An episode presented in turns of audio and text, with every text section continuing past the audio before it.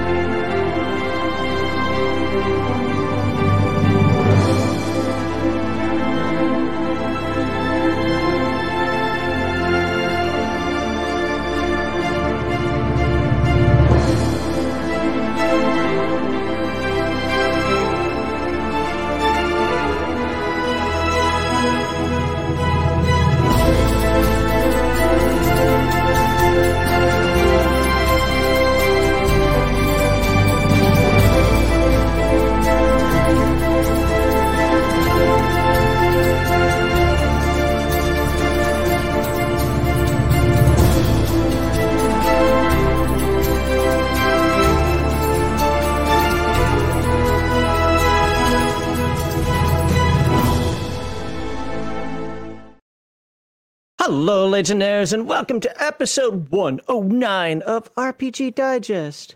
In this live stream formatted podcast, we provide deep dives, fundamentals, and overviews of tabletop role playing games, and we comment on the tabletop RPG hobby as a whole. I am John Maxley Auschlow, your favorite curmudgeon, critic, and judge, maybe an executioner finally again today, if I get lucky. Unfortunately, Heathen Dog is unable to be with us today, but uh, him and his family are in our thoughts. So it's just going to be myself and our special guest, which I will bring in here in just a moment. So we'll say hello to you, gentlemen, ladies and gentlemen, first. And who we have here? We have L. L's commenting like three hours ago. Somebody's been waiting for this. That's good stuff right there.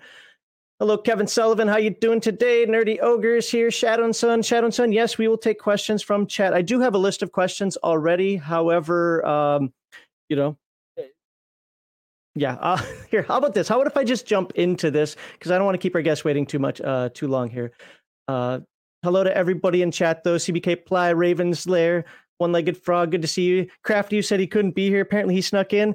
Have you tithed today, everybody? Have you tithed? get this out the screen for just a second here. I'm not used to doing half a screen here. There we go. Now I can have a full screen. Hey, now I know what's going on. All right, so a couple things that I want to say about today. Uh, first of all, be respectful. If you want to attack me, that's fine. Don't attack our guest. I know you can take it, but you know what? Let's let's pretend like we're reasonable people here for once. Can we try that? Can we try that? Just wondering. Go after me, not not him. Um, dissent is okay. Disrespect, no. I'm I'm not even. I won't even read super chats if they're disrespectful. Uh, but with that said, if you've got something that's really irking you or something that's really on your mind, or if you love something like, I got to get this out, got to say how much I love something, by all means, please do so. Uh, I will monitor chat, but I make no guarantees as far as questions. That's like for you, Shadow and Sun. I know you said that you might want to put some questions in there because uh, I want everybody to understand this is more of a conversation, less of an interview. Yes, I have questions. They're set up over there on my screen. you guys on Discord uh, loaded me up with a ton of questions, but uh, I want to treat this more like a conversation, like we did with Kevin when he was here, and like we did with Mark McKinnon when he was here in the past, and like we've done with Grim. You know. So anyway, uh, super chats will be read again if they're not disrespectful, but I'm not going to interrupt the conversation for them. Just know I'll star them, and I will get back to them. So. Uh, anything else I want to? Yep, I have to go through the proclivities. I'll do that real quickly, and then just uh, just so everybody knows, no matter what you hear, no matter what comes out of our mouths, no matter what comes out of chat, no matter how many times that Sean punches me in the face, he's not that close, thank God. Uh, everything we do here is from a position of love for Palladium uh, we absolutely this is why we have the year of Palladium books this year is because Heathen Dog and I, which it's unfortunate Heathen Dog can't be here, but we're huge fans of Palladium, and so anything that we talk about, our loves, our dislikes, whatever, comes from a place of actual enjoyment for Palladium. All right, before I hit the uh, proclivities, wow, I can't even say the word now. Thank you, Matt Barninger, for the 199. Do appreciate that. Uh, so, uh, guess that's a tablet, right? When it's the 199. I know I know Man of War does actually uh, 665 every time he does a super chat. I kind of like that. Weird guy says, I'll be respectful. But if your dice roll a one for me, it's getting thrown across the room. Just managing expectations. All right. All right. Let me quickly go through the proclivities. And thank you, Weird Guy, for the $10. Really do appreciate that.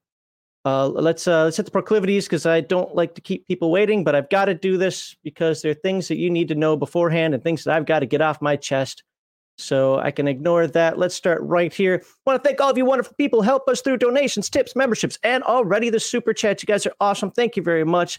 And of course, the tithes. That's right, Crafty. I did see that you tithe today. Thank you very much. The Pope of the Legion. got to give you. You're to be the vicar. You're to be the Legionist vicar. How about that? Uh, your support helps us to provide giveaways, produce more content, and generally give back to Legion Myth community as a whole. As you guys know, we like to do the giveaway stuff, probably too much so for Heathen Dog's taste, but hey. And of course, we cannot ignore you crazy rascals who subscribe to Legion of Myth and hang out with us in our chat during these live stream streams, not screams. We don't scream on here, we live stream.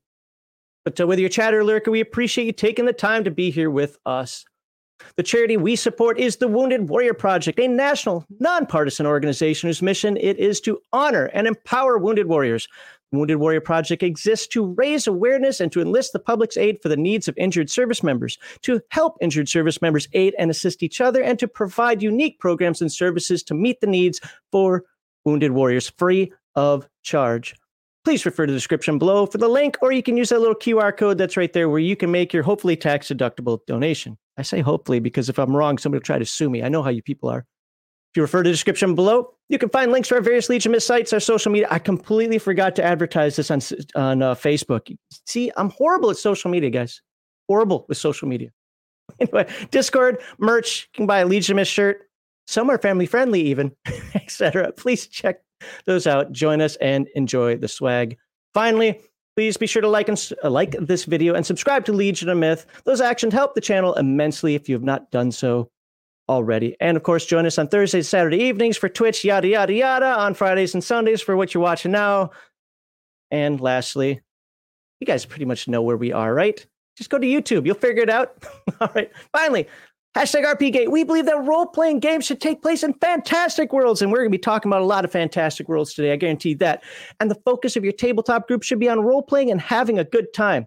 Core values of hashtag RPGate and any good tabletop group are escapism, not representation, entertainment over activism, and natural, organic inclusion, not forced diversity. Whew. All right, got all that out of the way. So let's welcome our special guest today, Sean Owen Robertson of Palladium Books and Pinnacle Entertainment Group. Let me get that off the screen. Ah, there we go. All right. How are you today, sir? Oh, I think you're, yep, you're still muted. Got the little mute. There we go. Ah, there we go. Yeah, I just want to make sure I wasn't burping or something as soon as things started, but there we go. I have a condition called misophonia. I'll probably stab a cat if you do that. I'm sorry, Heathen Dog's not here. I was looking forward to the conversation with both of y'all. Yeah, well, and for me, this puts me in kind of a, a spot because he's definitely the Rifts guy. I'm not. Uh, mm. uh, so, like all, not a, all, but a lot of the Rift stuff was going to come from him, where he could be like, "Yep, okay, I, that's cooler." No, no, no. Where I'm going to sit here and be like, "Wow, so you're doing stuff with Rifts? That's great." What about after the bomb and Robotech? Oh wait, you don't have Robotech anymore. I'm uh, still I was al- I was always a big Robotech fan, still am. Um, but yeah, no, I mean, I guess we'll just have to rely on chat. So chat, if you guys would uh, do me the favor of don't. I told this to Maxley. I said, you know, don't softball anything. Um, as long as don't as say that to my chat. I'm telling you, my chat is hey, crazy. They will ask, say ask, things. That... Ask whatever you want to ask. Honestly, uh, ask whatever you want to ask. It doesn't mean I'll answer it. Um, I did work at the NSA, um, so I'm good at not answering questions if I want to. But yeah, um, I work for DISA, so I'm good at answering questions very incorrectly. Oh, there we go. it's like the same thing sometimes. Right. So, so first of all, uh, before we start the conversation, just real quickly, if you could, uh, obviously tell people who you are and what your role is with Palladium Books, and if you want to, with Pinnacle uh, Entertainment Group as well. Sure. Yeah. Um, my name is Sean Owen Roberson. Each one of those words is spelled a little differently than people would expect. It's S E A N O W E N with no S, and Roberson R O B E R. I've been saying your no name T. right. Everybody corrected me. I kept That's saying amazing. Robertson. There, it's Robertson. I'm like, okay, nope. fine. My family. I, have met families that say Rob, uh, Robertson, but my family, anyone, it's weird. If I if my family meets another Robertson family, my dad had this knack of being able to do it. He would always be like, "Wait, is your third cousin?" And like he would find the familial connection. It was amazing. There's a general officer I worked for when I worked for the Marines that uh, went by Robertson, and it, it blew me because I knew a couple Robertsons growing up. Right. And so, but I had I got it trained out of me to stop saying that. So uh, when we were inviting you on, everybody's like, "You got to say his name right. Like, you just it's Robertson. It's Robertson." So I was no. practicing to say Robertson. No, it's, it's so my my my family line is the so there's Robertson clan in in Scotland, right? And there's okay. a sept, a sub clan is the Robertsons there, and that's my heritage. So awesome. And what is it that you do for Palladium? Like I said, and if you want to talk about your time at Pinnacle as well, uh, just uh, so everybody knows kind of what your role is. Sure. Yeah. Um, so, I mean, we can talk about my gaming experiences and stuff mm-hmm. later too, Absolutely. and stuff. Um, but uh, I, you know, so I, I don't know. I'll start with, I guess the the like I'll go more chronologically. Hopefully, that'll help people. Okay. Um, but uh, yeah, after I got out of, the, I was in the Air Force. After I got out of the military. I um, yeah, Air Force. Um, I stole the job you wanted. So um, yeah, well, um, there's stories behind that. we can talk about that if you want. But oh yeah, um, yeah, I was a Chinese analyst, uh, China analyst, uh, Chinese linguist in the Air Force, and um, so I uh, after the Air Force, and you know, I did some stupid jobs and stuff, and then I my best friend was like, Sean, go back to school using the GI Bill. You're an idiot, and I was. So I did, and um, one of the things I really got into was surprisingly enough, I was taking graphic design classes for fun. And that's funny. That's what my job design. in the Air Force was. Right. Um, and I noticed you've got great graphics, but uh, yeah, so I, I, I I just started taking things for fun while I was uh, actually working towards doing mathematics. Probably going to go into. I was I'm from Houston. I was probably gonna. I was thinking, oh, I'll just go do petroleum engineering or something that pays a lot of bucks. And um, and one of my professors was like, no, you have a talent here with layout. And I was like, really? And he was like, look, you know, long story short, um, I ended up going to the University of Texas in Dallas uh, for a full bachelor's degree. Um, uh, and and I was focused on uh, design and production, and took all the stuff I could for for games and video games, and the the, the, the program was designed for video games and movies. Um, okay and and so you know being in a more of the producer type role type thing um, but i took all the tabletop games like uh, classes i could design classes i could writing classes i could had a really great professor um, who had worked on ad&d he's uh, michael breault he was uh, the i think the you know the top guy the, the editor or whatever on oriental adventures on ad&d and okay. then he designed other stuff including um, he worked on hero quest expansions. Uh, he last thing he ended up working on the video game sphere was uh, elder scrolls online. Um, so but he was great writer amazing right? And um, at, at, that time i just started going to conventions in houston because I, I wanted to mm-hmm. um, for gaming conventions. And um, i ran into shane hensley at the alcon at rice university and I was a fan of Savage Worlds. I was also a fan of the Army of Darkness role playing game, um, which he also wrote. Um, I don't think I heard of that one. I mean, I know the movie, of course, but I don't, I don't remember there being a role playing. it, it, was the cinematic Unisystem that uh, see people might know. Uh, C.J. Carella worked on it the Buffy the Vampire Slayer one, okay. and it was it was the same core system as the Buffy the Vampire Slayer RPG. My my sister, my my family, we're all we all watched Buffy together. Like my parents, my siblings, that was like our thing for a long time. So, anyways, um, you know, I, I was playing in one of his Savage Worlds games, and he found out that I was studying game design with um, one of the other guys that works on uh, East Texas University, his son. And so they were like, "Oh, come out, you know, have some drinks with us afterwards." And then we were all chatting, and they they found out, you know, that was you know my big focus, and I was really into it. He said, "You need to come to the Chupacabra Con in uh, Round Rock, Texas, near Austin." And so I did that, and then I ran into uh, Sean Fannon, who was, and mm-hmm. I found I didn't find Savage Rifts you know, it come out while I was busy going back to school. And okay. I discovered it after the Kickstarter had ended, and I was like, "What? This is a thing!" And um, you know, my buddies didn't have the time. We used to play Palladium all weekend long, you know, all summer long. And uh, but now they're like, "Yeah, we got four hours total." You know, if we catch up or chat at all, that's really three hours. And so we we found that's how I found Savage Worlds was trying to find something we could run really quick um, games with. Okay. Yeah. And um, fast, furious fun, right? And it mm-hmm. and it worked for me. Um, you know, I, I bought everything for freaking, uh, um, you know, Steve Jackson games, the, uh, what is it called? Um. And, you know, and I was just like, oh, this is too crunchy. It's not fast enough, you know, and, uh, uh, you know, but, uh, anyways, so anyhow, I, yeah, I, I, I was really excited to meet the guy that was, you know, had designed the Savage Rift stuff and I had enjoyed a campaign using it with my buddies. And, um, so we talked. I ended up sending him some of my writing samples and you know, I, had a lot at that point. um, and uh, yeah, they asked me to write an adventure and see if it was any good. And I sent them the adventure. They paid me. It's never been published. And then uh, Shane reached out and asked me if I would write the coalition book for Savage Rifts, and that ended up becoming uh, Empires of Humanity, which was the first book that I worked on, and it was before I even graduated. So I was like, "This is pretty awesome," um, and it just kind of flowed from there. And then um, uh, there were a couple other books that were being worked on by other authors at the same time. Uh, Sean and Robin Bircher were the leads on those books, and then we did a big Kickstarter because the new Savage Worlds Adventure Edition was coming up, mm-hmm. and Shane you know, he made the painful decision of do we do another edition really quickly? It's only been like three years since the original Kickstarter had launched, and um, he made the decision. You know what? Let's let's make Rifts kind of like the flagship, right? It'll be the first thing that gets updated, the first product line that gets updated to the new Adventure Edition.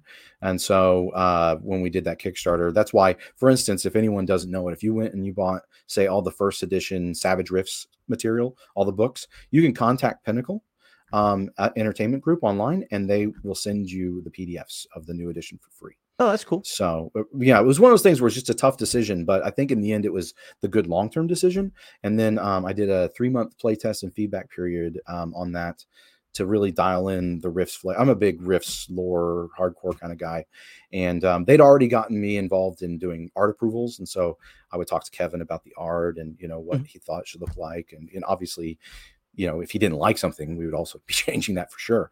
Um, but it was, you know, it was about uh, making sure that it all hewed to his his vision hmm. for mm-hmm. Rifts as much as possible. I mean, it's very different game systems, right?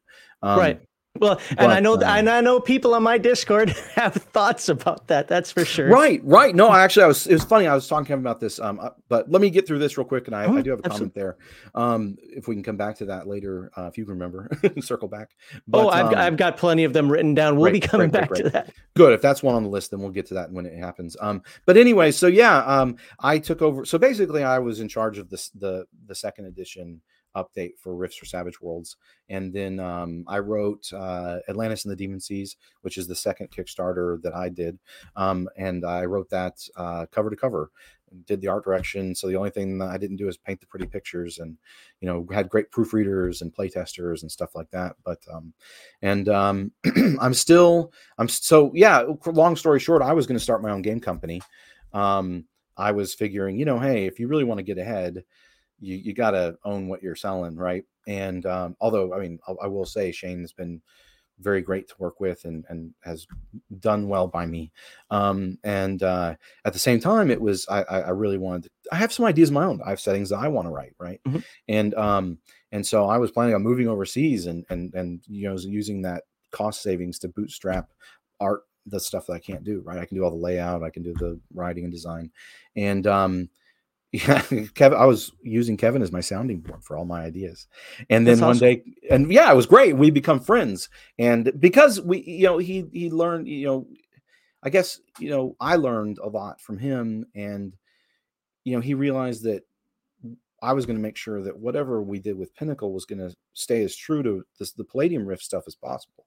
And so that's why, for instance, we were able to do the pawn sets um, for Savage Rifts. We're able to do the virtual tabletop support for Savage Rifts is because Kevin um, had you know had grown to to respect and trust the Pinnacle team, and uh, it was great. He's been great to work with, by the way. Um, and then uh, yeah, he just was kind of surprised me and said, "Hey, Sean, uh, I know you're planning to move overseas, and but uh, what, what about Palladium? I don't uh, have Michigan's kind of overseas. The company, and it, it, that's the thing, right? I ended up moving from Houston all the way across the country up to Michigan. I mean, that's pretty far. well, it's it's it funny. I, I, don't know if you heard about this, but like Heathen Dog is from the city that that I mean he's from Westland. So oh, he's from Westland. Okay, yeah, he's he's he's from there. So he's he owes uh, he owes Kevin some time to go out there and, and check out the, and me the Palladium. Uh, uh, I'm unfortunately down here in Alabama, so that's not oh, just across the street from me. Uh, it's a new place for me. I tell you what, I've never well, been to the southeast. Town, he should come by here because we. I mean, we've got this the studio, the offices, the warehouse. We can give him the whole tour, man. Yeah, I'm I'm working on on having him do that. He should. That'd be great. I'd love to meet him, especially since I didn't get a chance to meet him today. Right. So yeah, yeah that would be awesome. But anyways, that's and that's kind of the long and the short of it. You know, Kevin okay. asked me to be his uh, business partner. He said, you know, obviously I'm not going to like give you half the company right away. His lawyers were like, "What are you doing?" Right. um, and I'm like, "Wait, wait, wait, wait. are you sure you're saying what you mean? What you're saying, right?" And all this. Yeah, but um, that was that was uh, actually that was earlier. That was like mid 2021, um, early okay. to mid 2021. Is right after the Atlantis Rising Kickstarter ended, and we were, you know, he, he, I was trying to finalize plans, right? And it was, it was, tough moving with COVID and everything, but I, yeah. I, I had a way I thought I was going to get through. Um, but anyhow, um, it was, uh, it was, yeah, I came here. Um, we, he, it was funny. The first day I arrived in September was the first day of the Goldman Sachs 10,000 Small Businesses program that he was invited to join, which is oh. a very prestigious business program. Yeah. And so um, that was amazing because he was doing this crash course. It was like 30, 40 hours a week for him, just that. But for until the end of December, it was it was like it's like a mini MBA smashed into one one uh one semester basically. Interesting. So, okay, I never. it was great. Be- yeah, uh, yeah. It, it's pretty neat. It's pretty apparently it's pretty prestigious. At first, he was like, "What is this? I'd never heard of it." But um, apparently, they they take a cohort of small businesses every year and thousands of, of small business owners and and help them level up their game and put together a five year plan. It's kind of the whole point, right? Mm-hmm. It's putting together uh, projections and plans and stuff like that. And so it was really great because then he could be doing that, and then we could talk. You know, we try and go on walks every day so we don't get super fat and so we talk that we use that to talk and chat about different things or whatever's on our mind and that keeps us from constantly talking during the day. You know we can focus on writing in our mm-hmm. offices respectively. Um and uh, i mean sometimes it doesn't work but anyways um you know we like to chat but um but yeah it, it, it, was really neat because i got to learn the business from his perspective and from that professional perspective. Um before i'd worked you know i was in the air force i was uh i had managed a games workshop store i've done a bunch of different stuff um retail management and stuff for um like i i managed eb games um but it, you know, if anyone remembers that, it was bought by GameStop. Um, but uh, but yeah, so I knew kind of the customer facing thing and stock and inventory and you know good business practices and stuff. But I don't know the behind the scenes stuff. And you know, I understand business owners want to keep that stuff close to the chest most of the time. But it was really great initiation for that. And I started working on uh, Rifter 85. We decided to bring the Rifter back and that would be my first project. And so I was basically the guest editor and did all the layout and just did the layout. So I don't know if you've used like Adobe InDesign, but uh, um, if tell you how old I am, I used PageMaker. Oh, okay. So yeah, but I mean, it was a good exercise for me because Palladium and Pinnacle are very different companies. They mm. seem similar to a lot of people on the on the surface um, for a bunch of different reasons, but um, they have very very different processes. They have the the, the actual core business model is very different, um, even though it seems like oh it's a universal system with lots of different settings or whatever. It's it's actually pretty different. Um, but um, yeah, it was one of those things I I kind of learned. Oh, this is how you know this is how it works and i would look at different things from you know books across the years and be like okay what's the best way to format this or this or this for this game system? and things like that. So the, the rifter 85 was really good to work on. Um but anyways I, I, I own one rifter the only important one to have nine and a half. Right and that's the good one. I need I need my giga damage. Uh, it's awesome, yeah. But um, but anyways, and then that's and then the the you know Kevin when he asked me to join the company, one of the things he said is you know, I want you to help me revitalize Palladium and, you know, bring it, carry it forward into the next generation. And um, so that's where we kind of came up with creative director for my title because okay. um, a lot of people I don't don't some people get it. If you say business partner, they get it. Other people don't. Right. It's uh, because actually it was funny. I, I I I don't know. I might have taken it anyways, but I wasn't as interested in just being like, say, a writer. Um, not that that's what he asked me to do in the first place but um you know that so that's a pretty that's a bigger deal um and kevin's actually been a great to work with in a business partner because he doesn't he never pulls rank.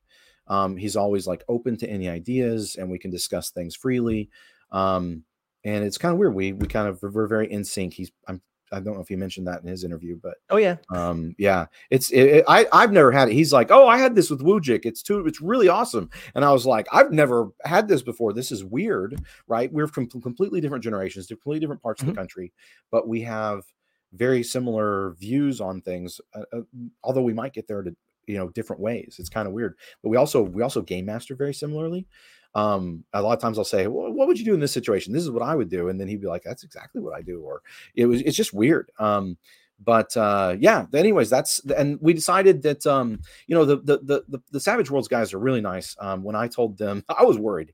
I told them that Kevin had invited me to join him as his business partner at Palladium, and I didn't know what they would want to do because I initial thoughts are probably that's a conflict of interest. Right. Some people would think it's a conflict of interest, and so I I told Shane and Simon one week, um, you know, after they have a weekly meeting, and and and so um, and I'm I I consider them friends, and um they said, Sean, we, we are willing to do whatever it takes for you to, you know, make the most of your of your your opportunity. And they even offered if they we wanted to consult in any capacity we might need, you know. And so um, I was just like, that's really awesome. They're really great, great people. And um, you know, in the end, we decided that I would stay on as the the line editor and, and line manager for um, Rifts for Savage Worlds. Um, just because it's it's being having someone that's good at um, you know all the different things that need to be there. I don't know if I could really hand off the art approvals to someone else. It'd be really hard to find that right kind of fit. And so yeah, we decided to do that and um, developed a a small Savage Rifts writing team and design team that helped me with uh, you know a lot of the new books. And so I introduced them a few weeks back uh, ago on a, um, a Pinnacle stream. If you go to the Pinnacle's YouTube channel, you can see it and meet those guys. But um, good people, and I'm excited to have them you know uh, as well do stuff for Palladium in the future. But uh, but yeah, that's it's, it's uh, honestly it funny because I didn't realize this much so how much your background like a lot of what you're saying about what you do in your background is like yep did that yep did that yep did that. Because uh, like for me I, I, can't draw a stick figure to save my life. However uh, as far as editing goes so so part of my not my current job but the one i had when i was in germany for 10 years um, mm. part of my job there is technical writing. So i don't think there's ever been a game book written that meets my standards. Like out of any company ever because uh, I'm I'm a I'm a complete perfectionist, clear, concise, uh, clear, concise. Oh my god, I forgot what it is now. See, that's what happens. Ah. You don't do it. Uh, clear, concise, accurate, and I'm forgetting one. Uh, consistent, consistent, and accurate. And consistency go. in gaming books is drives me crazy because I like and and Palladium is one of the worst uh, when it when it comes to that. Uh, but uh, yeah, I grew up with Palladium, right? And and so it's it's. I mean, this literally this is the first game I ever owned was uh, Teenage Mutant Ninja Turtles. Same here. My, my copy. Same. So you know, um, and I think that may, maybe that's why um, I game more like Kevin than maybe other people. Is the only thing I ever read uh, for years and years for decade over a decade was was Kevin's and you know, or or, or I guess you know Eric Wujcik. Eric in that case, other, yeah, right, right, and you know the the the game master advice in Palladium books, right? And so that for me that was very formative. Mm-hmm. Um, but uh, but yeah, you know, there's a lot of ways where we can we can um, we can we can uh, up, up upgrade the standards and and things like that as well. I don't know. Part so, part of me thinks that it's just part and parcel with game because one of the things that I noticed. So like for me, if you're to do one of those uh, little mental tests, I'm not on the artist side at all. I'm mm. definitely on the the scientific side. Like like I I think that art ruins a lot of things. Unfortunately, I, when it comes to gaming, most gamers or most uh, most hobbyists will say are on the artistic side because you have to have that art- artistic bent in order to come up with the imagination for something, say like Rifts right? Or even right. Teenage Mutant Ninja Turtles. But those people don't like to conform to standards of right. That's why I think they should be. I, I really do. I think these things should be separate, and I find that in my field as well. While I'm in a technical field, that's great. You're thinking outside the box. Now conforms. Like, no. When well, I was in graphics, that was one of the worst things. As QC manager, when I was in graphics, was dealing with the artist. Like, I want to do this. I don't care what you want. This is what you're going to do. Uh, so, so yeah, that's one of the interesting things. I think that's one of the things that is, in in some ways, very complimentary about Kevin and I is. um I, I, I started I, I, was very artistic i still consider myself creative but uh I, my talent for you know manual graphic art is like maybe in the top 75% but not the top still 90. higher than mine. well but the problem is is if you really want to be successful as a graphic artist you yeah. have to be in the top 10% and be motivated to practice every day every day. at least a couple of at least a few hours. So um so yeah for me it, but but i'm i'm also very i'm i'm, I'm very about organization. I, I really like the order of things and uh systems mm-hmm. um, and trying to you know break that down and stuff like that. So I think that's maybe why it's this is a really good fit for me, right? Um, I thought sure. I was going to go off and do something else, but in the end, people were noticing these other talents that I just wasn't even paying attention to. So that was great to have people help me with that. So uh, to, to finish up, just because uh, I don't want chat to go nuts on me too much here, is uh, part of you have to have that creative mind in order to make these books. And one of the things that I've just, I guess I've learned to just deal with like last 20 years, I don't really say too much about it. I know when I was like back when I was in the Air Force in the 90s, gaming books, like I'm just telling you, I would scream about every one of them that I ever picked up. Didn't matter if it's Dungeons and Dragons. Like, you are the richest people out there when it comes to oh, gaming. Right. You can't edit your dang. You know, I could never pass much. If I were to give this to my superiors, I'd get fired. I'd get kicked out.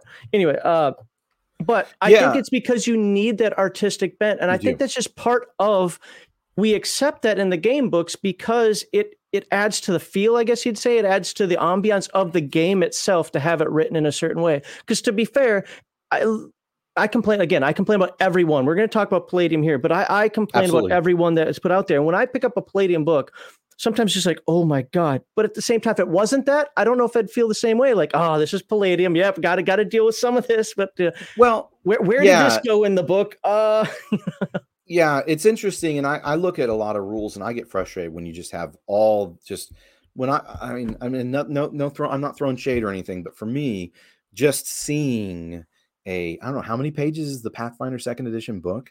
Oh, I was God, just I, like I don't know where I'm going to find the time to read that, right? Right. And um, I don't like you know my you know lore and all this stuff intermixed with Agreed. actual statements of rules and that's one of the things where i think savage worlds does really well they're really good at um, having clear concise you know rules and mm-hmm. then mm-hmm. they'll have you'll they'll have uh, you know really neat flavorful examples but it's separate right you get the core yeah. rule so it's really great for reference and then you have an example and that is flavorful or interesting or whatever and i think that's a good approach and so that's one of the things i am really thankful for that um, uh, I was able to do a lot of that and cut my teeth because Savage Rifts, you know, working on the second edition for that and the update to the Adventure Edition, doing a three month fi- uh, play test feedback period, running the Q and A for a few, uh, you know two or three years now, um, the fan Q and A for that, the mm-hmm. rules Q and A, and so I'm really getting used to.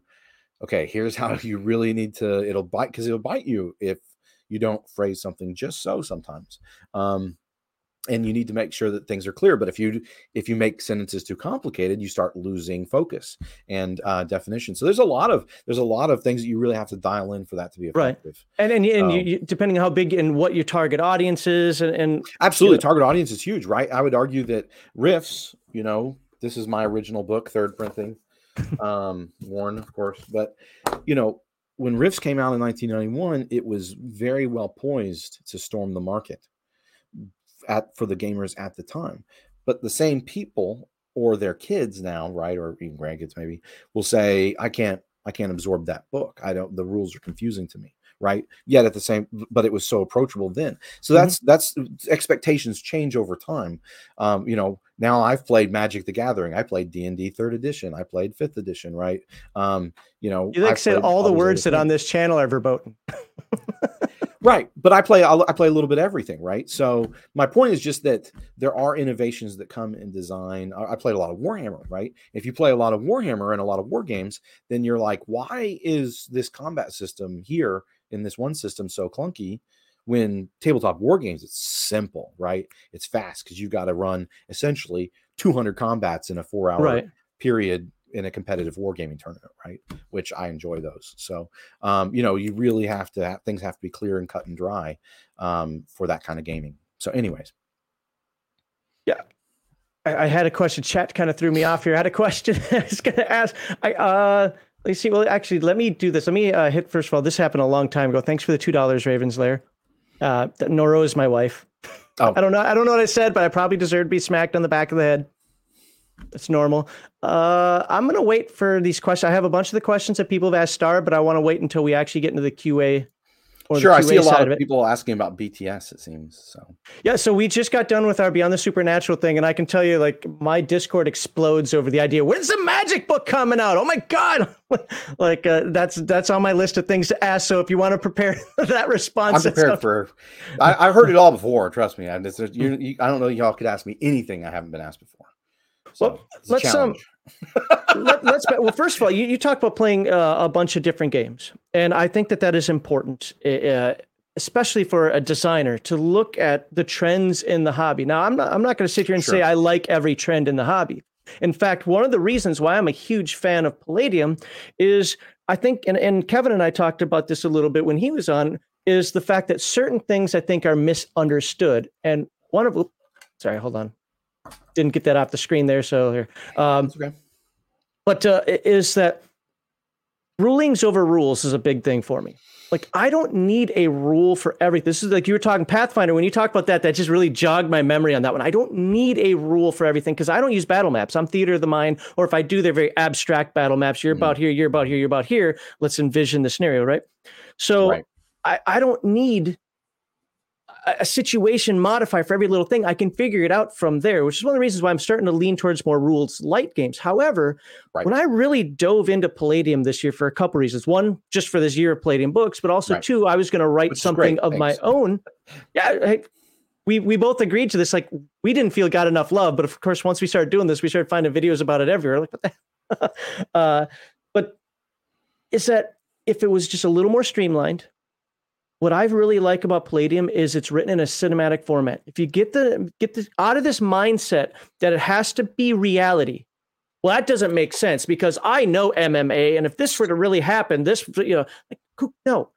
Think more in the lines of a movie or an action novel or a comic book. Think like that. Now, it's still uh, verisimilitude. I think is the word I wanted. I was going to say that. that Yep, I was going to say it's, it's it's the difference between being simulationist mm-hmm. and having verisimilitude, right? So, yep. for instance, um, a lot of the hardcore tabletop war games are not simulationist, but they are they do have the verisimilitude where it's important and where it counts, mm-hmm. right? And even military, real world military commanders and tactics function the same way because there is enough verisimilitude there, even though you're mm. not measuring out.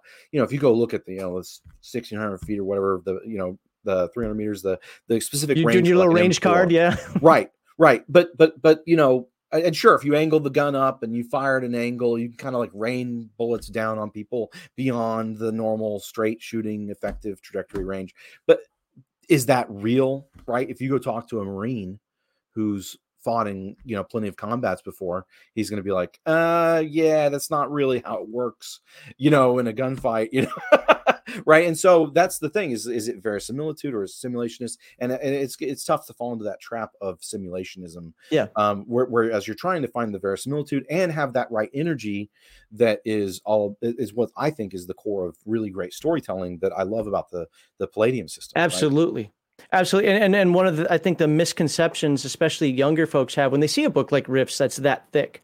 Like, first of all, a lot of that's lore. Look, there's lore on the armor written in the book. like, like, uh, if you look at if you look at like the OCCs, you look at uh, the how the attributes are rolled. If you look at it from a step by step process, uh, again, it, I personally think it could be more concise. But with that in mind, it, it it makes sense. Yes, it takes a long time, especially in Rifts. And I just ran across this because I started making a bunch of Rifts characters. I can make an after the bomb character like that. Right. but a Rifts character takes me a long time to make. And some people complain about that, but I like it. And the reason I like it is because I now know that everything I need to play this game is on this character sheet. Take that book away. Okay, I'm roll, uh, uh, rolling my strike. Right, I roll the strike. All right, perfect. I'm laying on the ground uh, while while low crawling, and somebody's behind some cover. I can figure that out like that because it's all on my character sheet, or the or the game master makes that ruling over the rule. And and I think that that might be one of the areas that uh, going forward with Palladium. I'm not trying to make suggestions for your business, but that if you can capture that somehow, no, like just everyone say, "Hey, want suggestions." So here's something I want to say: we're listening. We want your feedback. In fact, I know there are some questions that I'm going to actually answer with my own questions, right? Because um, we want that feedback. We want to hear what the players want, um, what their ideas are. For instance, um, like the new weapons compendium you know that we we re released the the it, it, need, it needs actual modern mod because that's one of my favorite books ever written because I'm the I'm one of those weirdos that actually uses penetrating value in my game. Right. So you know, but we renamed it to modern instead of contemporary because con- technically modern is late 20th century, right? And so okay. instead of contemporary because it doesn't have the newest stuff. But people need it, people want it, mm-hmm. and they told us about it at the uh, open at Palladium Open House, and we were like, okay, well, let's reprint it, and people are, are happy, right? And that's the point: is we're listening. It's not our hobby; it's our hobby, right? Um, and in um, talking with Kevin, I definitely got that vibe from him as well. Uh, but it, you know, I actually want to bring this back a little bit. I, I kind of want to. I want to go back uh, to talk a little bit more about you, so that the, that our, oh, our sure. members here. Um, only because I know that if I start asking questions, I'm going to get sidetracked from everything and it's going to start looking like an interview. And I really want to keep the conversational format of this for, for my own benefit, if nothing else. Uh, sure. So, your start in the hobby as a whole. So you said that your first game was TMNT, which oh, is awesome right. because, well, technically not my first game to play. That was the first game that I bought a book for, and the first game that I played more than a, a one shot, not knowing what role playing was, uh, other than BattleTech. But that's more of a, a tactical well, that's uh, what I was going to say. Is actually BattleTech was my actual entry into the hobby. Hmm. Um, I started BattleTech. I was in middle school, and my buddies and I were going to con- conventions and, and, playing like lance competitions, mm-hmm. where each one of us would have a mech. There's four mechs right in a lance, yep. and you duke it out. You have a certain. Usually, it was just by tonnage. We, uh, we played for money. you guys played for money. Okay, yep. we just went to competitions. but yeah, there's a bunch of stuff. Uh, the NanCon is, if you want to date myself, back in in Houston, Texas. Nan's Games and Comics is a popular um, comic book store in, in, Houston, and so we would go to the NanCon, and I would interact. All the I was there for the BattleTech events. I'd be there the whole time doing BattleTech stuff, and um, no, I, I got into that, and then one of my buddies, we were in gym and it was one of those things where I don't know, it was raining. They had us lined up, and we are just sitting in rows in the in the in the gym. And uh, one of my buddies like pulled out the big red box, you know, the, the for the starter box for Dungeons and Dragons. So that was my first encounter with role playing. Okay. Then the first game that I ever owned and ran um, was Teenage Mutant Ninja Turtles. That's very similar. So, now, now, that you say it like that, that's very similar to mine because I played uh, I played Redbox. I didn't realize what it was. I, I don't know all the crazy editions necessarily. I mean, I do now, but back then, just I remember the red box, red cover, and the red right, book. Right. Um, play, played that. Uh, everybody knows my aunt story. If they don't, you can watch on about 400 other videos I talked about that I still remember to this day. And it's one of the. It's actually going to be a question I ask you in a little bit. Um, but uh, and then the first one, other than again BattleTech, which we kind of added some role playing in BattleTech, like you know the people like House Kurita, we made them follow the Bushido code, you know all that nonsense. I was a Capellan, so I could do whatever the hell I wanted. Uh, uh, you know, trash. nah, I, I liked it. So I, I, so where you speak Chinese, I, I well, I'm not fluent, but uh, I lived in and I spoke Russian. So oh, I like okay. the I like the Maskirovka, you know, portion of uh, House Liao. When it started turning Chinese, I was like, oh come on, just because the world's changing doesn't mean House Liao has to. But uh, uh right. Uh, but then the first game that's like we sat down and role played, and I played, I guess you'd call it like a campaign aspect more than once, was TMNT or was it Robotech? Right. See, Robotech and TMNT happened at about the same time for me. Now I'm now I'm forgetting which one it was. Either way, I, I mean, I, I did do so. I did TMNT, and then I found out you could get martial arts from Ninjas and Super Spies. So I bought Ninjas and Super Spies, and then it was that like you know where the book will mention something or you'll see an ad, and yeah, the Palladium has always been really good about you know referencing oh if you like this see our other book or other game and did, so yeah once i got started i then i picked up heroes unlimited and and then so did that work out. out. for you the martial arts because i'll be honest i got uh, you can see the orange book right there uh, ninja super spies for the same reason and it turned out for me that i ended up never incorporating it again I, it just didn't work out for me it was it was too much for not enough benefit um i mean we used it uh because i would i would run the um the booklets, the adventure booklets for mm. TMNT, uh, like Truckin' Turtles or yep. Turtles Go Hollywood. I stuff. never had them. Right. Well, and it was back then. It's like you couldn't order stuff on the internet. You just had to see if it was at the mm-hmm. at the hobby shop kind of thing. And um, so yeah, I, and I had no idea what mail order was. Um, I was a kid. So yeah, I uh, for me, I we I think we used those uh, through a, a cup one or you know I only did like one or two major campaigns uh, with turtles, um, but uh, yeah, we did use them. I built a lot of characters using it, hmm. um, and I really enjoyed that. Um, but yeah, it worked for me. But That, that, that's good. Uh, get, so I didn't get into like the key powers and so forth. That's definitely more of a heathen dog thing. I was just trying to incorporate mm. different martial arts. As somebody who took martial arts, what we back focused the- on was just the core. And my buddies and I were actually we all me and the two my two buddies actually ended up taking martial arts together for years. Mm-hmm. It was just you know part of our interests. You know, I absolutely love that uh, ninjas and super spies included Chin Na because I was taking uh, Northern Shaolin at the time, which included Chin Na, like one of my one of the, the grasping hands aspects, and I absolutely loved it. It's, like, it's in the book, and I was like, it's actually not that. You know, comp- as far as a game can incorporate, you know, the capabilities, it's actually not that far off from what I've been learning. This, uh, but uh, so so you got your so you basically got your start in BattleTech TMNT. What um what was your experience like playing it's like for me, believe it or not, well I did play in high school and I was exposed to say Rifts. That's actually where I learned to hate Rifts. We can talk about that later. I don't hate Rifts. I was just saying at that time I did. Sure. Uh, but uh, uh, I was exposed to a bunch of different games. Some I liked, some I didn't like. But it wasn't actually until I joined the Air Force. Some people talk about their military careers like, "Well, I joined the military and got out of gaming." That's where it amplified to the nth degree. Where I started playing everything. I was stationed at Kirtland Air Force Base. I would play at War Games West in Albuquerque, and man, did I play everything! Of course, at that time, uh, what, what's uh, White Wolf was starting to become popular, uh, and I and yeah, I played yeah, yeah. everything that I can think of at that point. Yeah, I had friends that that ran that, and I never really. I mean, I played a few, but I never really got into like vampire, Same like here. masquerade type stuff. Um, I enjoyed Hunter the Reckoning. I thought that was fun, like trying to hunt the big werewolves and vampires and stuff. Um, and uh, I, I, I think I read Shadowrun, maybe played a game or two. Never really played much Shadowrun, but I, I played like I said, I played a ton of BattleTech. Um, but um, you know, and I've I've played my share of D and I played the old um West End Games Star Wars. That's the best one too.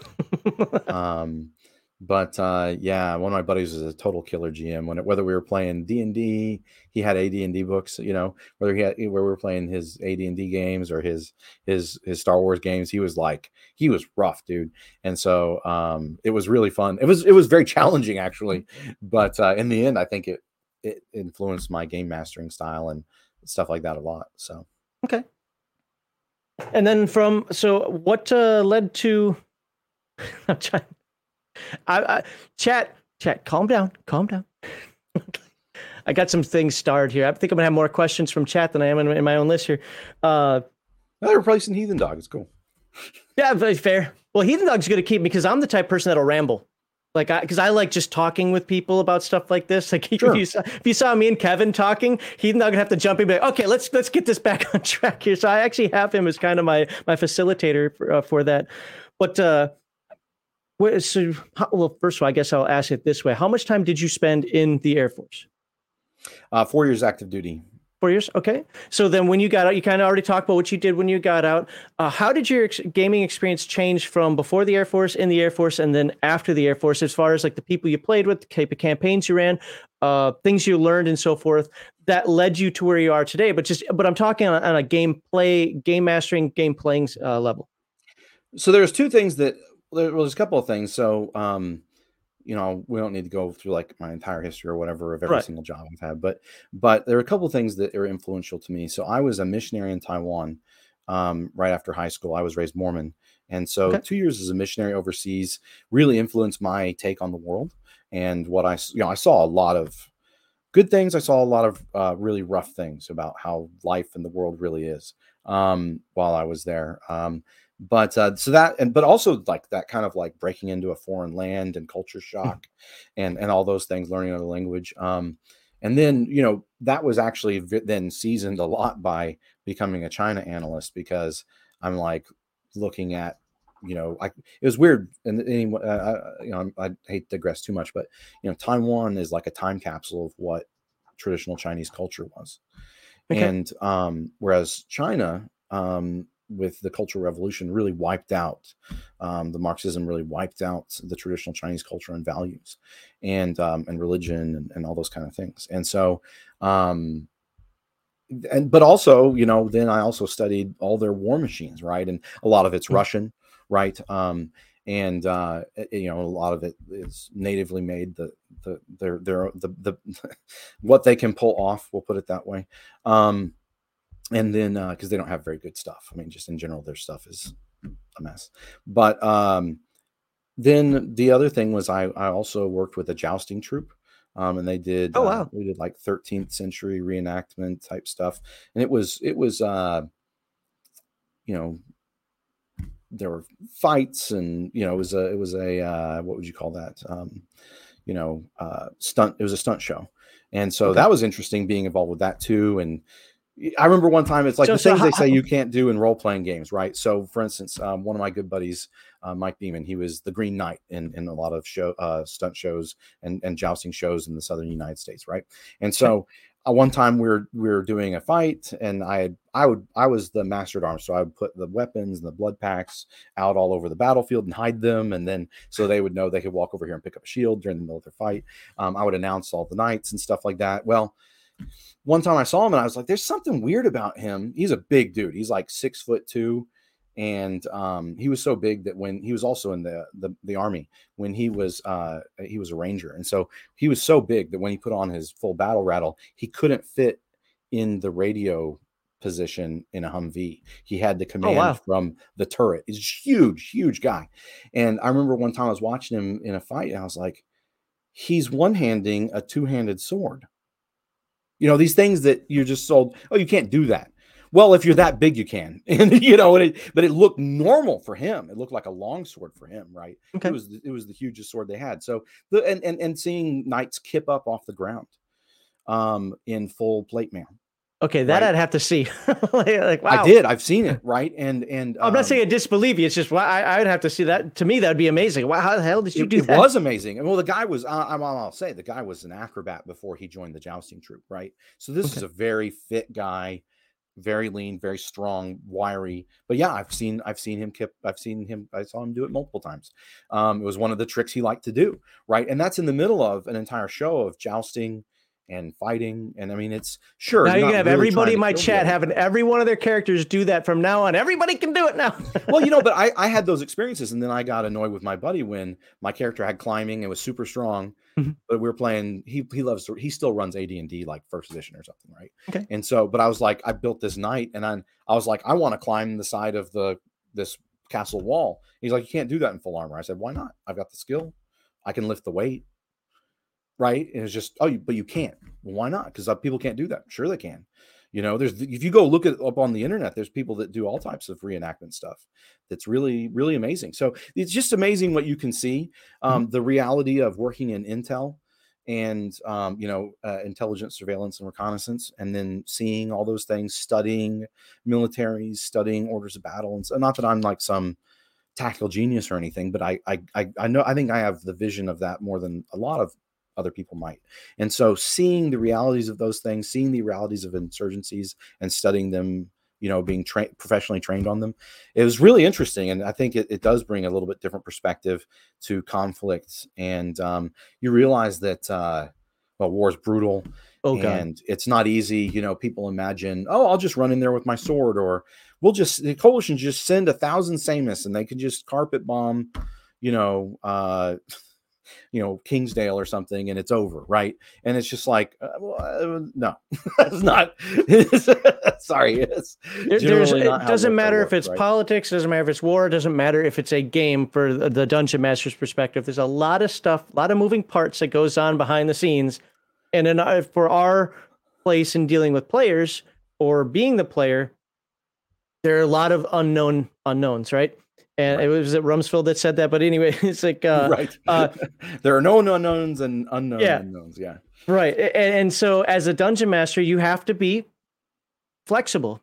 At some point, though, you make a rule like like if you if I was in your game and you said no, you can't kip up in armor, I'd be like, all right, can I have a negative instead of just a no, please? You know, that'd be nice. But uh, yeah, well, and, and I think that's a better place. And I mean, everybody run the game you want to run. I'm not telling yeah. you how to run a game, but for me, it really helped, especially with the writing and design. Mm-hmm. But I find that I do bring a lot of these themes into into um into my role playing games, right? Um, I don't know if I, I would have my players running Cyber Knights the same way, or I don't know if I would be as good a game master to prepare an adventure with mm-hmm. moral conflicts for them if I hadn't had some of the experiences I've had. I don't know if I wouldn't if I would allow some of the things that you know that you just get told this when you're 14 and you think it's this immutable rule, like one handing a two handed sword, right? Uh, but you know, I, am much more of the well, you know, let's discuss it. Okay, this seems feasible. Let's make a if we need to, let's make a house rule. Most of the time, you don't. You just need to give them. It will be a penalty to do this, right? Or right, yeah, get a yeah. bonus for that. Rulings and, um, over rules. I, I'm I'm a huge fan of that. As long as the game master is consistent, if you give me the minus two, give the NPCs a minus two, whatever. Let's let's move on. I want to keep the game moving at the same time. I like to kind of understand the framework that I'm working in. So yeah, right. Then and one the other thing I will say too is is like for instance, just simple things too, like when you wear chainmail, if you're wearing like a hauberk, all that's your arms, waist, you know, thighs, your chest, it's all that weight's in one spot. Yep. And the funny thing is, is that chainmail can be as heavy or heavier than than well done plate mail. And the plate, if it's you know it's fitted and designed for and fitted for a specific person, and it distribute this weight's all distributed. Well, that makes a huge difference if you want to go. I don't I don't know if the same guy could have kipped up off the ground if he'd been wearing a full chainmail hauberk, right? But I he I've seen him do it in plate and chain, right? Where he had arms and shoulders, you know, breastplate, some light chain underneath, right? So you know, it's it, it it doesn't it does it does inform my game a bit too. So so what what what kind of games did you play? I mean, did you play like a lot of one shots? Did you play uh, what other types of things is in terms of gaming? Uh, did you play or watch or just be or were a part of in terms that again just kind of gave you that breadth of experience? So I mean, you don't me, have to name them all off. Just, just to be fair, just sure, like sure, sure, some of your favorites. Um, well, I, will start with you know. So I, I, I really love movies like Aliens, Army of Darkness, Lord of the Rings, um, Marvel's fun. Uh, huge Star Wars fan. Uh, I like Star Trek, old, uh, original and Next Generation. Um, let's see. I don't get into a lot of the modern stuff as much. I don't like it. I don't think they know how to write. I don't think they know how to write military characters or real strong. Characters. First episode of Discovery with Michael Burnham. Is, is that the character's name? And we're like, I, I how how is she not court-martialed? And then how did she just come oh, back? Like, right, like right, right, right, Heathen right. Dog and I yelled about that for like an hour. Like, how the hell she was court-martialed? She would not be on the ship. like, oh my right. god. And, and I, I, yeah, I had a problem with that. I had a problem with. Um, I never even watched Picard because I saw someone do a breakdown of how the lore was wrong from Next Generation for Data, and I was like, I love that lore. I mean, I watched. That's why I watched the dang show, right? And so I was like, I was like, oh, I have no interest. If they're not going to pick up the lore from where it was, I don't. I have no interest in any of that, and I don't need people preaching to me either. But um, the other thing is that. Uh, yeah, um, I, I so one of the things that Kevin and I enjoy is we seem to have um, a similar lexicon of movies. Now he's seen all these old Hammer movies and stuff like that, but I've seen you know some of the the newer stuff that maybe was inspired by things like that, including say like you know Star Wars or something, right? Um, and so, but we have a, a, a wide similar cinematic type library. I really like to watch sci-fi and fantasy and keep up with it. Um, I'm a little more of a sci-fi guy and hard sci-fi than like fantasy. But oh, have I got questions for you? It's just good. Um, but then uh, when it comes to video games, I really love the Mass Effect trilogy. Um, okay. My buddy, I, I like how you said it. trilogy. Good, right? And my buddy kept telling me he was like, "Dude, you got to play Mass Effect. You got to play Mass Effect. You got to play Mass Effect." And I was in the Air Force, right? And we were in the Air Force. And I was like, "Okay, fine." He's like, he gave me the disc. And I was like, "Fine." I love that so much. I got completionist. I found everything on the map you in oh, the game, wow. whole game you could find. I didn't even know that was an achievement until it popped up, and I'm like, oh, I guess that's it. but I love that game. I love the ambiance, the music, the combination of a lot of stuff. And then I think the best one was two. The yeah. for me, the yep. best one was two. I agree. Um, the introduction to two was like it was amazing, and they really I also two didn't have the Mako that you systems. couldn't you could actually control the Mako and two that first that that, that uh, first Mass Effect trying to drive around right. the planets.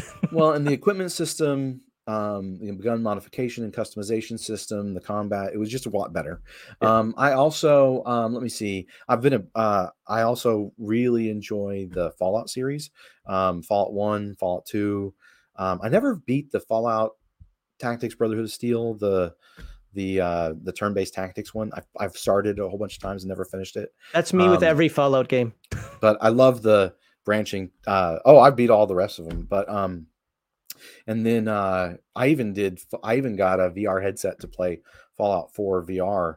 Oh wow! And uh, they did not do that. They did not. They, they did not do a good port. Mm-hmm. But it was still fun. It was still really cool um, until you go into some place like uh, you know uh, Diamond City, and it just like it's like lag. It's just like the game can't mm. handle it. But it was fun. It was fun to to like you know uh, what what is that uh, you know uh, bayonet. I had these guns with, you know, you've got your your rifle and it's all customized, and you got a bayonet, and ghouls are running at you, and you're bayoneting them, and then gunning down the rest of the of them and stuff. That was fun. Um, and it's scarier, way scarier in VR. Ghouls are like, eh, uh, you know, but when you put on the VR headset, it's that was pretty intense for me, depending on the ambiance of the scene. But anyways, I, I really enjoyed those games. Um, I also like a lot of strategy games. I'm a big um, Civilization, Master of Orion, um, and then I would have to say uh, I've played a crazy ton of RimWorld, um, and like heavily modded, so that it's basically like Rifts with sci-fi and and magic and all this stuff. I, I, don't monsters. I don't really mod my RimWorld games that much. Uh, I don't know. Mm. I'm lazy when I play, and I, I kind of figure if I have to mod a game too much, it's like oh, I'm not even playing the game anymore. Uh, but right. that, that is one of my go-to games. In fact, I don't put it on my computer because I get nothing done for about a week or two if I if I have it on there. Games like that, Factorio, that's another one that I I never I never did Factorio, possibly because of that. Um, and I, I do like shooters and stuff. Um, you know, Doom um, it, the series is great. Uh, and let's see. Uh, oh, I, am a big fan of um, pretty much most of the Paradox Entertainment games.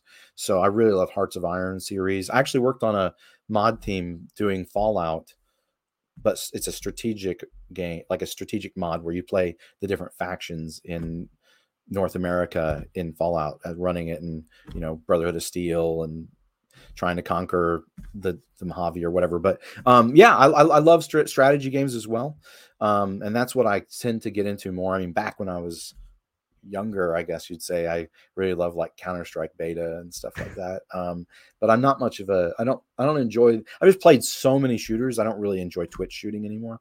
Um, yeah, I agree with that. But uh, yeah, and then um, when it comes to tabletop games, I mean, you've heard a lot of the different stuff that I've played. Um, let me let me look at some of my collection. I mean, I played a ton of Robotech. Um, my buddies and I would basically use Robotech as a palate cleanser. We'd we'd run like a whole like we would do a whole campaign. I did a lot of long campaigns, like year long, like multiple awesome. year, year or two long campaigns where we were playing all summer every weekend, right? Um, and and and then um well sometimes we'd run like sometimes there'd be like you know in some of the books like the macross 2 i think it was books they had like some short campaigns that you could run that would be mm. like three or four sessions um, you know a couple or a couple of adventures or macross plus uh, books and so um so i know uh, it was macross 2 anyways doesn't matter but we we would run little uh, you know robotech adventures as kind of a palate cleanser, and then we go, we usually end up going right back to Rifts. Um, but uh, that was that was kind of my experience. Um, I also really like tabletop uh, board games and uh, war games. I'm a huge Warhammer Forty Thousand fan. I, I, managed a Games Workshop store for a while, mm-hmm. but yeah, I was uh, you know involved in leagues where we played every week for a couple of years. I wanted um, to get um, involved in Warhammer, um, but I, I, grew up poor, first of all. And so when I did finally get into it, I couldn't afford the minis. And so we used to play with paper cutouts, like, because I played fantasy, not 40K. So we'd have our formations. I'd do like these one inch squares. And so we'd cut them out, put them on the table. Uh, but uh, what uh, ended up happening to me is they said, well, you have to have your miniatures painted in three, a minimum of three colors. Right, blah, blah. Right. I, said, I said, go F yourself. I'm not doing that. I would do the bare minimum with, um, I, had, I was running Black Templars in third edition. And so I was very competitive. And then when he worked for Games Workshop, everyone, all the support personnel, all the store personnel are very, very, very competitive. Um, but uh, yeah, I would do that because I was mostly focused on playing the games. Um, but then I still I, have the same eight you know, battle mechs. You can maybe barely see them right there from high school that oh, I used yeah. to that I used to represent everything that I ever played in BattleTech. See this Vindicator? Yeah, okay. This is now a locust for this fight. you know, like so, yeah. Before right before I joined the Air Force, I actually ran. This is in Colorado. Um, at this at this game shop called Valhalla's in in, in Denver. Um, I ran a BattleTech league where and it what started out with that? just 2007. Okay. So, so I, I, yeah, I was stationed at Lowry. so oh, that okay. tells you how old I am. Uh, I was stationed at Lowry for a little bit, so I actually got out to Denver and Aurora. And I was, I don't, if I'd have known about that, I would have never been on base. we have fun. It was like Tuesday was Wednesday nights, but it started out. A few of my buddies, I used to do like a narrative campaign with them, and there were no characters. There, they I mean they named their character, they wrote a backstory for them, they had their piloting skills, and I think we had some sort of system where you could get kind of like edges or perks that you could. Okay, so second edition battle kind of thing. Um, no, no, the, uh, we were playing the old old school stuff. So, the, so the, was the old we one because this is stuff I played. Uh, was uh, f- uh, was it five kills to raise your gunnery skill and four kills to raise your piloting skill, if I remember correctly? I did it all narratively. We okay. were making half of this stuff up. Um, cool. but what I did was I let them salvage everything they captured.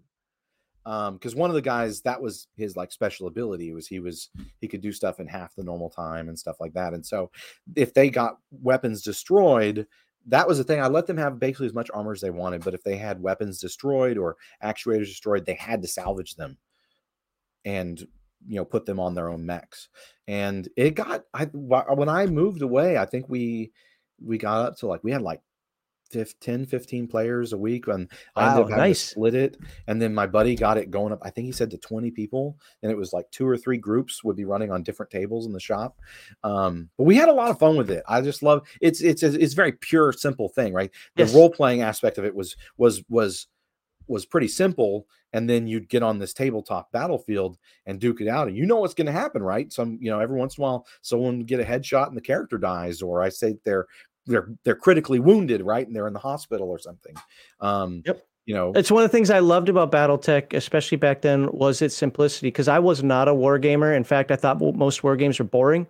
Uh, for for me, again, not judging anybody else because I know sure, chat, right. chat go, go nuts if I do. Folks, right? But I, I I love the fact that BattleTech to me was the most simplistic set of rules that still were meaningful, and I got to play giant stompy robots. So, and I, I, mean, I tried games like Heavy Gear, and not that I'm against Heavy Gear, but I don't know, roller skating mechs was a little weird to me.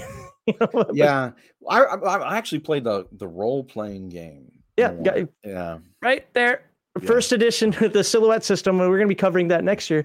Uh, the I, but I thought that uh, Heavy Gear had the best computer games. Blew the Mech Warrior games out of the water. But the, the Activision ones oh. in the '90s. Yeah, I'm a Mech Warrior fan, and uh, what is it? Mech Commander. Um, I, I enjoyed those, but yep. I've played a lot of MechWarrior Online as well. Uh, Not PGI. PGI. I, am a, one of the things to understand about me is that I'm a purist in everything. Either do it right or don't do it at all. And the fact that water doesn't slow you down or give you heat or help you heat, to the fact that it had pinpoint accuracy, I was like, really? Really. Eh. But I get it. It's you know it's an action game. That's what people wanted. So I mean I'm, I'm not going to bust his balls too much. I don't play anymore. Uh, but I used to play. It's actually how I started streaming was uh, by playing Mech Warrior online. so, uh, but all right. So we'll move now into let's say uh, working. Uh, so you already talked a lot about uh, you know how you got in with the Pinnacle and uh, Palladium. If you want to talk yeah. a little bit more about how that happened specifically, cool. If not, uh, we can talk more about uh, like what what's ha- what your happenings are, I guess, right now, without asking the questions yet. With uh, Palladium Books, like like how that's been working out for you. How um, I'll I'll let you direct this how you want, since you already did a lot of discussion about this uh, already. Just but kind of moving from the game player side to the game designer side. Yeah, that was an interesting transition, right? Um, I was one of those guys that you know I think a lot of, a lot of the viewers or or you might be in the same boat where it's like you you want to play, but you run the best game in your group, or you're the one that's that's interested. at least I think I do. yeah, or it's not going to happen if you don't run it right. Um, so uh, for me, I was always on that side, and so I, was even tink- I was always tinkering with with rules. I think what's one of the great things about the Palladium system is in the books it says, "Hey, well, if you need a house rule, do what you need to do," right? Um, or you know, for instance, people you know will get you know, will say, "Oh, well, it's not. These rules aren't clear." Well, it's not clear because Kevin wants the game master to decide. Can can you can you do me a favor in the future, uh, like in the next printing of a book, even if you don't change the rules? Can you put that in big bold marquee letters somewhere? Because that is one of the things that drives me crazy. Like, and don't get me wrong, I fall into that trap sometimes as well. Like, I can't figure out how this rule is supposed to work because I know I'm gonna get a player that argues and, and things like, no, I'm just I'm there to make a decision. I'm there to make that ruling, not the rule. But I hear it all the time. Like it's not clear. It's not, I don't understand it. Well, right. it's plus well, two and, and, move and, on. And, and there is merit to a lot of that. I'm not saying like it's perfect as is, and you know, it was written by God's holy hand or anything. Um, but but but you know there is there is I like that I enjoyed that space, mm-hmm. and so even when I was a kid, I designed my own tabletop RPG. It was a 3d6 based RPG. It was terrible, but um, I just wanted to, mm-hmm. um, and I've always been one of those people that always wanted to write stories or I'd have ideas for stories and I like I couldn't not write them down. I have folders full of this stupid stuff, right?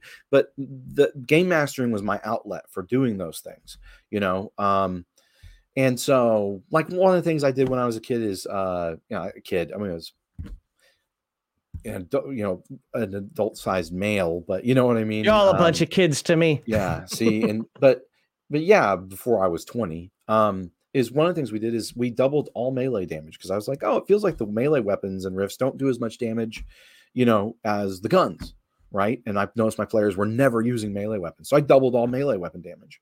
Hmm. They paid attention to the melee weapons then, right?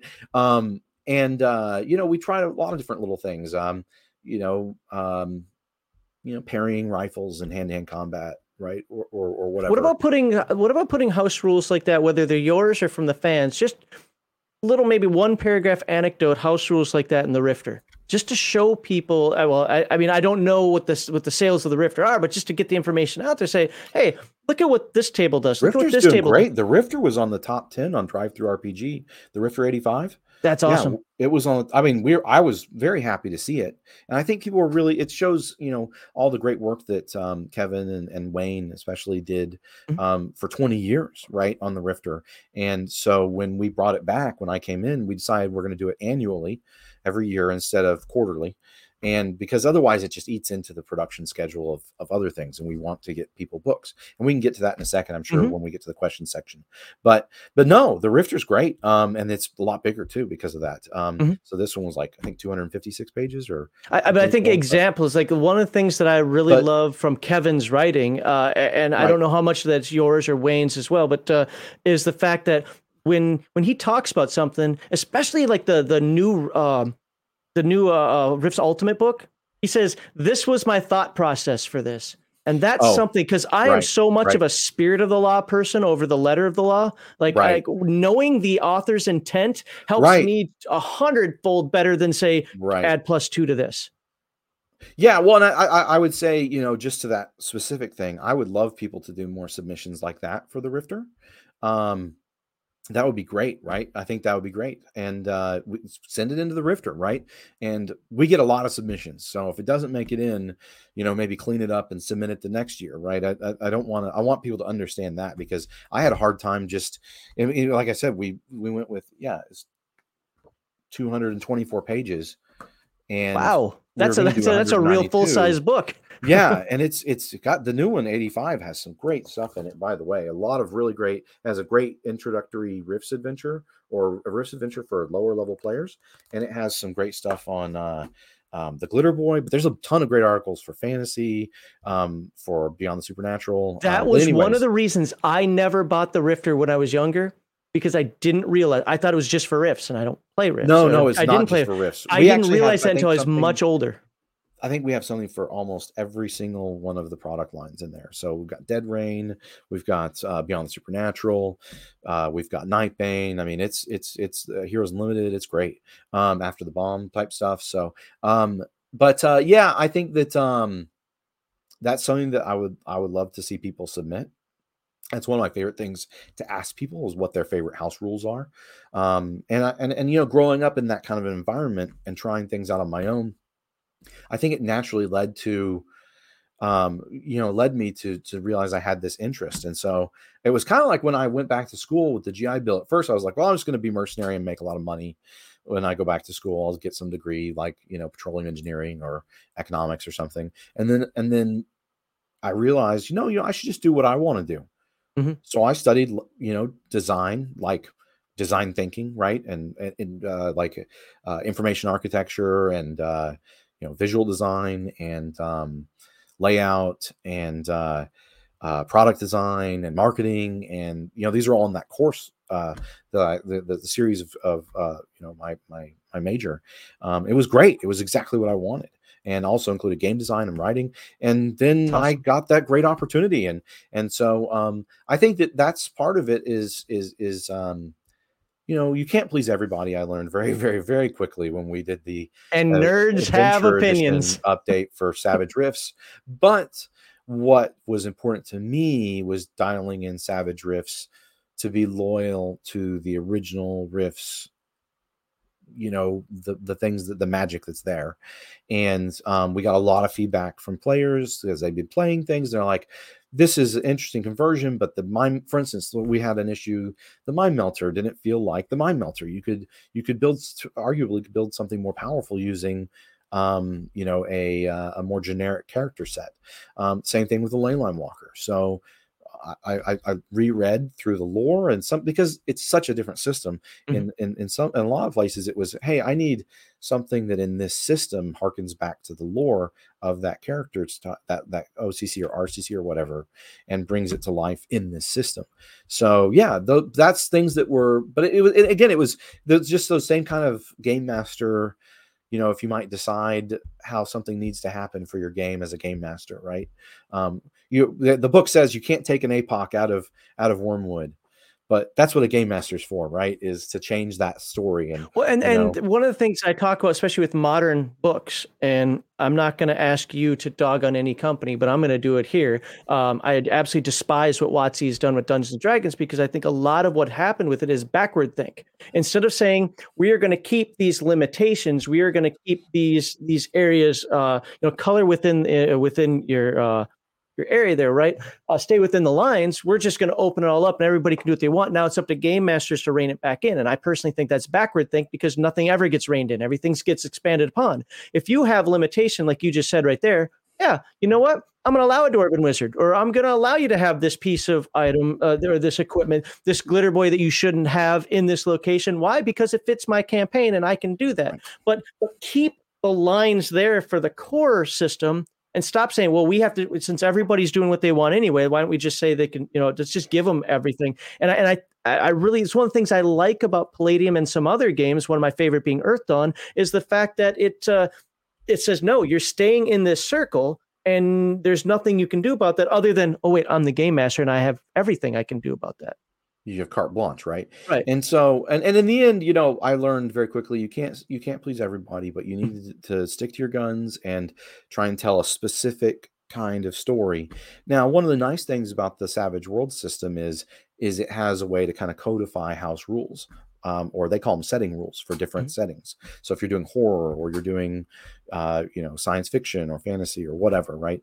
Um, and so I think that's great, and that's one of the things that um, I think was really great because uh, with Savage Rifts, I could dial it in how I would like it, but then you can still turn on off these toggles, right? Mm-hmm. Um, and one of the things they did with the Superpowers companion is they said, "Here's power levels depending on which comic book type you want to emulate with your with your game." Well, I brought that into Savage Rifts so that you could say, "Hey, I want some," because some people thought, you know, the original first edition of Savage Rifts was just really like balls to the wall, like Heroes of the Megaverse kind of thing, right? Really high powered stuff. Well, I mean, let's be fair. Rifts is pretty gun. I mean, for and my it, taste, it is pretty, pretty gun, right. But I, I, I dialed it back a bit because I felt like I, well, and I, I, I play a little, I guess, harder game. I like the horror aspect a little more, the horror, okay. the action horror. Um, and so I dialed back a little bit of the free stuff. Um, but it, but, but then, you know, I codified options. If you, the game master wants to run a different kind of game, more power yeah. to you. I even have options in there. So if you want to run a game and you don't even get the full OCCs or iconic frameworks or whatever, right? You just build normal Savage Worlds characters. Here's some plastic man. Here's a laser pistol. Good luck in the wasteland, right? you could do that, you know. And um, I've run something very close to that, and we've had a lot of fun. So I, I think it's you know it's just about telling different kinds of stories, mm-hmm. in my opinion. Oh, so, you said um, the S word. I, am with you. You're, you're, actually, you can get most of the people in my chat to agree with that. That uh, it is, you know, we like the we like the concept of the emergent story. It comes from the gameplay, and I think that's one of the things that um, you said. Uh, something like Rifts has always been too guns or too over the top for me. But believe it or not, when Kevin was on here, even though it was just a couple of months ago, um, the way he was talking about had me relook at Rifts And to be completely honest, I kind of was sold on it after that. I was like, okay, I get what you're saying. For what 30 years, I didn't get what you were trying to sell. Well, just a did couple. You, the original book cover to cover? I didn't know. No, uh, I I was a player in it. I wasn't a game master. I, I just thought it was too weird. Like I just I didn't grab like the, grab grab the 30th anniversary. Do you have a 30th I have, anniversary? Yeah, I have the 30th okay, anniversary. We can send you one if you don't have it, but just grab it, okay? And do me a favor. And you don't even have to. Obviously, you don't have to read the rules section really, unless you want to blast the past. But read the character um, write ups and then read the world book section and you know just read all the fluff stuff just straight through the book and and and and you what here's what i think is you know people say Rifts is everything or Rifts is gonzo i don't really like that term um, but personally Rifts can have anything in it it can yeah. be what you want it to be um, and that's one of the powers of the powerful things about the setting but the thing that really for me drives it home because i could do that I, well GURPS can be anything right um, the thing that really drives it home for me is that the core conflicts in the setting reflect the the, the convergence of magic and technology mm. and horror and the unreal right and that and it's treated seriously with great characters and great factions and a, a, lot of great story and so that's you know to me you could do something similar to Rifts but if it doesn't have glitter boys if it doesn't have the coalition if it doesn't have emperor Prosek if it doesn't have the federation of magic you see what i'm saying if it doesn't have all these things that's not Rifts. If it doesn't have leyline walkers, it doesn't have mystics, it doesn't have mind melters, psi stalkers, dog boys. To me, that's not Rifts. And you could say Rifts could be anything, but if you take those things out, that's the stuff. That's why I'm there, right? It, it, you know, is for those kind of things. So, um, I noticed a couple of things that I, I, I would like to answer. One of these okay. is, will we see a Palladium system Tomorrow Legion source book? Um, I didn't. I've never even thought of that.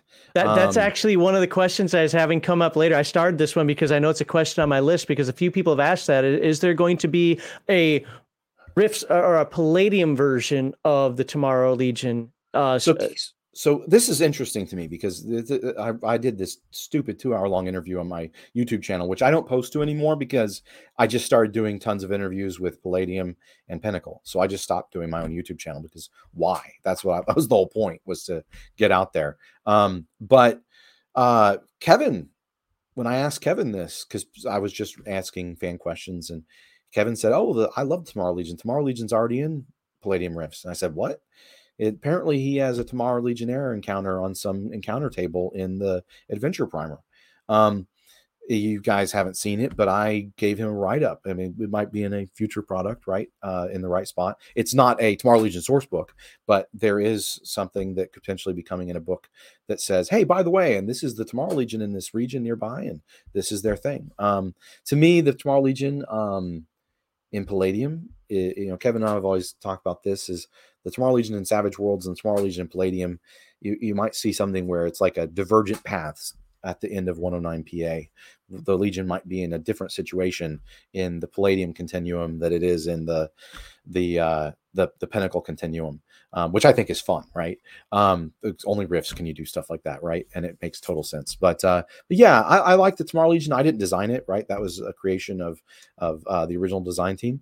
But um, I think that there's a lot of uh, great things that you can do with it, a lot of great stories to tell with it and um, yeah, I, I I think it's uh, it can be a lot of fun. If people really want something like that, yeah, we're listening. Thanks for the the feedback. Um, but um, yeah, um, according to Kevin, that's already he considers it part of the the setting. He really liked the idea of, you know, kind of uh, the the coalesce, you know, a coalition. Of, uh, is that a right word? The coalesced form of like the heroes that you know often accompany Cyber Knights and Glitter Boys um, in their in their groups and their teams, having a faction that is is kind of the central focus of that. It's a small. That's the other thing is I think a lot of people misunderstand the, what the Tomorrow Legion is. It's a very Castle Refuge is a very small settlement near Kingsdale, and it's not like at war with the coalition or something like that. It's I, I know somebody um, posted a long diatribe on my Discord, a couple which I pulled out a couple of questions out of that that actually addresses that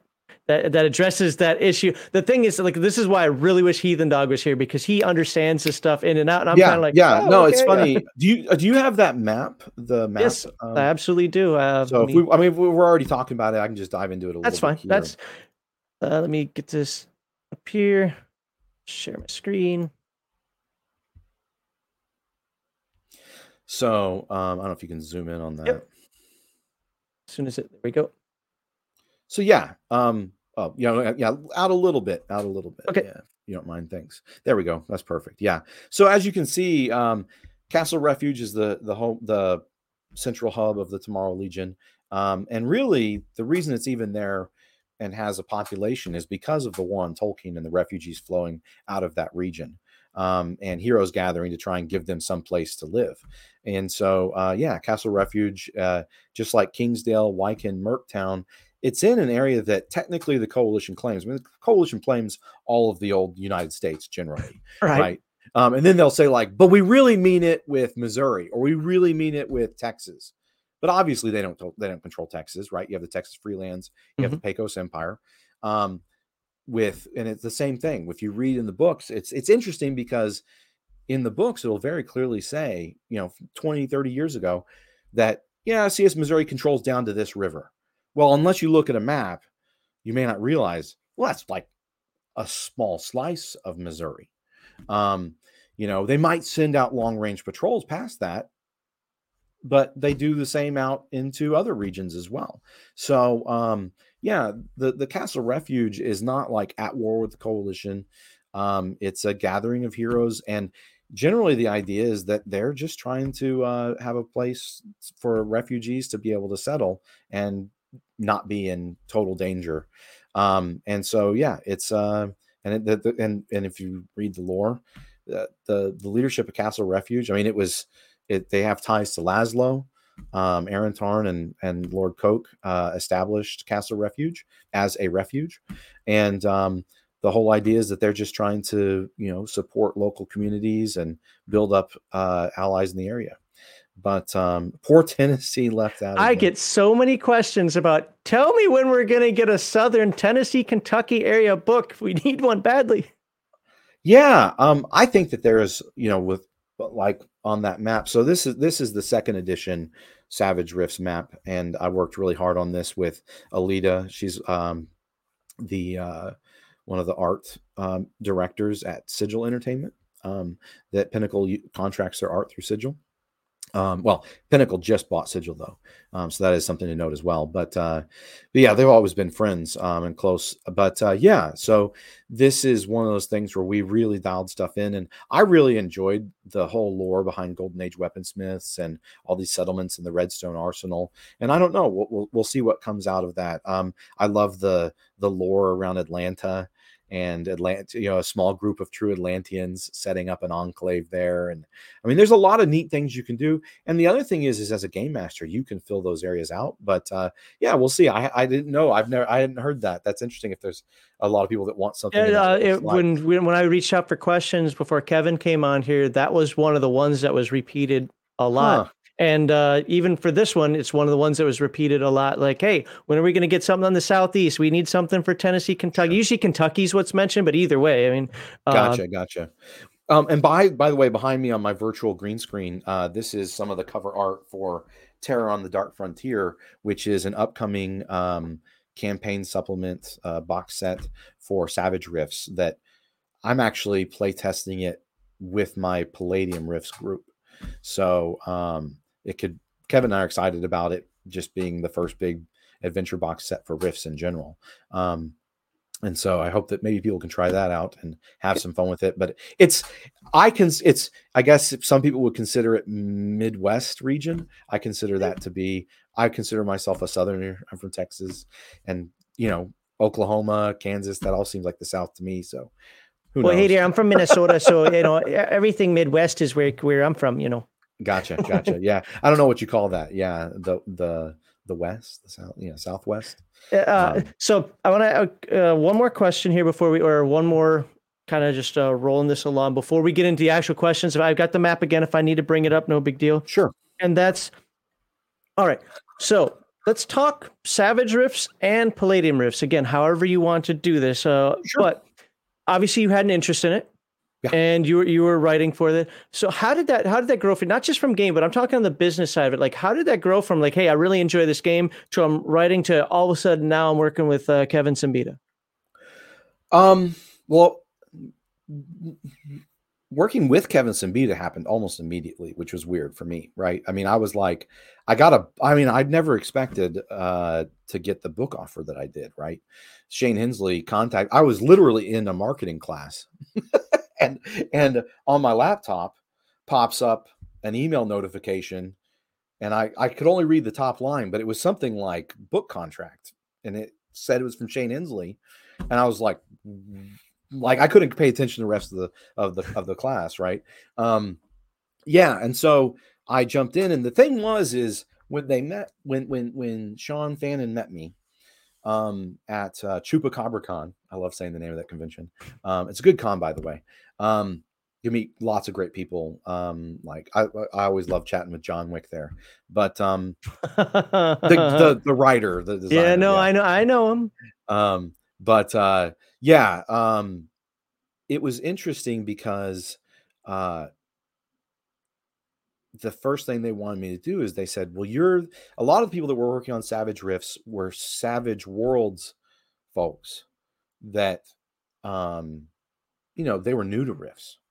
And they said, We really need somebody who's a real Rifts grognard who can help us with the art approvals because it was just if you don't if you don't know what to look for in the details me i can see a piece of art it's kind of like that what is it uh, there's a there's a there's a um, psychological phenomenon they call it but anyways um, there's a book about it called blink i think is what it's called but anyways you can you can look at a picture and know that's not right or that's right mm, okay. and you don't even have to know the details you'll figure it out why your brain is recognizing that but anyways, that really helped because I could look at art and say like, nope, this is wrong, and then I have to figure out why it's wrong. And you need four vents, not two vents on this side of the coalition soldier's helmet or whatever. See, I like right? that. I like that pedantry. I really do. Like, like I want things. I'm an IP purist, so I want things to actually follow the IP, not some artistic rendition of it. I want what it's supposed to look like. Well, and these are cool artists, and these are artists from all over the world, right? Some of them don't know Rifts, and that's okay. Um, but we got to get it right. And so, um, and I think that if you take a look at those first three world books, the original three books and the first three world books, which I that was my first thing was was um, I guess art directing and and managing the art between Kevin and Palladium, or I mean from between Kevin and Pinnacle, um, was and then like Atlantis and the Demon Seas, I think you're going to see there's a big step up in art. You know, each one is a big step up. I think with the, the new books, uh, with Terror on the Dark Frontier and then um, Land of a Thousand Islands, which is the uh, upcoming Savage Rifts uh, South America book, um, you're going to see that art is is each time going up a, a, a notch um, as we dial in awesome. the process. But um, but yeah, so immediately I was emailing Kevin about art approvals, and I, I mean, I'm like, Mom, I'm talking to Kevin Siembieda. This is crazy. You know, we thought it was crazy that I was working with somebody like Shane Hensley, right? I was a fan of Savage Worlds. I was like, I met Shane Hensley. You know, I met these guys. I met this guy, and then, you know, three months later, four months later, I have a book deal, and I'm talking to Kevin. And that's, I mean, I've always, like I say, you can tell from my background, I'm a huge Palladium fan, right? I mean, that's like my origin point in gaming, and so, um, yeah, I was like, I'm talking to Kevin Siembieda now. My mom was like, what? So, you know, um, and then we, uh, you know, every once in a while I would call him and bother him because instead of like emails, because we really needed something for, you know, for whatever reason, uh, you know, a deadline or whatever. And um, so then we started chatting on the phone. And then um, after the, uh, let's see, um, yeah when when it what the it really started to change when we were moving into um before when when Shane decided to do the Rifts for Savage Worlds um second edition to coincide with the upcoming uh, Savage Worlds Adventure Edition mm-hmm. update that's when things really went into high gear for me because that's when he said, Sean, you've got, you can do InDesign. He didn't know I could do that at first, right? So I sent them like these huge Word files for the first book. And then he was like, hey, um, you know, I, I didn't know you could do InDesign. You can do InDesign. You can, you can do, you know, you've gotten you've gotten your feet wet with rules design. It looks like you're doing a good job with that. You're doing good writing. You you know you have a handle on what Rifts is. Um, you know, would you run the you know manage that that for me that line for me? And I was like, yes. Am I going to say no to doing Rifts? You know, more Rifts. And so I like it too much. Um, I don't um, want to touch it. Right. I mean, it's like, you know, and then that went that that Kickstarter went well. We did, I think, somewhere near a quarter, 220, 250 anyways um, it was a great kickstarter and then you know good sales after that and um, i met kevin at gen con in person and um, i think that was a big deal um, because we really got along and um, he was very complimentary. I didn't know if he was just being nice um, right? Because i had never met him before. And you know there's all these people seem to think he's like some people think he's like the devil or oh my god um, yeah before he was on here i got a lot of background stuff like you know you know he's an asshole he did this happened and this happened he did this and i'm like you know what? been, that's great. Tell me what you want i'll keep my i'll keep my eyeballs on it in case something happens. But from the second i first talked to him even in emails he's been nothing but amazing and that's been my experience i mean you know and now he doesn't put up with garbage right yeah, i mean right so um and the other thing is is I think a lot of times he can get a bad rap because he will protect. Let me put this nicely or uh, carefully as well. Um, he will protect new writers um, by rewriting half of their material and not maybe clearly communicating that and then releasing a mm-hmm. book. And then maybe they're upset because he rewrote something, but he knew it was going to be a better product. He didn't want to let down the fans, but at the same time, he doesn't want to make them look bad. Um, but then they'll badmouth him. That's what it seems like is a, has happened. well, again, that goes back to that artist thing. No artist likes to have have his art right. corrected, right? So, right. So, I, I, live yeah, that. again, that's the kind of thing. Like you know, out of respect. I mean, these things. I mean, I, these things happen with any company that's mm-hmm. producing mm-hmm. products, right? And um, you know, that just that's why, for instance, at, we can talk about this more later if you want. But uh, here at Palladium now, we're not going to be announcing projects until they are on the way, imminent, for sure going to happen, right? Because you know, I, instead of people getting frustrated about hearing about a product and then it gets canceled for a reason, you know, and just out of respect, we don't want to have to say every time why a product got canceled, right? And that we shouldn't have to. But, um, anyways, um, yeah, but that that was a big change because Kevin was like, "Oh man, you've got so much talent." He's like, he said, "I've I've made a career off of uh, being able to recognize when people have talent and are good, you know, artists and writers would be good to work with." He said, I'd be excited to meet somebody with half your talent. And I was like, that's really nice of you to say, but you're totally blowing smoke at my ass or something. But no, he's Kevin's really great to work with. It was funny because I'd heard all this stuff. And then he's only been like every time he's only been super cool to work with. Absolutely. As a licensee, right? Okay. Where in a very professional environment. Now, um, the advantage is I'm working with an you know established company, uh, Pinnacle, with a, a good track record. And um, and so, you know, we're putting out and working hard to put out good professional products. Pinnacle's actually like like Palladium in some ways is they're very small companies. A lot of people don't realize how small they are and how much heart and and and and, and hard work goes into products. But um, but yeah, um, that uh, that was that was a that was interesting. And then when I finally met him, it was so funny. Jodi, she's the chief operations officer, uh, Jodi Black of uh, Pinnacle, and she took me over at the at Gen Con 2019 to meet Kevin at the booth, and we we started chatting. We chatted for an hour or two, and then I felt bad because other people wanted to meet him, so I left and came back a couple days later. We chatted another couple hours, but I, I remember I went back to Joe. I was like, Kevin's really cool. Like she's like, I know, right? And yeah, it, that's been always that's been my experience. Um, you know, uh, obviously I wouldn't if he was a if if we didn't get along, I wouldn't have joined him at Palladium. no, absolutely no. no I, because of all that stuff that was said uh, in the background, you know, watch out for this, watch out for that. I, I am not gonna say I went in nervous, but I was definitely like, okay, let me just feel this out a little bit. But I'm telling you, from the second I have the same experience as you. Obviously, you're more on the business side, you know. But uh, emails went back and forth. Have always been great. When he was on the show, it was like talking. I, I said this to him. I'll say it to you. It was like talking to the gamer friend I didn't know I had. Like yeah, it was one of yeah, the best experiences. Yeah. Yeah. Um, one of the things I want to re- say something cra- uh, crafty Matt said something about in case it wasn't started. I purchased Savage Rifts last year. Sounds like there was some sort of ordering issue. Uh, please contact support at peginc.com, P E G, Pinnacle Entertainment Group, peginc.com. You can also find it on the the the Peg Inc. Uh, web store. Um, they are great. We have great people that can help you uh, get any sort of issues uh, fixed if you if you received the wrong product or something. Um, but uh, the revised box has a pre-order. Yeah, that yeah, double check with them if you tried to order something and you got the wrong thing. Because last year, you sh- if you ordered it from Pinnacle, you should have gotten the Adventure Edition. Um, but yeah, if you have any questions, please contact them and they can help you out. Um, really good people will bend over backwards to make sure you have a good experience. Um, I, I, ordered. Uh, well, I, I, had SWADE for a little bit, but I, I did order the Tomorrow Legion stuff. Uh, it was either late last year, or early this year. I can't remember. I think it was early this year. No problems. I've got. Well, they're down there somewhere. Uh, but yeah, I, I, read through them. But the thing is, like I said, I don't understand the differences. Like I was trying to read it, like see if I find the differences here. I'm like I don't know well enough to know the differences. Yeah, um, and Doc Fearsome has a question about the map uh, yep. regions. That so um, that's all. I mean, this is all we. I, I didn't even know this. They Kevin and Wayne knew exactly where Lone Star was, like the Lone Star complex. Like they could have told. They told me basically grid coordinates.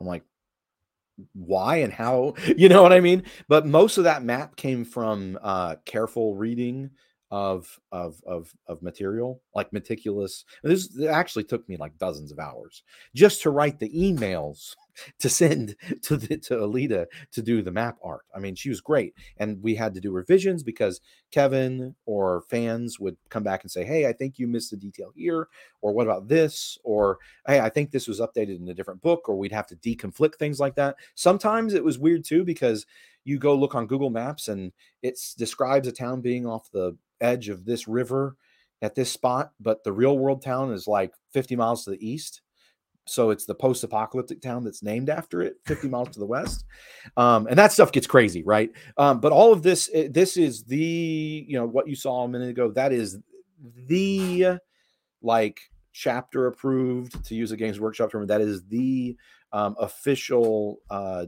most highly detailed map of north america and i can um, definitely bring that up again uh, if we if we need it for anything you know, this is so so Savage Rifts, especially since, and I, I, I mean, again, no shade or anything to the guys before me, but especially since I came on, my number one thing has been make sure that Kevin and I that we get the details right between us, right? So if you go mm-hmm. read Empires of Humanity, there's there's lore update in there, right? We filled in some of the gaps of what happened to Fort Pinnacle and the Coalition Navy during the the the war with siege on Tolkeen and the war against Free Quebec. Well, what happened in there, right? Um, because I was updating the timeline to 109 PA. It's all official canon, right? So a lot of people enjoyed the Savage Rifts books. Um, like Empires of Humanity or Atlantis and the Demon Seas because it updates the timeline and is a great way to read, kind of like the the, the Rifts Aftermath book. It's a mm-hmm. great way to update and refresh um, and have a high level overview of stuff because it's not designed to replace it. That's one thing that I want to put out there too. Is Savage Rifts was never designed to replace the Palladium books, and in fact, at the beginning of every book, um, any of the world books, we actually tell you which Palladium books those books were sourced from. So if you want to go buy Juicer Uprising, if you want to go buy, you know, Coalition War Machine, go do that. And or for players that aren't familiar with that, that are new to Rifts. Um, but uh, yeah, that's how all of that happened. But all those details are the best we can get it. Um, and I think they look great. The maps look great. Yeah, the, the maps do look nice. If you're a fan of Rifts, uh, yeah, that's all official. That's all canon. That's all lore. Um, grab it, enjoy it, have fun with it, um, because it's uh, it, it's all Rifts. All right. Well, since uh, you know we, we kind of you know generally went over your background, your history, what you do for Palladium, what you've done for Pinnacle Entertainment. Obviously, if you have any more to add to that, uh, go ahead and throw it in. I think I hope I, I, think that answers it, right? I mean, yeah, you know, and then and then I well the, the one thing I will say is is and Shane said this at like when we were at Expedition Deadwood, you know, um, for Savage Rifts, I can basically do everything except for the art itself. And I think that's one of the things that Kevin also really likes is he's like, ah, it's someone that, you know, because Shane doesn't have to worry about, and he doesn't know, he's not a huge Rifts fan. He's not some old school Rifts fan. So he doesn't have to worry about Savage Rifts, right? I contact him, we work things out when we need to, but usually that's pretty smooth. Um, and then, you know, uh, that's that, you know, so in a company like pinnacle or palladium or, or something like that where you have these really creative people they're usually the bottleneck to get things done. And so that's why it's an advantage to have somebody that can handle all these things because then it, it, loosens up that bottleneck. And i think kevin saw the same thing and was like okay great.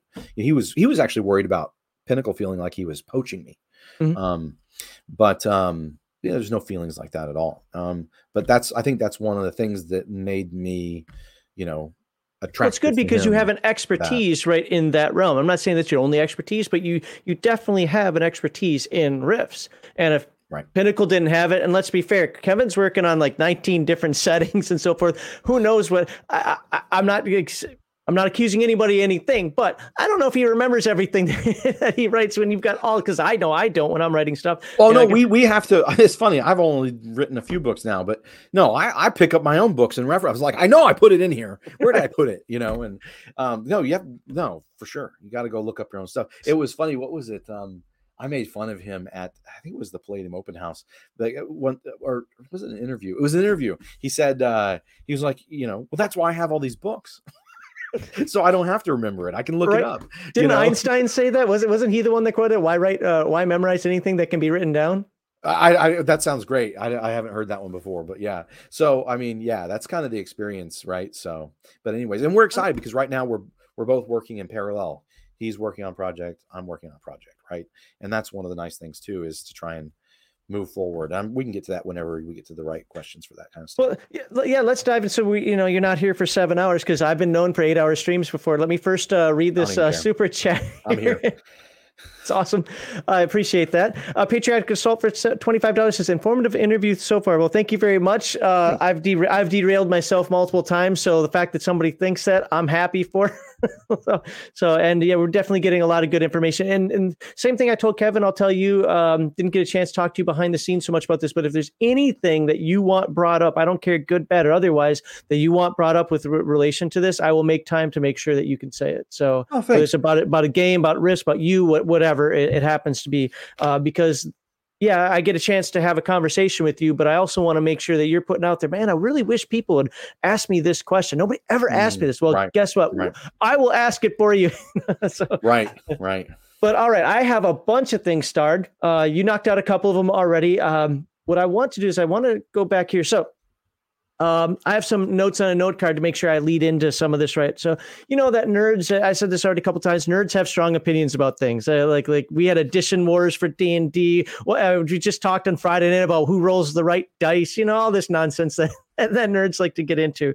Well, one of one of the strong opinions is uh, a lot of us feel that companies like WotC didn't respect Dungeons and Dragons. Again, not asking you to comment on that. Uh, you know, I, I, don't do that with uh, business folks, but uh, yeah, I don't um, want to throw shade or anything. Um, uh, but right, right, and we don't expect. But but in the nerd community, there's a lot of us who's like, you know what, we just don't feel it respects their tradition. So I think you can understand that. Yeah.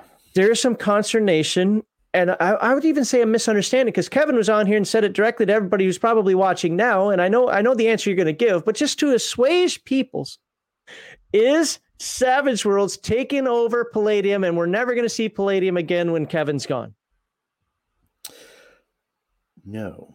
Um, Are you sure? I'm not like Can I'm not. Yeah, I'm so like I, I don't I don't know. I, I think I have written it down in multiple places on the internet, right. but um, it's it's in multiple YouTube interviews that you can go watch right now. But um, maybe I need to put something on my own page. I don't know if I'm watch my my YouTube channel. It's I haven't posted. I, I don't know what else you years, have but... to do in order to convince people of that because I've watched multiple interviews. Uh, Kevin was on like it like it's not taking over, but people. So I'm not like I'm not like Shane's um like illegitimate love child, secret love child, or something that's come in to infiltrate, you know, execute order 25 or whatever. and suddenly I murder Kevin and, you know, we, we print everything for Savage Worlds. Um, yeah, it's, it's, uh, that's not it at all. Um, in fact, I get this question a lot too is, um, the other thing I'll say, yeah, that's funny. Um, See, I, I try to explain. I try to state, state, something clearly, and then people are like, "Oh, he he took right. too long to answer."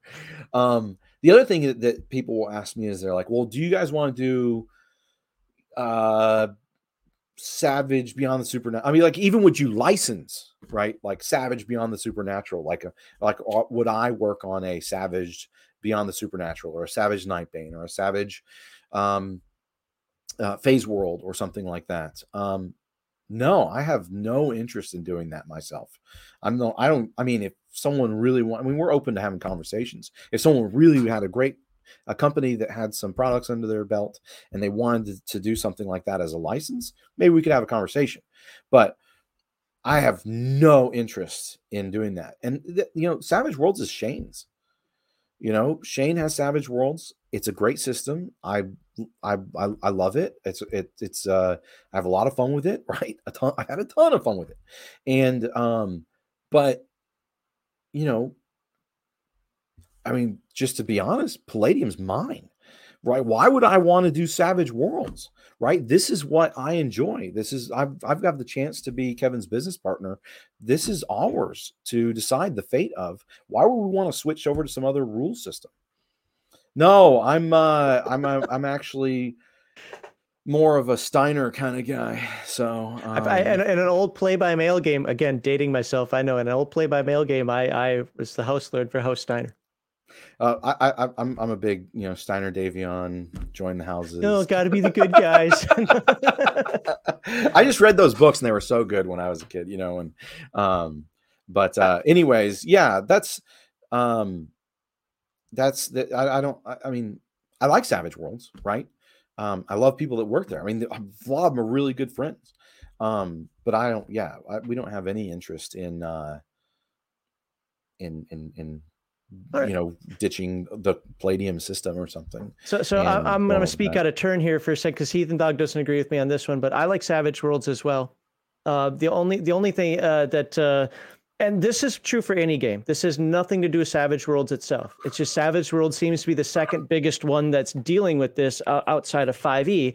I hmm. personally, this is just personal thing. I can't stand it when IPs go to 5e or Sa- like I like Savage Worlds and I like Savage Worlds Solomon Kane, its own. Uh, I, I, forget the the the superhero one, but I, I like its own IP. Oh, uh, uh, uh, necessary evil.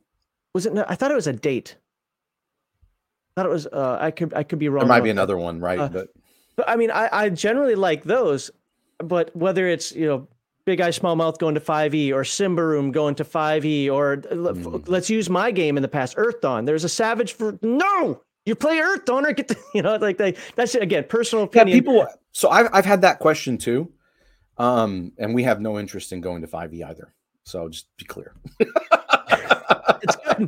Uh, I, I, just, um, I, have just always believed that if you're going to play, if I'm going to play Rifts, I'm going to play Rifts. I don't want to play Savage Worlds Rifts, well, but at the same well, time, if I'm going to yeah. play, uh, was it Deadlands? I'm going to play Savage Worlds.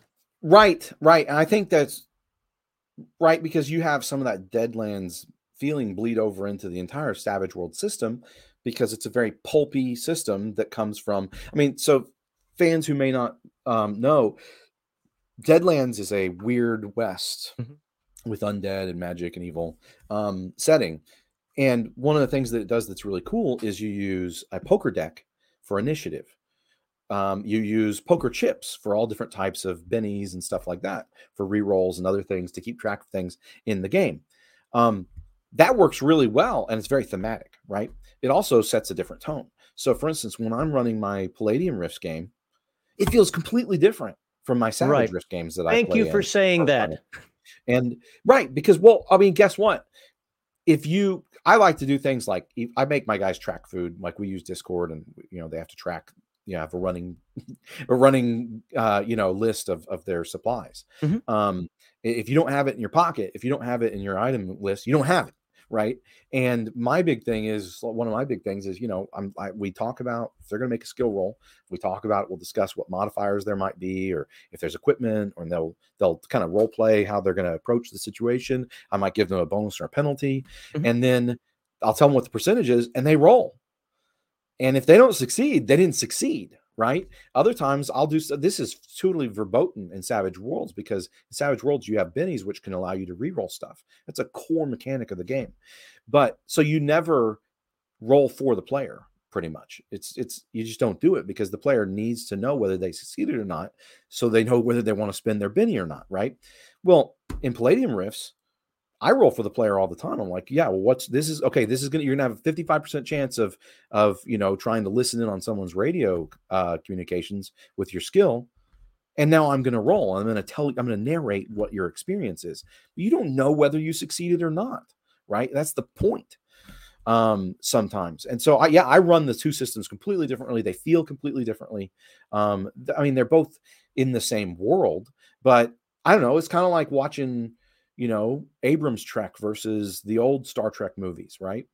um, or the new generation Star Trek movies. They, they have very different feels, and Right. even though they might be technically it's the same enterprise with captain kirk or whatever right um, in an alternate timeline but it feels totally different well, no, but see, that's one of the things that uh, that when I get into debates or arguments over this concept, like, oh, it's still Rifts. Like, no, it's not, because Rifts to me is a feel, or or whatever game we're talking about. Again, I'm just mentioning Rifts because we're having this conversation here. sure But- absolutely but- right But it's it's not the same game. I have played Earth Dawn and Pat, and no, I'm not going to drink every time I say Earth Dawn. I got a guest on.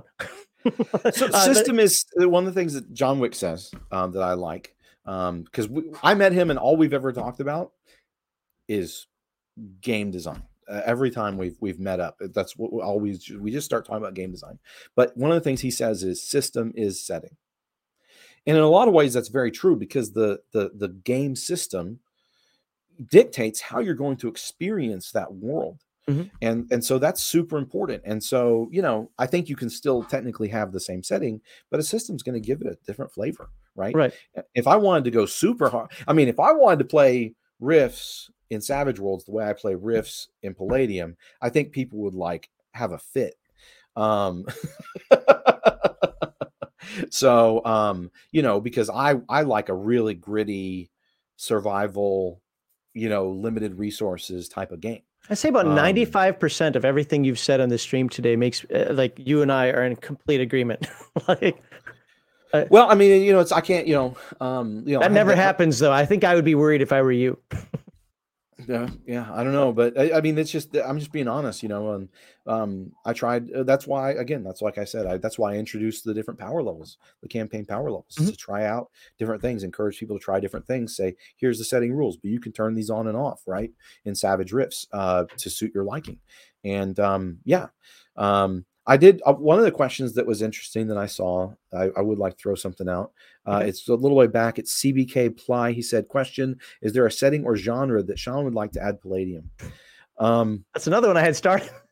okay, this is one that when Kevin asked me to join, because I'd been telling him what I wanted to launch. I've been sounding two different settings off of him. Um, uh, use him as a sounding board for two different settings I wanted to. And so, um, yes, we would love to do that. It's probably not the most important thing right now, but um, I have one. I have two that I think are very. I, I have two that are very fleshed out, very strong ideas for a setting that I think we're going to be good enough. Can we get a hint? my- no, Because I, I can tell you what I'm looking for from Palladium. I'll just that? openly say Yeah. I'm looking for an SDC oriented space opera.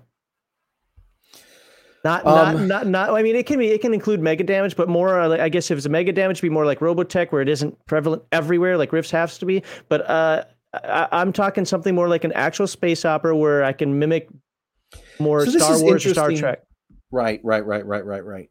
Okay, so that is not one of the two settings that I want to do. Um, th- these are the ones that I want to do. One is similar to stuff that's sort of similar to stuff that's out there, um, but one of them, no one's done anything like it ever, and I, I still don't understand how that's possible. Um, but um, it would be a completely, it's a completely, I think maybe there's some probably some indie person that wrote something on DriveThruRPG at some point that would be similar conceptually, but I don't know. I've never seen it or heard of it. Um, but um, you'll know it'll be like, where did this come from? Um, but uh, you know, Kevin and I consider um, Phase World to be Mhm. um, something that could be, you know, its own setting or should be supported like a core setting, even though it's technically a Rifts Dimension book. Um, so I really love Phase World because I really like the OG Fed versus Zeon Gundam. I like Robotech. I like, you know what I mean? Right, I no, like- but see, I like that's the difference in you. I I, actually like. Aliens Unlimited better than. Uh, uh, and, and was what's the other book? The was it the Galaxies? Whatever it was called. Um, the other Aliens Unlimited uh, book that came out after. Well, but you already have your SDC yeah, space game then. Yeah. but no, I mean, I, I that's I'm listening. The I, I I am interested though. You know, I mean, Robotech had mega damage, right, for Mhm. a lot of stuff.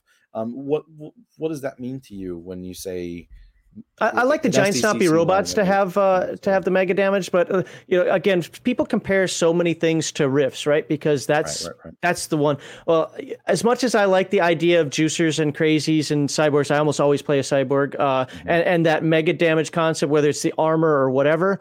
I would like most of the stuff to be SDC. Of course, your spaceships aren't going to get hurt. You know, if you're running, so you're, talking, you're, you're, you're, so you're saying more. I think what I'm hearing is or I'm interpreting this correctly, maybe, um, is you want more human characters yes. and human stories. Yeah, I'm not going to take a nine millimeter and shoot the Starship Enterprise. I get that, and if it's shooting you right. from space, you're probably going to lose a city or something. So I get right, that you, might you, be. You, yeah, you want you don't want the Rifts version of of a space opera, right? Right. You want a lower, like a more human. Absolutely. Yep. Okay. I might be thanks. alone in that. I don't know. no, I I don't think that you necessarily are, and I love that idea too. Um, because you know, uh, yeah. Anyways, there's a lot of different things I could say there, but yeah, I mean, like, why would we want to license a product if we have our own good ideas? Right. right? So, I tried to. I actually tried to write some of that uh, earlier last year, but I have too many house rules, and I, I, got I got confused with what I was trying to incorporate from what was already there for Rifts and Heroes Unlimited. And this, I was like, I don't know what I'm writing anymore. I, I, I can't reconcile these things the way I want to. Uh, and that, that game kind of dropped off the not game, I should say that uh, system I was going to write because I was going to run it for some people. The people well moved on to other things anyway because I hate playing online. Um, I'm just going to go down the list here. I know I have like 16 start questions here. Uh, some of them are about an hour old. I get that, but I'm going to try to incorporate them into like the format I have here. So we're always kind of staying. And we're not just all over the place. Uh, so we answered yeah, the Savage yeah. Worlds one, right? Um, we're let's if you don't mind, we'll talk about current books. And again, people need to mm. understand that you know when things are in the works, they can't always talk about them. You know, but uh, especially specifics because things change. You guys get angry, I get angry, whatever. But let's see what we can talk about with uh, current books. So I'll start with this one. Uh, we talked about this a little bit, but this is a direct question from my Discord, which was uh, Does Sean plan to clean up the editing of the books to make it easier for understanding and play? Um, yeah. Um, if you take take a look at if you have the Rifter 85, take a close look at at the layout in that book. Um, we tried some new things. Um, we weren't sure with some of the digital publishing op- or printing options if it would look good. For instance, if art goes off the top of a page to the side. I know these sound like technical little things, but it's like I was kind of feeling out the space with it. But for instance, like this, uh, there you go. Sorry, my virtual background gets in the way sometimes. But like See how that goes right off the edge of the page. We wanted to try stuff like that out to see what our options are. Um, when you know, because obviously, if I we do something, we've solved the problem or add some detail. We just need to be able to print it. Um, and sometimes you don't really know until you try. Um, right. But and, and if you te- if you look at it and you look at, at another Palladium book, you'll notice that there's slightly different maybe um, leading between some of the lines and, and stuff like that. Mm-hmm. Um, so uh, there's little things like that, but yes, uh, we're looking at, um, you know improving the the presentation values of the books as much as possible. Um, at the same time, so so before you know for any of these types of questions, one of the things I want to emphasize is when I got here, you know, Palladium hadn't had a release for quite a while, and one of the things that blew my mind is there were like eight to 12 manuscripts, but at least eight of them were 80% like a manuscript is written by a writer. Mm-hmm. And in the case of someone like Matthew Clements, it could be an like we consider him an ace writer. I mean, he used to be a staff writer, right? Um, so Kevin likes to, you know, we say 80% because Kevin likes to add 20% and he might he might rewrite 20%, right? And okay. um and then I would say 80% of the art is done and cover art's done. And imagine coming and finding out that there's eight books like that with three or four more that are approaching that. That's a bit that's a huge production backlog. Mm-hmm. So the number one thing that I mean, and, and and but bring back the Rifter and supporting everything, you know, it, it is also important. So we brought back the Rifter. That was the first thing I worked on. I kind of got my feet wet while I was learning a lot of things, and um, also there's a you know the pro like for instance the production. I don't get in too many details, but it's boring. But um, the production process at Pinnacle and the production process at Palladium are completely different. Like for instance, just at the base level, Pinnacle is completely distributed all over the world. There's writers and editors and artists, you know, and and, and designers. There people are all over the world working from home. Um, whereas with Palladium, everyone's in a physical meet space in an office. I mean, I could walk and go grab Kevin if you if anyone wants me to, you know, right? I mean, I could do that if I needed to, right? so it's very different just in that format. The other thing is is you know their production process is is is I would say it's very traditional. It's designed around a traditional uh, production flow where you you lay out a book at the very end, right? Um, whereas when I'm writing stuff for Pinnacle, I'm writing into InDesign, so I know exactly where the text is. I know exactly where the art is, or where I can fit a sidebar. I know I need to cut the text because I want this this race, like you know, the ogre race, to be on a two page spread or something, right? So it it's very different. And so a lot of these little processes, I don't want to throw the baby out with the bathwater. I want to make sure I understand the good, you know, stuff of the Palladium method before we try and re, re reinvent anything. Um, but uh, but yeah, we want to bring higher level production and stuff to things, but also that that kind of thing um, you know has to be tempered by we really need to get these this backlog of releases out mm. because mm-hmm. we want to fulfill the products that have already been announced that's why we're pulling back on announcing anything past that horizon because we want to get to the point where we're just uh, announcing things that are sure things to get gamers ramped up for the right amount of time people will get frustrated if a product's announced and it's not out in three months right or a kickstarter is not happening in three months so we want to we, we don't want to frustrate the fans um, and we, we're we're so we're taking a new tact with this. Um, but uh, but that's just the kind of thing I want to throw in there. As we're listening, I've heard these things. Uh, I'm, I'm, willing to hear anything you guys have to say. Um, we're uh, wide ears open, right? Um, but all of that kind of has to say, like you know. There is a process. It, there is a process. Um, trust the process. I don't know.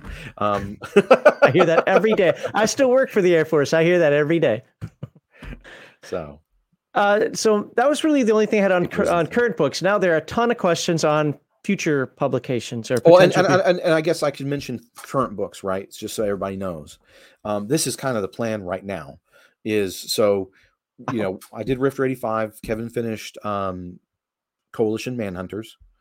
Um, yeah, I know you've learned to wait, but we're going to change that, right? And uh, so Kevin finished Coalition Manhunters. He's wrapping up on Beyond the Supernatural right now, and I am also wrapping up. Um, Wait, uh, what, what book for Beyond the Supernatural? Please tell, for the love of God, tell me it's a magic book so they can stop yelling no, at me. It's, it's, creature feature. It's in the in the weekly update. He's been talking about it. The Beyond the Supernatural creature feature. So um, he's wrapping that up, but it has a lot of GM advice, and we that is high on our priority list. Before we're heading off into you know the wild blue yonder horizons um, we do want to get the fans uh, tomes grotesque and beyond arcanum so um, that is something that's very important to us to getting that out there for y'all um, there's no, I don't have any release dates or anything, but you know, this is the kind of stuff you can find. he said it's coming. It wasn't out tomorrow. What the hell? Right, right. But I mean, so I just want people to know that Beyond Supernatural is actually a really important product line for us. And then um, the other thing is, um, and so I'm working on finishing up Titan Robotics. It's just about to enter final editing and proofreading and layout. Um, and so uh, probably in a week or two, I'll let you know when um, we're going to be launching a Kickstarter for that. So, um, oh, you know what? I was going to wait on this one, but this just popped in. I'll put it in there. I don't understand why a company like Palladium is doing a Kickstarter. Well, before he has to defend the company on this one, this is just the new business model, and I think so, I do think that people need to get used to this. Well, I I, I, I, don't know what. So I'm gonna maybe you can tell me what you think a company like Palladium means. How many employees do you think Palladium has? Right, Palladium is now, it used to be for a long time, it was number three in the industry for like almost 20 years, right? Very consistently. But even then, it was a fairly small company. Um, and so, uh, you know, companies like, say, uh, Wizards of the Coast or, you know, Paizo or something, that's that's a whole order of magnitude different than a company like Palladium. Um, and so didn't um, Paizo just do a Kickstarter or something? I thought one of those guys just did a Kickstarter and people were all freaked out about it. I, I guess I look at it as like that's just that's the new so, business model. Like I, so, I don't yeah. So before I even got into the industry, right before I was ever given a book contract, when I was at actually I was at that ChupacabraCon, and I was at a panel, and Shane Hensley, um, John Wick, uh, one of the lead guys on Delta Green, and uh, oh, what's his name? The guy that wrote the new. Um, he's been doing it for years. Uh, the Cortex system. Oh um, yeah? I, I know the system. I can't. I don't know the name. I can't remember his name right now. But anyways, there's a whole line of these guys. Right? These are all. Uh, by the way, Chupacabra is a cool con to go to if you want to meet a lot of the guys that aren't from the big companies, but all the kind of next in line. Um, but Shane said it, and everyone nodded and agreed, and it was a discussion. But Kickstarter is central to the business model of medium to small. I mean, I, you can't really get a lot smaller besides being an independent, um, like single person, right? Um, so yeah, Kickstarter is central to their business models. And the, the funny, crazy thing is, is that Palladium has been surviving without doing, uh, you know, Kickstarters for, for major product releases. So, um, you know, it's and, and Palladium is a very different spot from a lot of other companies in the industry for a lot of different reasons. For instance, a whole wide variety of, of, of settings and product lines as opposed to one or two core ones. Um, and the model also does not revolve around we'll put out a new edition every five years right? Or every three years or whatever. And and you know i respect kevin for all of those things.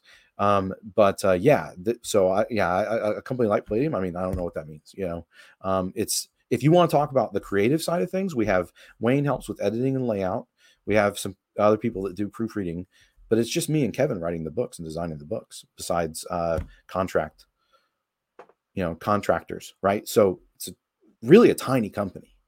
I'm, I'd be honest, I'm surprised more even larger companies don't do a Kickstarter. Oh, one to get a feel for the popularity of something. I, I, know that some people have a feel, well, that just pushes out the little guy. Well, first of all, first of all, I don't like Kickstarter anyway. I like Indiegogo, but the, you know that's just again personal preference. But either way, whether it's Indiegogo, Kickstarter, or I forget what the third one is now, they uh, they they help gauge a product as well even if you don't back the Kickstarter. I know it's it's like pre-ordering a video game. I don't pre-order video games that are in early access anymore because I've been burned too many times on that. And I know some people who feel the same way about Kickstarter, but I'm assuming, and correct me if I'm wrong, that a company like Palladium is going to see this as like the initial release. Hey, it's popular. It's still going to be on the shelf, whether it's DriveThruRPG or the Palladium store or whatever. It's still going to be there for you to buy, even if you don't back the Kickstarter, right? Right. Um, yeah. So, so I see the Biv says it just seems to me that Kickstarter for people that don't have the is for people that don't have the capital to start a book. But I'm old school and don't really understand this stuff clearly, and that's okay. That's look, you shouldn't have to worry about all this stuff, right? But what? So here, let me let me put this out there, and I'm about to put this into the Kickstarter, right? When when I'm preparing it, probably later tonight, but um, you know, because you have to get a lot of things set up, and mm-hmm. it, will take some time if you're going to do a decent setup. It'll probably look like this. It's me doing it, anyways. Um, oh, wow. I'll do my best, guys. Sorry, um, but the point is, is for instance, inflation's insane right now, and I'm not even talking about printing costs or paper costs or delays or any of that. And Palladium does all their printing domestically uh, to shorten delivery times and all types of stuff, right? As imperfect as it may be, that's actually way better than than a lot of what's happening in the industry because of the logistics log jams from overseas. So um, the part of the thing about doing a Kickstarter is we can a we can reach we're, we're probably going to hit the core audience anyways, right? But we can reach people that maybe thought Palladium went under 20 years ago, right? With the crisis of treachery, we can reach people that are new eyeballs right? That have never heard of Rifts or Savage Worlds or Palladium books or any of that stuff. We found that happen consistently with the Rifts or Savage World stuff. We have people that never had heard of Rifts, never heard of heard of Savage Worlds, either one, and they found a Rifts for Savage Worlds Kickstarter and got in, and that's great, right? It's discoverability. The other thing is, is if we can really carefully gauge and have a good Kickstarter, one of the things is the is is is the printing at scale so if we only do 500 copies of a book, or we only do a thousand copies of a book, or we do 10,000 copies of a book, or 4,000, right? The cost per book, you have to order that all at the same time. Mm-hmm. It can make a like like it can make or break a product, right? And if we don't want to immediately start, we've been, you know, doing our best to hold off on racing prices as much as we can, even though it's crazy right now.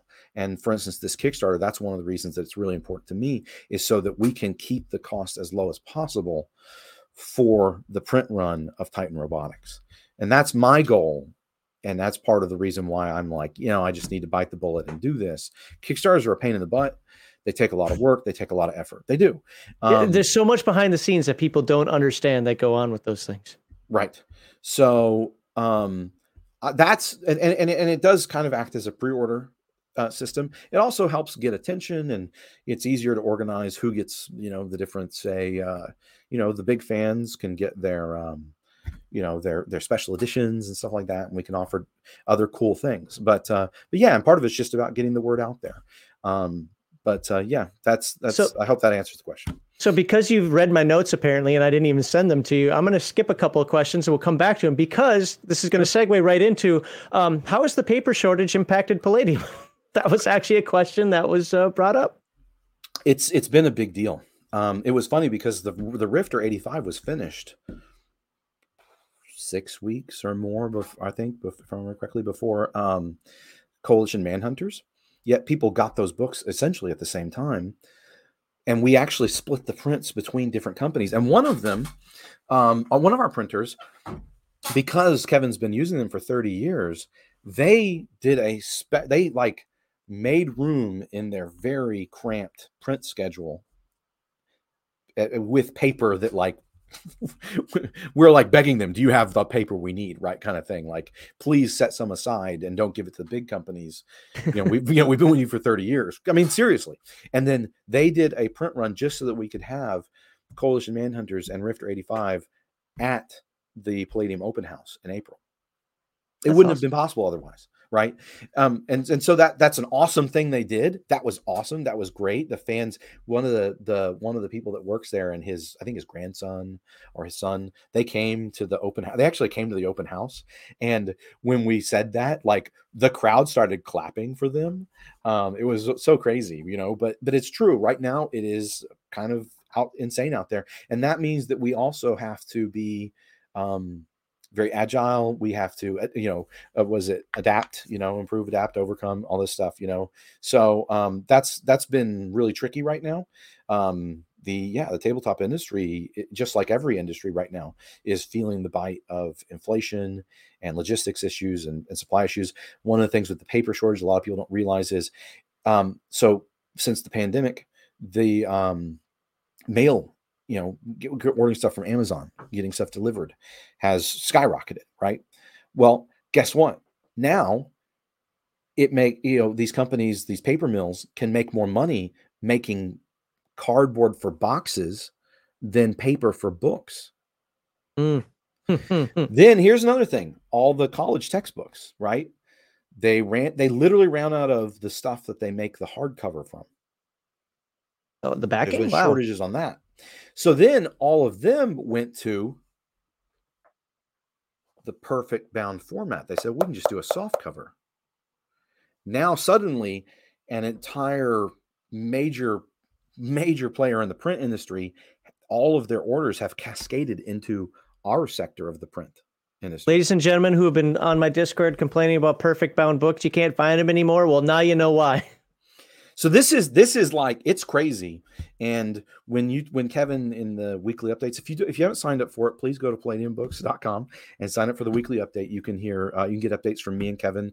Um, a lot of times my updates are just oh mention this or I said this and ha ha ha or whatever. But um, it's it's great way to to to or you can follow us on Instagram or Facebook uh, to see them. We're, we're posting those. Wayne's doing a great job posting those every week as well when we do the updates. Um, another way to get to them. But um, you can read about a lot of this, but it really is, and it consumes times. I mean, this isn't like, oh, it was an hour out of a day one day. I mean, this is this can consume one or more days a week sometimes because and, and then there's there's also shipping i mean there's all types of issues right and so unfortunately when kevin and i talk about like running the business is a lot of work it is, right? I mean, I wish we could. So, true story. When Kevin writes in the weekly update, Sean and I were excited this weekend to just write. He's not lying. Like Monday through Friday, we can be so busy sometimes. I can't get anything else done but the immediate business needs and stuff. And so I get excited that I can write on Saturday and Sunday you know it, it's it's crazy. It's crazy. And that, I, a lot of that, that. picks that up right? It just eh, all these economic you know conundrums um, and logistics conundrums just just increase that overhead. I don't have to worry um, about anything like shipping or anything like that, but even just you know people don't understand like the youtube side of it right? It's not just i show up here and all right i'm going to talk with uh, with sean and, and then i'm going to go and spend the rest of my day with my wife or whatever. And like, no, I've got video editing. I got to prepare for this. Right, I've got right. to. Oh, and videos are so much work. They really are. Yeah. yeah. Even, even with as much cheating as I do with those videos, because uh, so my background right now, uh, I was a graphic artist in the Air Force, as I mentioned before, right. but but part of that also led towards a little bit of uh, video editing when the Air Force didn't know what it's going to do with my career field. And now I work in video conferencing. This is actually my job in the real world. I, I am a video conferencing engineer. Uh, anyway, so there's a lot that goes on in the background. Like if I have uh, three hours you know, stream with Sean, I can guarantee you I'm working until 10 o'clock tonight uh, with with uh, just getting everything situated and how it has to be advertised and how it has to be. Uh, uh I don't want to say edited because I don't necessarily go in and do hard editing, but snipped apart, uh, put together, and and how am I well, going to yeah, attaching your attaching your outro and your intro and right, you know, the, the annotations that go in the in the description area. Oh, let's get the tweet ready. Let's get you know all this nonsense. So yeah, yeah. like there are always these little things. Now, if you add on, have to add on. Okay, I've got to worry about a shipper, and I've got to worry about getting this order done right, and I've got to. I mean, you've done paperwork for the military, so you know that paper comes around, it's never like, oh, just fill this out. It's two minutes. No, it's not. Yeah, you know? yeah, yeah, yeah, yeah. I worked yeah. on my commander's staff for a year and a half, so uh, I've seen it all. yeah, no, I, am with you because my field is so niche uh, in in DoD in the military uh, video conferencing. I'm like the only person who knows how to do. it. I mean, mm-hmm. there are mm-hmm. others like me, but wherever we are, we're the only people who know how to do it. So it's like we rely on you. Like, wait a minute. So I'm doing the tier zero, the tier one, the tier two, and the tier three. Oh, and the form nines and so, so, so, so, just for a, a, a retrospective, right? Um, before Kevin was pulled back into the day-to-day management of Palladium, back in so in the late '80s, early '90s, when he could spend four days a week writing, that's when the production well that's when books were coming out every other month right? it's kind of the golden age not just of palladium but i think of games oh it was a, a it was an art it was a gaming golden age. But but my point is just that that's my thing. I feel like now I, I say this and I, I, I, I truly believe it, but um, I, I understand people don't agree with me, but I think Kevin is the Stan Lee of role playing games. He's created so many different worlds and so many amazing characters it, that have such wide breadth. You know, it just, it really kills me to see him have to go do anything in the warehouse. It kills me to have him see, to see him you know, having a hard time focusing because he's distracted by this other business matter or that matter, and he's juggling all these different things every day. And I, I try to take as much as I can off of his plate. That's like my number one goal, right? But you know, that's that's part of what we're trying to do is also if we can, you know, um, if we can, as we are and we have been, you know, um, rebuilding a lot of things and processes with the company and putting out more products, you know, that gives us more leverage to hire people to take you know take some of that stuff off of our plate as well so mm-hmm. that we can focus more and more and more on pro- on production. So that's one of the things i will say if if, if you know we appreciate everyone's support um you know uh what christmas surprise packages are coming up right? Titan robot oh, we all love them. Beyond the supernatural um creature feature is going to be um, going to the printer very soon. So backing all of those things help us have the ammo to make the changes and, and, improvements that we want to make to see Palladium. I think to, for Palladium to retake its rightful position in the in the role playing game industry. But that's my opinion. I, uh, I, I reasons I love Palladium so much, even even if I'm not the Rifts guy, so to speak, is it doesn't matter if it's Palladium Fantasy, it doesn't matter if it's Heroes Unlimited. Again, Heroes Unlimited is not my jam because I don't do comics. I'm not a big superheroes person, but it doesn't matter if it's if it's Heroes Unlimited or Palladium Fantasy or After the Bomb, whatever. The lore, the setting, and how. And I'm not just talking the words on the pages. I'm just talking like how you read it, how you fall into it is the best in the industry. And to me, it always has been the best in the industry. Say what you want about a rule here, say what you want about a game there, but but just generally speaking, the lore has been uh, bar none the best. That's I'm I'm right there with you. I'm biased, but you know, I'm biased apparently too. Uh, now, uh, so have you have you looked at partnering with publishers to do print on demand? Uh, so, for example, you know, if we buy something from, so one of the things that I'm not a big PDF person, like, like RPG, right? So I'm not a big PDF person, but I know that if I order from Palladium Books, I'm going to get the hardcover, which is my preference. However, I do like having the PDF in the background as well, uh, for like when we're going through our overviews on, you know, RPG Digest or something. So if if somebody were to order something from, say, DriveThruRPG, and I can tell you right now, anybody who says Lulu, you're wrong. I had my account terminated from Lulu. Don't use Lulu to do this. Just warning you. Uh, I can't go get the books printed. Well, so, what books? What what books are it that you want to get printed that Palladium doesn't sell from our web store? Well, no, no. I'm just saying. Just saying. I'd like to get a PDF and uh, and a print copy. Or this is less about me, and this is more about uh, other folks. Oh, I, I see what you're saying. If you want to get both. Yeah instead of okay. having to pay twice is there a way that somebody can you know obviously it's going to cost more but just no go so no no we've we've we've heard the suggestion. I totally un- uh, thanks for explaining that. Um, right now you can get pdfs through um, through DriveThruRPG and you can get physical hard copies from palladium. Um, we do want the the store it, it's actually a store functionality issue. I've been you know we've been looking really hard at this. Um, okay. but uh, that's something that i hope we can have resolved um, with a store update. Um, yeah, that's like a you know I don't know if that's like a book release, but we are looking at right. We, we we can't do that in the middle of like say the Christmas season, which is a big a big time for Palladium, right? But um, we are looking at up, up, uh, refreshing and updating the store, and that is one of the the big things we want to do is be able to offer an option where you can get a bundle of both of them, and so you have a discount of, uh, you know, or whatever. Um, okay. So yeah.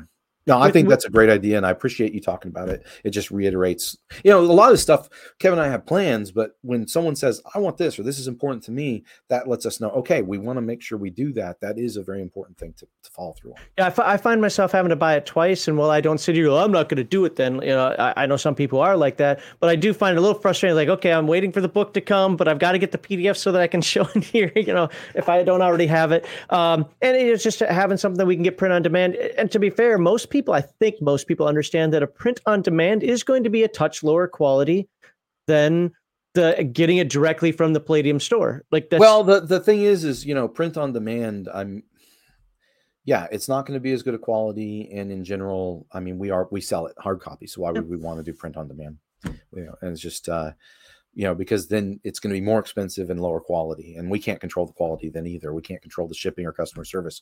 We get a lot of notes, by the way, if you haven't used the Palladium uh, books.com, you know, our our uh, our store. Um, and if you ever if you ever need help, you can go uh, put in a help desk ticket. Or mm-hmm. if you have suggestions for us, doesn't even have to be something else. You can put in a help desk ticket um, through the Palladium Books website, um, and we we're happy to have those. We appreciate them. Um, or you can post on our forums. Um, but then the other thing is, is yeah, um, we've gotten I've gotten um, you know some of my friends have even told me they ordered something. And for instance our new warehouse uh, lord of the warehouse we call her crystal willard she she packs things very carefully very well. So that's one of the other advantages is we can know what kind of packing and packaging they've been doing this for 40 years right? So uh, kevin knows all the ins and outs. We order specific kind of boxes and packing materials and you can get your stuff and we know you're going to have a good uh, end result as the as the consumer prices are better than everyone. I think bang for buck. I agree with that. And we're trying to keep it down as much as we can. Um, and again, that's why, for instance, uh, the Titan Robotics Kickstarter is going to be a big deal because if we, you know, if we don't do that, it, you know, it, it, could push up the price of the printing cost of the book a lot. So there, there hasn't been a lot of negativity, but I know there's a lot of questions. So let's get a positive comment out there. Your love for the product is really reassuring. I, I, I agree with that. Thanks. Sorry, I'm having a hard time following the the the comment section while while while talking and not being dumb. uh, I get sidetracked. Just by pause, people think I'm like, well, you paused too long on that. Yeah, right. Uh, I do it to myself all the time. Be like in the middle, like some sort of rant or something. Like, let's do this. Let's do that.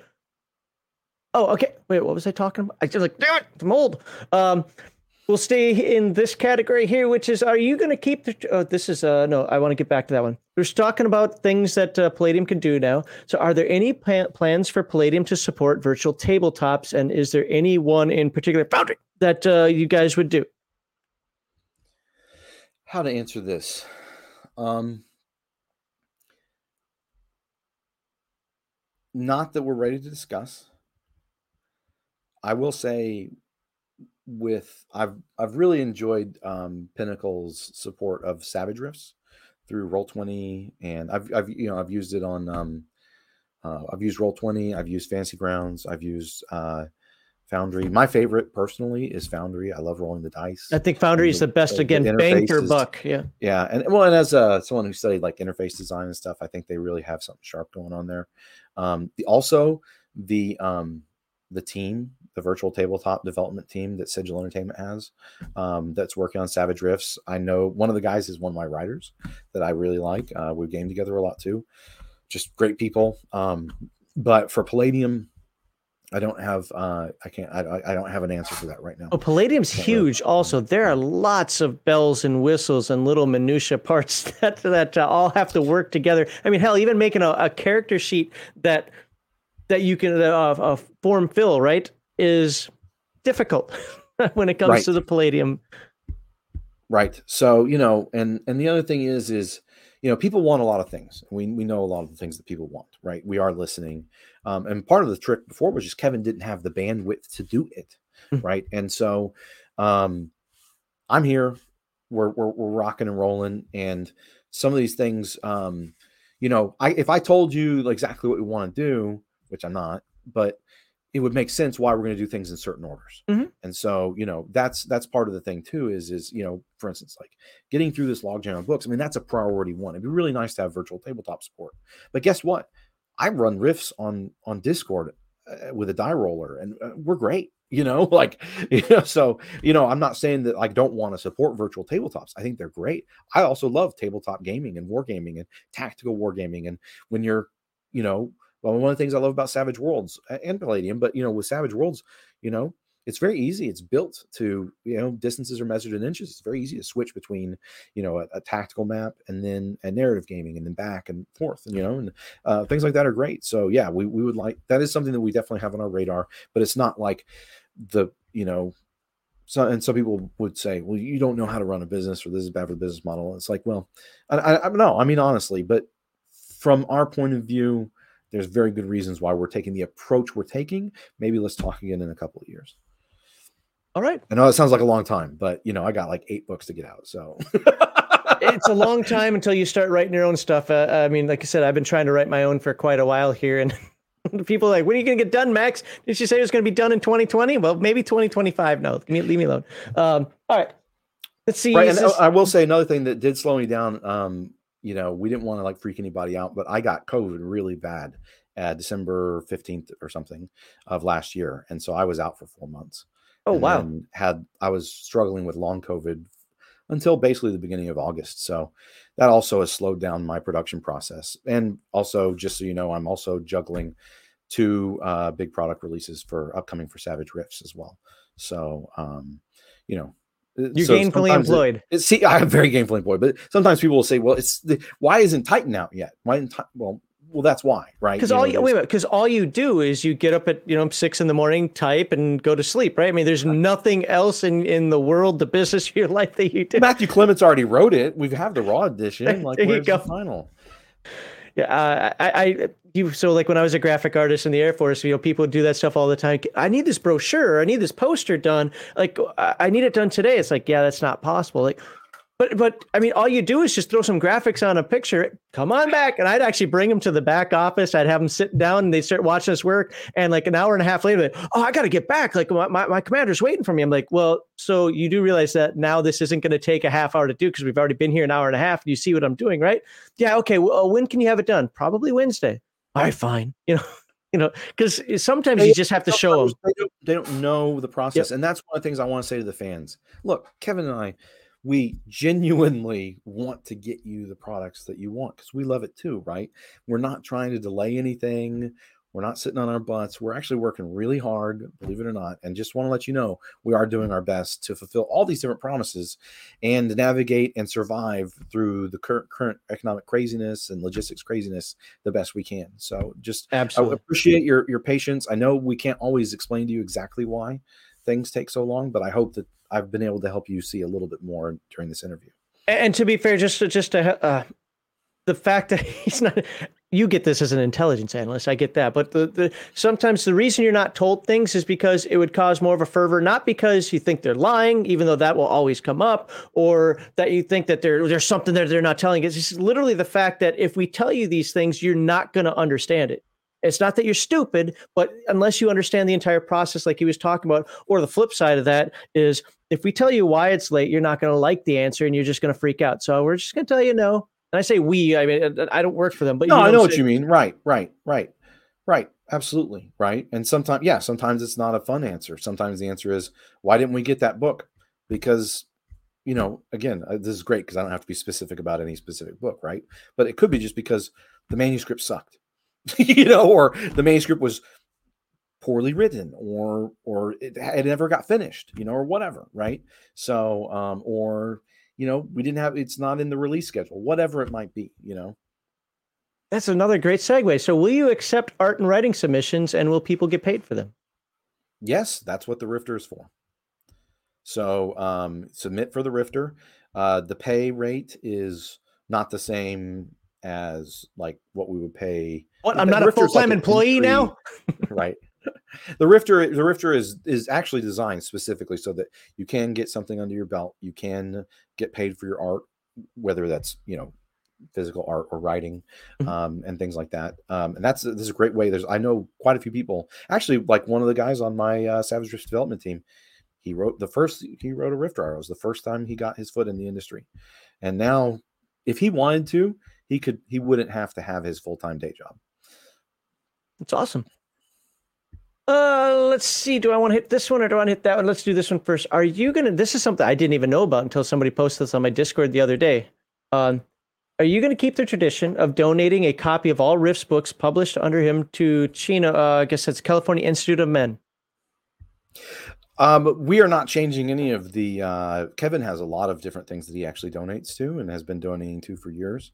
Um, I don't think that any of that's going to change. Now, if you're involved with a specific charity um, that has been, uh, you know, doing things with Palladium, and you see a change or whatever, uh, please contact us through the help desk.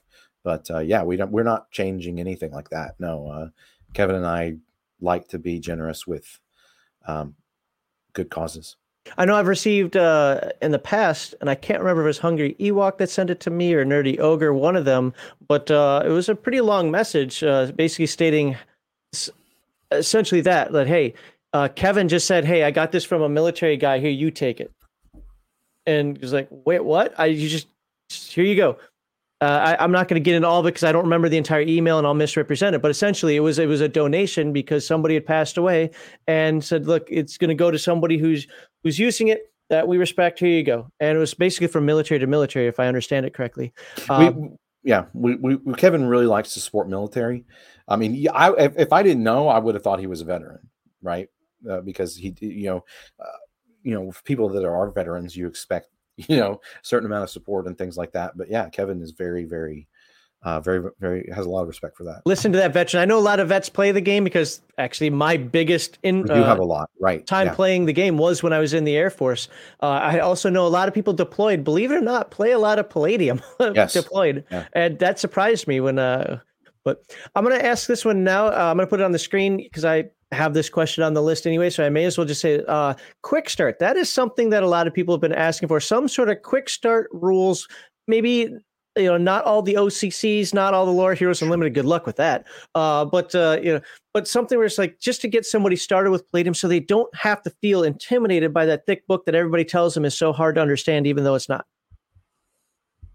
Yeah, um, that's something that is definitely on our radar. We know there's a demand for that. Um, stay tuned you know, the, the, those, you know, I, I can't, again, I want to make sure that we very carefully manage expectations, but we are listening. I think that's very important. Okay. And uh, I got all these Tomorrow Legion ones that I'm dreading getting to. Uh, have you, th- okay, this actually kind of came up. Well, no, not this version. Let me ask this in another way. This is something actually I've been kind of not pushing for, but I would love to see. One, one of, if I have one actual complaint about Palladium system as a whole, Sure. It's when I want to mix and match. So first of all, uh, I saw an interview. Well, I think it was the one where you guys announced that uh, that you were on board as like the, the heir apparent. But is I don't like Mutants in Orbit because it has Rift crap in it. I just want the TMNT. now, now, to be fair though, what I actually didn't like about it is like, why are the skill lists different in this side than on this side? Right. They should be unified. Right. Yeah, how, yeah. So how about a core unified book of this is how you play the Palladium system, and then everything else after that. And I wouldn't say a 3 I'd to me, I'd say like a two revised.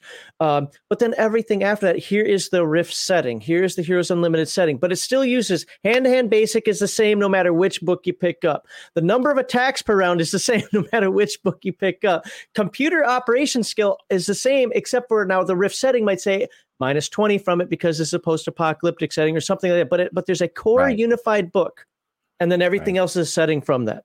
Yeah, kind of like how in you know what is it? Uh TMNT, I think Prowl starts like 20% or 30% higher because you're ninjas. Right. Um, um yeah, uh, that's that's a brilliant idea. Gee, I like that idea. That's a great idea. I'll have to think about it. Man, I, I should tell Kevin about that. I'm sure he's heard it before. I think he heard it when he was on our stream last time. Uh, but uh, yeah, no, I mean that's that's a, that, no, we're listening. Thank you. And and and and, and um, you know, I'll turn that around. What if if we did do something like that? You know, what would people want to see in those books, right? What exactly do you want to see? How do you want it presented, right? That's the that's the turnaround there right? You can mention it in the chat but another thing you go put it on our forums you can submit help desk tickets. Again we we we are listening and um, you know we would love to do you know all kinds of stuff in the future. So um, if you have ideas and the other thing i'll say is sometimes when we how do i put this? If we solve a problem you know sometimes the fans i think are really great at telling us you know what what problems there are. Um, but sometimes we might solve it in a different way that you might expect so, um, you know, uh, just you know, keep that in mind. But um, but yeah, thank you for expressing that, and um, I think that yeah, that's uh, that's something that would be helpful in the future.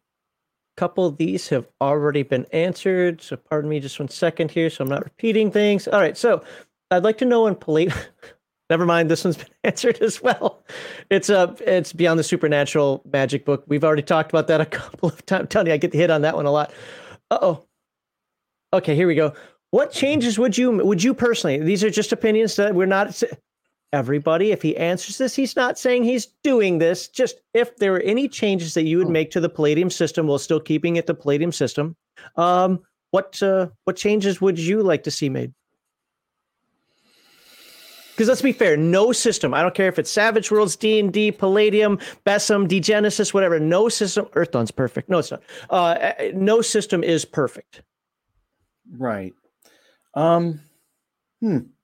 I mean, some of the stuff you talked about are really cool ideas, right? Um, kind of one ring to rule them all kind of stuff, where you're not going to get big differences between settings or something, even if it was just like an errata document, right? Um, but um, I don't know. There's a lot of things that uh, that Kevin and I have talked about that uh, we think are, you know, um, important about the setting, and yeah, I mean, I, the thing is, I will say, I really love the Palladium system at its core, right?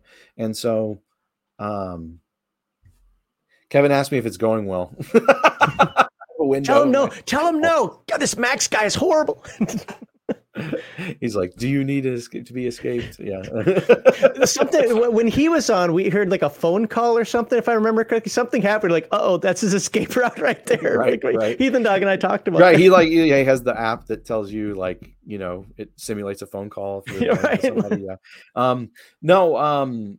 But yeah, I, to me, the big thing is is yeah. Uh, I, I really I really like the core system, and mm-hmm. I don't want to see. I know a lot of people I think would worry like, oh um, it you know is Sean going to make this Savage Worlds or something, you know, which is like just the corollary of, or are you just going to print everything in, you know, convert everything to Savage Worlds? Right, and and um, all those questions were asked multiple times. That's why right. you only got it once and, for me, but that is the biggest one. Yeah, yeah, and I, I don't I, I I don't really have any interest in doing that, right? Because I like the core of the system. I just think there are ways that we could improve uh, presentation, and some of that could be answered through maybe starter sets and things like that, right?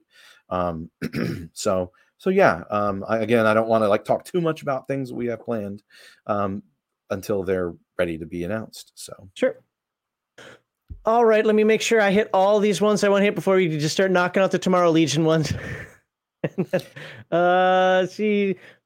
Uh, so okay, I, I, had this one start. I think we know the answer to this right now. Oh, sorry, um, Mar Hawkman. It's not about uh, it's not about needing an alarm. It's about some someone that you're with thinking that you have a legitimate phone call and your grandma's in the hospital. And you need to leave a situation you want to get out of. Anyways, so first of all, my question is, is Kevin, Kevin retiring? retiring? No. So Kevin's like me. I used to say this. I mean, literally for years. I, I, I just I'm one of those people. Like I I always told people that if I you know if I retired from say being because I always thought I was gonna you know maybe be like a professor or something like that or you know, maybe do 20 years in the military or something. Always said, whenever I get done, I'll just start, I'll just write war games or role playing games or something, right? You know, just I have something to do and it's my, it's my hobby and all that kind of stuff. Make my hobby my day job kind of thing. Um, you know, Kevin's the same way. Uh, for a 66 year old man, when I got here, I was like, whoa, Kevin has so much energy. He's in here mo- like I would say 75% of the time, you know, it, it, once once a month or so, he will take a Sunday off. He's here every day, and he's usually here before everybody, and he's one and he's one of the last people to leave. Um, and so yeah, I I will try to get Kevin to relax a little bit and take weekends off, you know, as we get um, you know, through this you know rough economic uh, crunch and as you know our plans are enacted and things. But i don't even know if i'll be able to do that guys. So um, kevin is not retiring. Kevin is not retiring anytime soon. Um, he loves he genuinely loves this. You know if if he had more time he would just write more. I, I promise you that's what he would be doing. So um, you know maybe he would read comic books a little more. Um, he loves comics. Kevin loves comics. That's um, I mean that that was his original his original interest. He wanted to be a comic, right? right he wanted to be a comic book artist, right? And he he thought the role playing thing was just a side gig for his on his own, right? And he did not consider himself a writer and designer for a long time. Um, but no, no, Kevin is not not retiring. Okay. Um, one of the things I wanted to add on there, you, you kind of remind me of like like I'm a crazy busy person as well, and I learned that from my grandfather. I saw that when he retired from his job, his hobbies kept him busy until the day he died in his 90s like like woodworking and metalworking and so forth and that's probably why he lived until his 90s right? Because right. He, had, he was actively engaged. My actual experience with that is i used to be on honor guard and drill team when i was in the air force and one of the things that i noticed is that when people got out after 20 or 30 years especially the ones that got out as chiefs uh, like 30 year mark they were dead within six months to a year because they had nothing to do I've got mm-hmm. my retirement, nothing to do. But the ones that are like, I cannot wait to retire because I'm going to do this. I'm going to learn how to fly and I'm going to do all this. They're still kicking at, at, you know, well, now in their 80s because my age, uh, you know, like always have something to do. Keep yeah, yourself they've done busy. studies on this, right? It's mm-hmm. yeah. If you don't, if people um, who retire and just sit around, if they could die within a few years, but people who like have a job or even even when they get in their 90s, maybe a part time job. I know that sounds crazy, but those people will live the longest because yep. they're actively engaged in things. And and you did you know a lot of a lot of age related stuff is just you muscle atrophy right? You don't you're not doing strength training. You're not pushing your body. And so it it, it just starts to fall apart. It's crazy I, I'm I, am more busy with Legion of Myth stuff than I shh, don't tell work this than I am with my work stuff. And uh, like I and I don't play even whether it's Legion of Myth or something else, whether this game I don't uh, this hobby, whatever. I don't plan on ending anything. Like I, am just going to keep going forward. I look forward to the day that I can retire, so I can finally have time to do what I want. I just you know need the retirement for that, right? so, uh, right. see next on uh, there's a lot of this, but, but this... let, me, let me just throw something out there too. Sure. And I've said this to Kevin in earnest quite a few times. One of the things that I'm really excited about is, you know, Kevin didn't call me in here on his deathbed. Kevin called me in here right. to work with him and be his business partner. And I've told him, you know, if we we have we do really do have some weird like Vulcan mind meld when it comes to a lot of things. It's very very crazy. And a lot of times he'll ask me a question. He's like just seeing, and then I'll, I'll be like, well, I think we should do this out of this complicated series of answers. And he'll be like, that's exactly what I wanted to do. And it, it's kind of weird. But the great thing is, is if he was retiring, that would suck. I'd be just here on my own. I love Kevin. I love the stuff that he creates. I want to see, you know, I want to free up Kevin to write 20 more books 30 more books, right? More as many as we can get out of him, right? So so that's that's and that's part of the beauty is that we we we really do have a really great uh, partnership and um, a, a, creative partnership, right? Not just a business partnership, but a really great creative partnership. We get along really well. We see eye to eye, and we, you know, we're really dedicated to the vision, and uh, and, and it's his vision, right? But you know, I freaking love it, so I'm I'm down. So um, he's also all very willing to listen and to consider all different types of ideas. So yeah, um, that's again, just he's not going anywhere. I won't keep him long around as long as I can, and hopefully, you know, medicine will make it happen. I forgot to read a super chat a long time ago. Oh, so what is I don't care grabs dinner? Is that an inside joke or I, just I, don't know, but I'll thank you. Thank you, the real monkey rogue for two dollars. I do appreciate it. By the way, for those who don't know, all, all, the super chats go to my Discord. So if you're not sure if you said something or if I say you didn't say something, whatever, it's on my Discord. You can yell at me about it later. there we go. Um, it's hard to answer questions like this, but we'll throw it out there. Uh, are there plans for Rifts Middle East? There's no Rifts Middle East on the docket right now. Put it. Okay, way. well that was easy. I know sometimes talking about future plans can be a little hairy. So I, I know I saw something earlier. Sorry, I, I, have a hard time again reading the chat while talking. That's fine. It's my job. I, um, but uh, it, you know, people ask about California, and I don't, I don't think there's nothing official on the docket for that either. Like um, this, but you know, if you if you read the original World Book, I mean, I think you know San Andreas Fault broke and California, most of it fell into the sea or whatever. Yes. Um, I mean, what? So, I mean, it's pretty, it's pretty, it's pretty clear on the Savage Rifts map. I have it over here. You can't see it because my virtual green screen.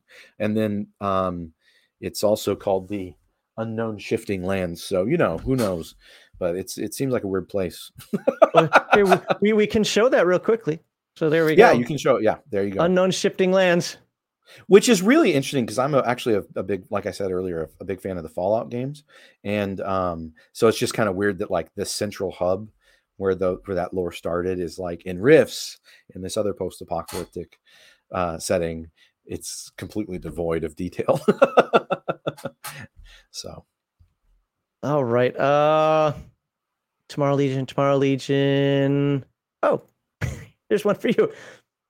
Was Roberson going to write the Roberson Guide to Adventuring in Rifts? um, you know, I, I don't know. I'd love to. Um, it would, you know, there's uh, if you want to see some of my gaming advice, it's only a, it's a just a couple of pages here in Rifter 85. I did write an article about using Savage Worlds adventures using Palladium Rifts rules. Um, the Savage Rifts adventures with Palladium Rifts rules.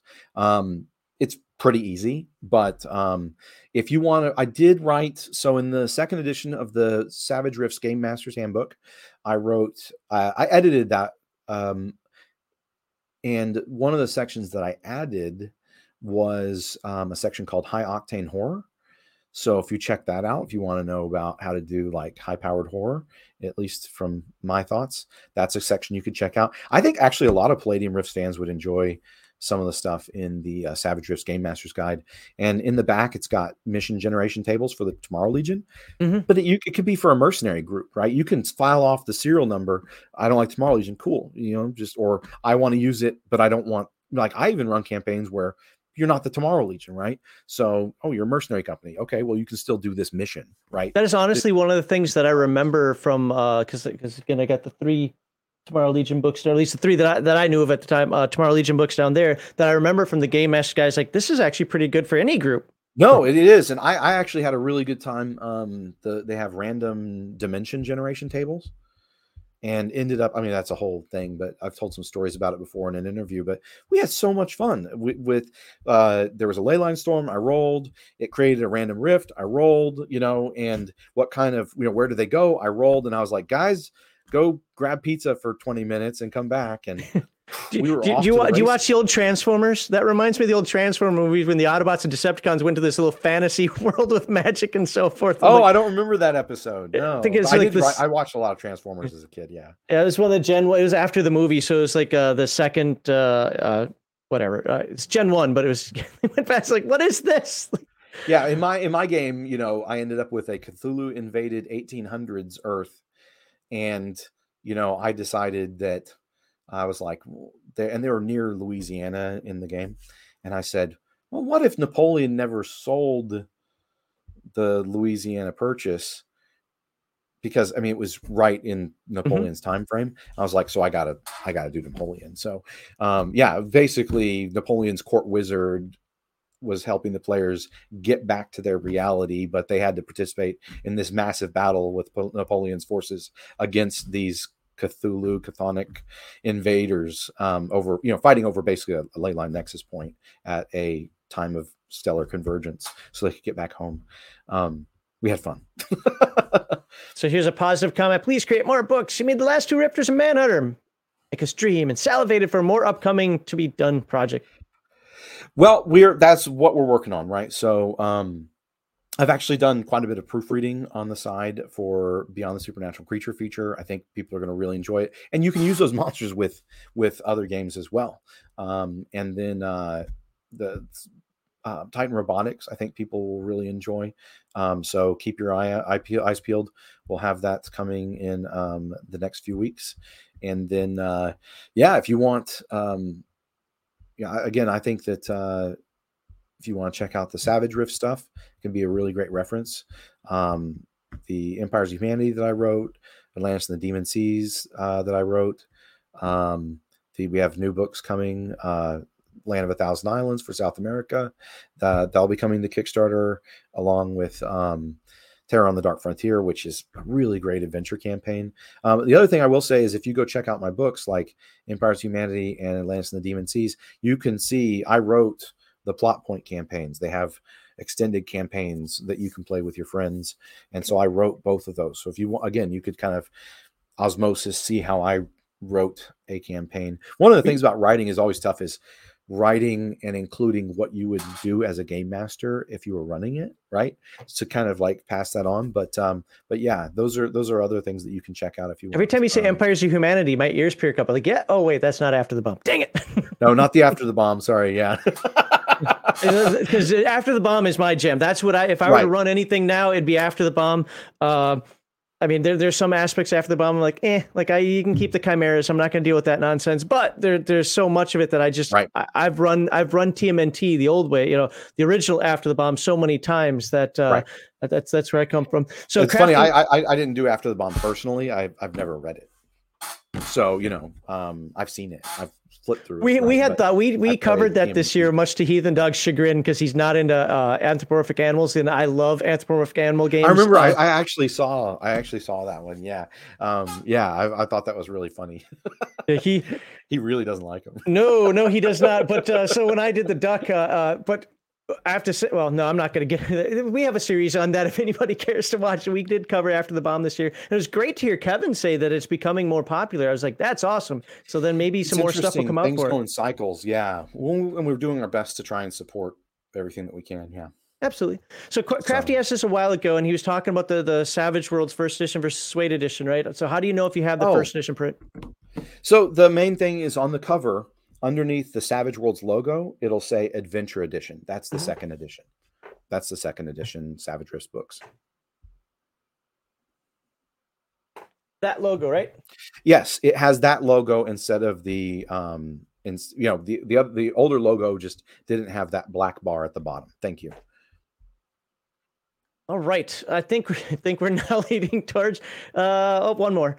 I don't know what this is about. Uh why did uh uh, I got Pinnacle. Thank you. Uh, entertainment group changed the cover of the Atlantis book to cover up the Altarian's clothing. I don't know anything about that. Or is that is that a Rifts thing? Yeah, so the Okay. cover of Atlantis and the Demon Seas did have a minor revision made to it. Okay. So um, it was discussed during the uh, during the Kickstarter, and they put out a statement about why they were doing it on the Kickstarter. So if you'd like to go read that on the Kickstarter, you can do that. But I'm not There going go. to uh, make another statement for Pinnacle there.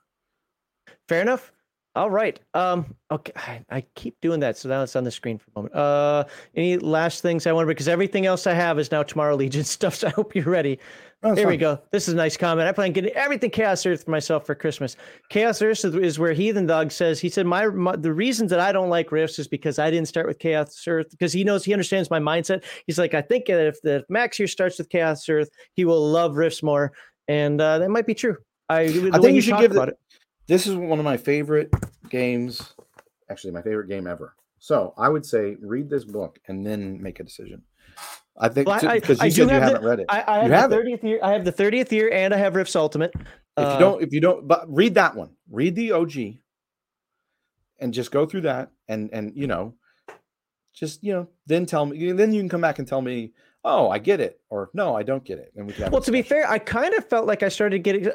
You know, people have been telling me this for a long time. Max, Max, Max. Rifts is great because you can do anything, and I'm like, I don't want to do anything. I like limits. I that's not why I play Rifts.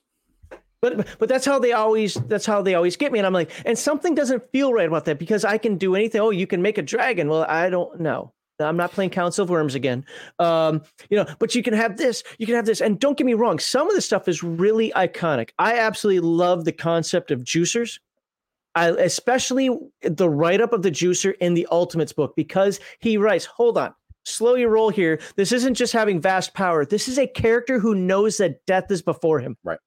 Right. And uh, this is why I love when the, when the authors do put that intent in there. I'm like, great. I love the crazies. I just like that's never I've never seen that before, and it kind of makes sense for post-apocalyptic stuff. So there's so much that I love, but then all of a sudden we're fighting bug people up. You took over my hometown with bug people. Now it's coalition. Uh, but uh, you just got this weird stuff coming. Oh, and you can take your stuff from Heroes Unlimited in here. It's like if I wanted to play Heroes Unlimited, I'd play Heroes Unlimited. I am trying to play Rifts, and as a young as a younger person, I don't say it was confusing, but it was just it's like analysis paralysis type stuff. It's just too much, way over the top. I like controls. I like limitations. I like I like understanding the setting more. And just for years, I just I don't hate by by no means am I a hater. It's just it's not for me, right? But when Kevin was on here and he's like, "Yeah, I pretty much designed that because I wanted somebody to be able to play whatever they wanted to play in a setting." I was like, "That's what everybody's been telling me, and I didn't like it. Why all of a sudden, when you say it, does it make sense?"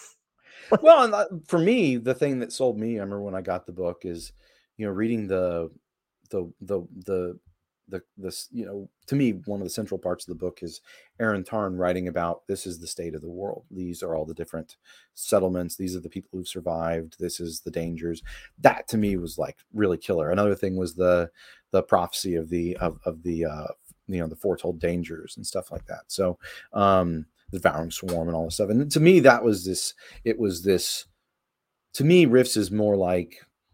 I mean, I know it has a lot of other things, but to me, it's it's again, it's it's action horror. It's like aliens, right?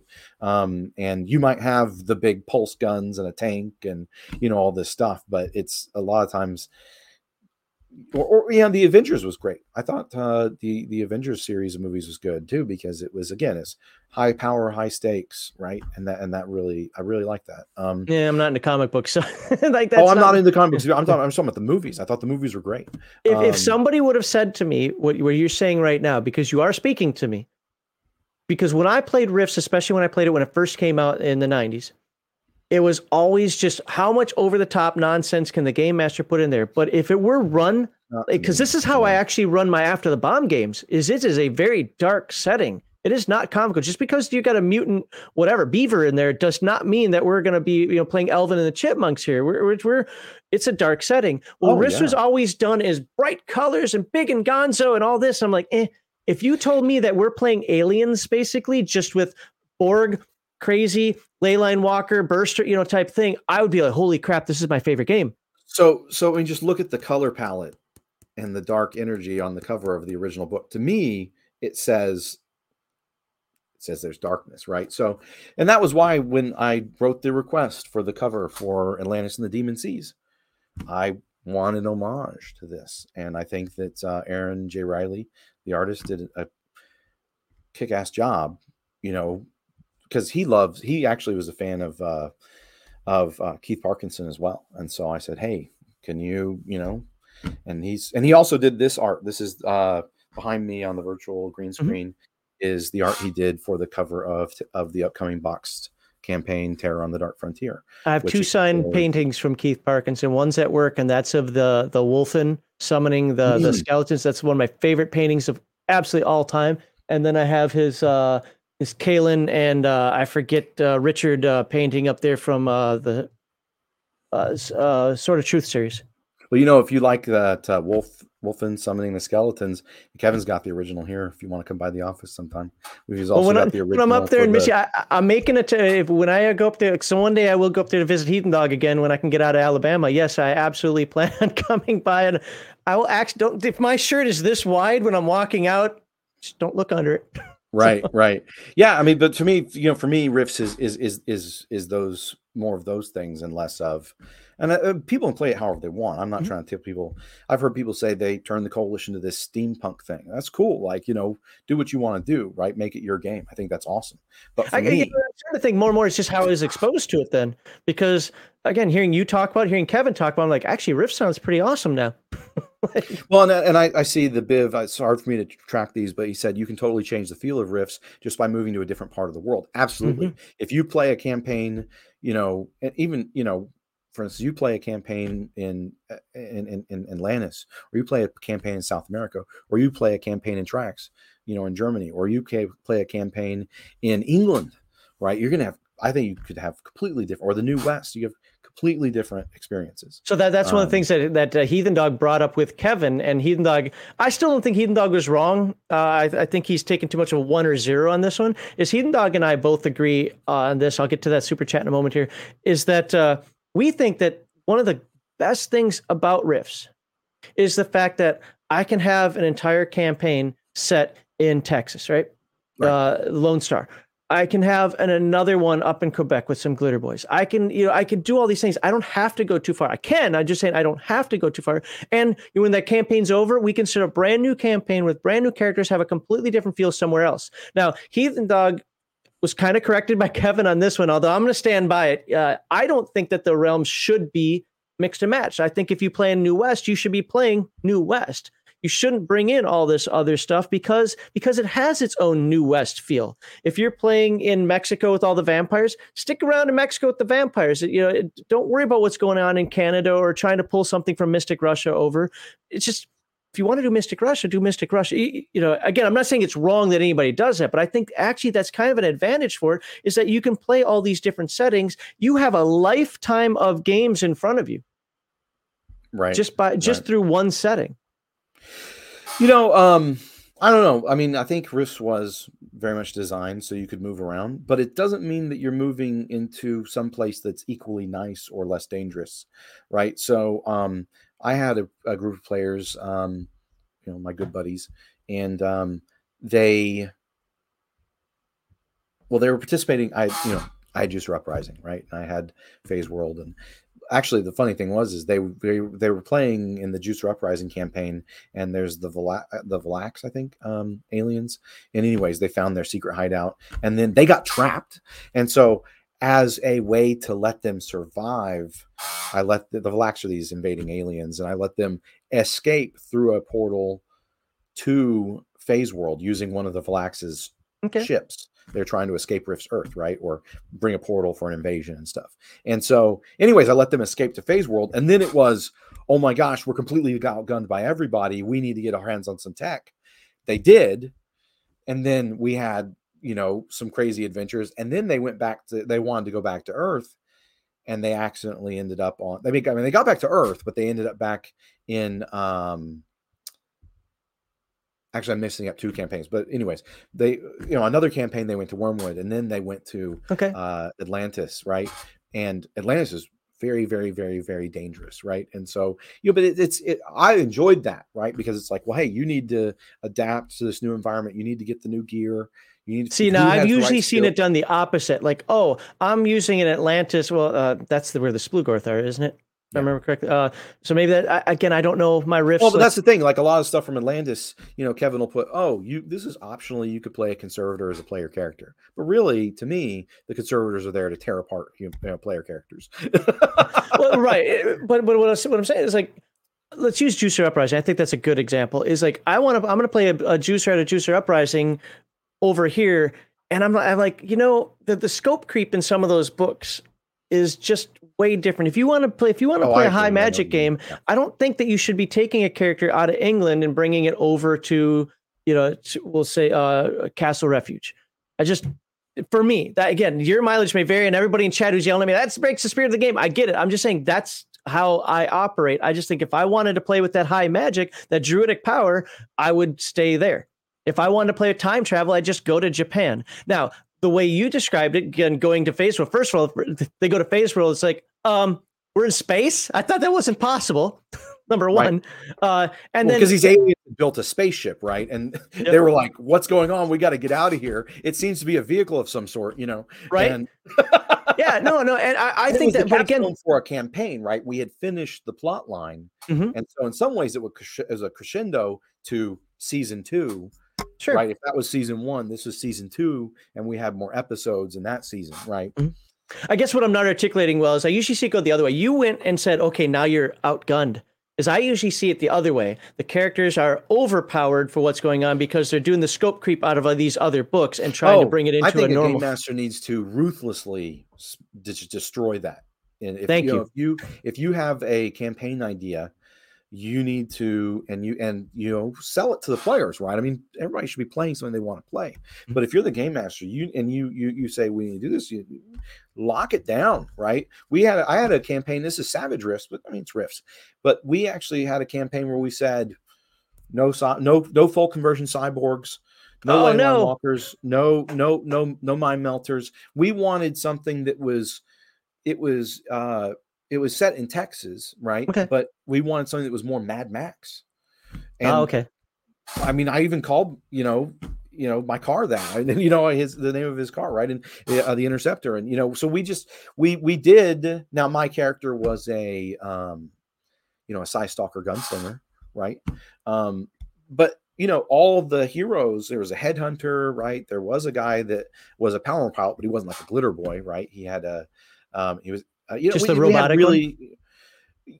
Yeah, he was just a pilot that he had a bandito um sidewinder Samus. Um okay. but you know that he had like killed someone and stolen is what his story was. They're all they're all kind of low life like anti-heroes. Um, I really think more people need to hear stuff like this that hey, game masters, even though the game allows you to do everything, put limits on that well, that match your setting. I saw something about someone saying they they played a, a campaign where everyone was dog boys doing yeah, that, missions that's too dangerous for everybody else. And that's it was perfect. a five dollar super chat. right, and you could do. I've heard people say this: uh, a noir detective thriller set in Chi Town in the Burbs. You can do that. That's Rifts, right?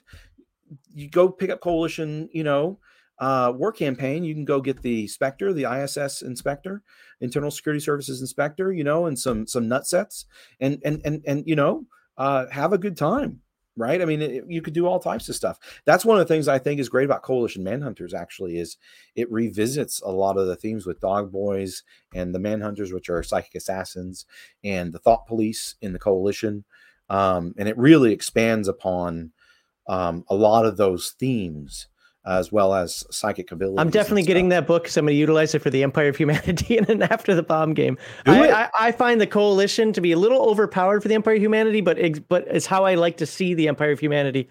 Uh, well, and, and, another thing that I've heard one of my buddies said, um, it's Aaron Burkett. He's um, one of the writers on uh, Savage Rift stuff, and he uh, he said, you know, if you have rifts, then every Palladium product is a, is a rift source book. Yeah. Right. So it could be, but the, the, the reverse is true. All right. Are we ready for all the Tomorrow Legion stuff? Sure. Lay okay, it on. Here we go. Uh, I'm going to just kind of go in the order that I've got here. So hopefully it makes somewhat uh, sense. I'm going to start with the chat, then I'm going to go with the questions that came up on Discord.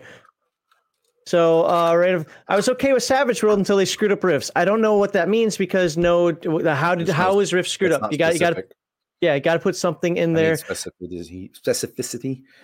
So please tell me you're not going to change the lore. Now this is getting a little closer. No, I've done. I've actually bent over backwards to not change the lore. Now, um, part of my mandate here is to move continually to move things forward. Right. Uh, Titan Robotics, for instance, the whole point of me working on the book is to expand the lore, right? So, but uh, no, I, I, I don't have any interest in change. I love the lore, you know, and in fact, I've had a lot of conversations with Kevin about is this the spirit of this does this fit this so um yeah no i'm i'm uh, super dialed in on on being i'm i'm a i'm a lore junkie for rifts i love that was when i would go on family vacations i would just take rifts books and i'd reread them So, so I did that with Palladium fantasy books. the first, yeah, the first, I mean, the, the golden age of Rifts, the first 10 years of Rifts too, like those books, I basically know like the back of my hand. And actually, I still have trouble with the Ultimate Edition. Um, I reference it all the, like all the time, like every day for work, and I still have a hard time finding things because in my brain, it's the original, right? The original release. All right, uh, this is one that's come up a few times. It's actually on my questions list as well, so I won't have to ask it since it's here. Um, dwarves don't use magic. I know that was that's a Tomorrow Legion. Uh, dwarves don't use magic. Um, well, they do use techno wizardry in Rifts. Um, if you read about Kingsdale and Columbia, for instance, or even um, Queenston Harbor, uh, dwarves are around and working with stuff like that all the time in Rifts. So uh, I guess that's a dig at the Tomorrow Legion because some dwarves found a castle. Um, and well, found oh you, you, i don't know if anyone knows this but there is a place like the, the castle refuge there is a castle a real world castle that someone built there in real life. It's kind of crazy. And um, so the whole idea behind the lore is that these dwarfs found it and we're like well at least we can rebuild this and refortify it and stuff like that. When a lot of the other magic and stuff gets added to the, the castle it's not i mean unless i'm misreading the tomorrow legion or the the game master's guide it's it's people that they're working with them that are redoing a lot of that. Um, maybe there's a specific NPC in one of those books, but I don't remember a dwarf that is using magic. Yeah, that came, that came um, up a um, couple of times. So, like I said, once in the chat here, I, I wish I could speak intelligently on it. I, to be honest, I did read the Tomorrow Legion book when I got it months ago, but as not an aficionado of Rift's lore, I couldn't say what's right and what's wrong. And be honest, when I, I look I, at it, I'd be like, it's Rifts. Why wouldn't there's probably a dwarf from some other dimension that casts? Well, I mean, just like I, I mean, the way I see it, and you know, if someone has something specific they want to say, this character or this thing or this thing on this, you know, I, I, I really, the thing I'm saying is, is I want to hear details, right?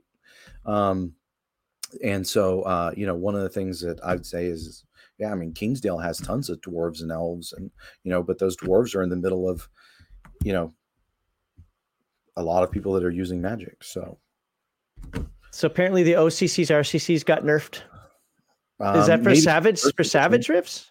I don't know what they're talking. Yeah, I mean, the, it says icon. So the iconic frameworks. There were some people that did think that, and right. And so when I did the uh, the three month uh, fan feedback period, with her, literally, you can go see it on the the the Pinnacle Entertainment Group forums. There were like th- over a thousand threads, and I read and answered all of them.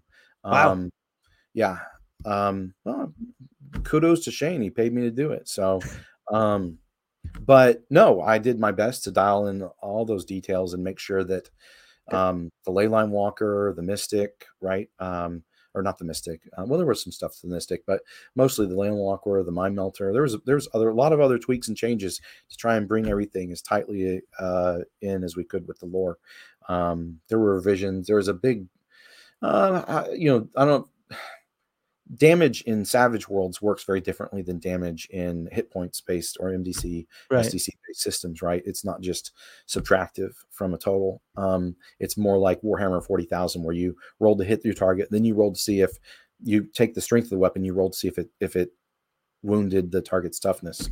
And so um, you know, I did a whole pass on that as well. So a lot of things should be a lot more. Well, that, that goes to what we were talking about before, though. The system matters. Uh, the setting, or yeah, the system influences the setting.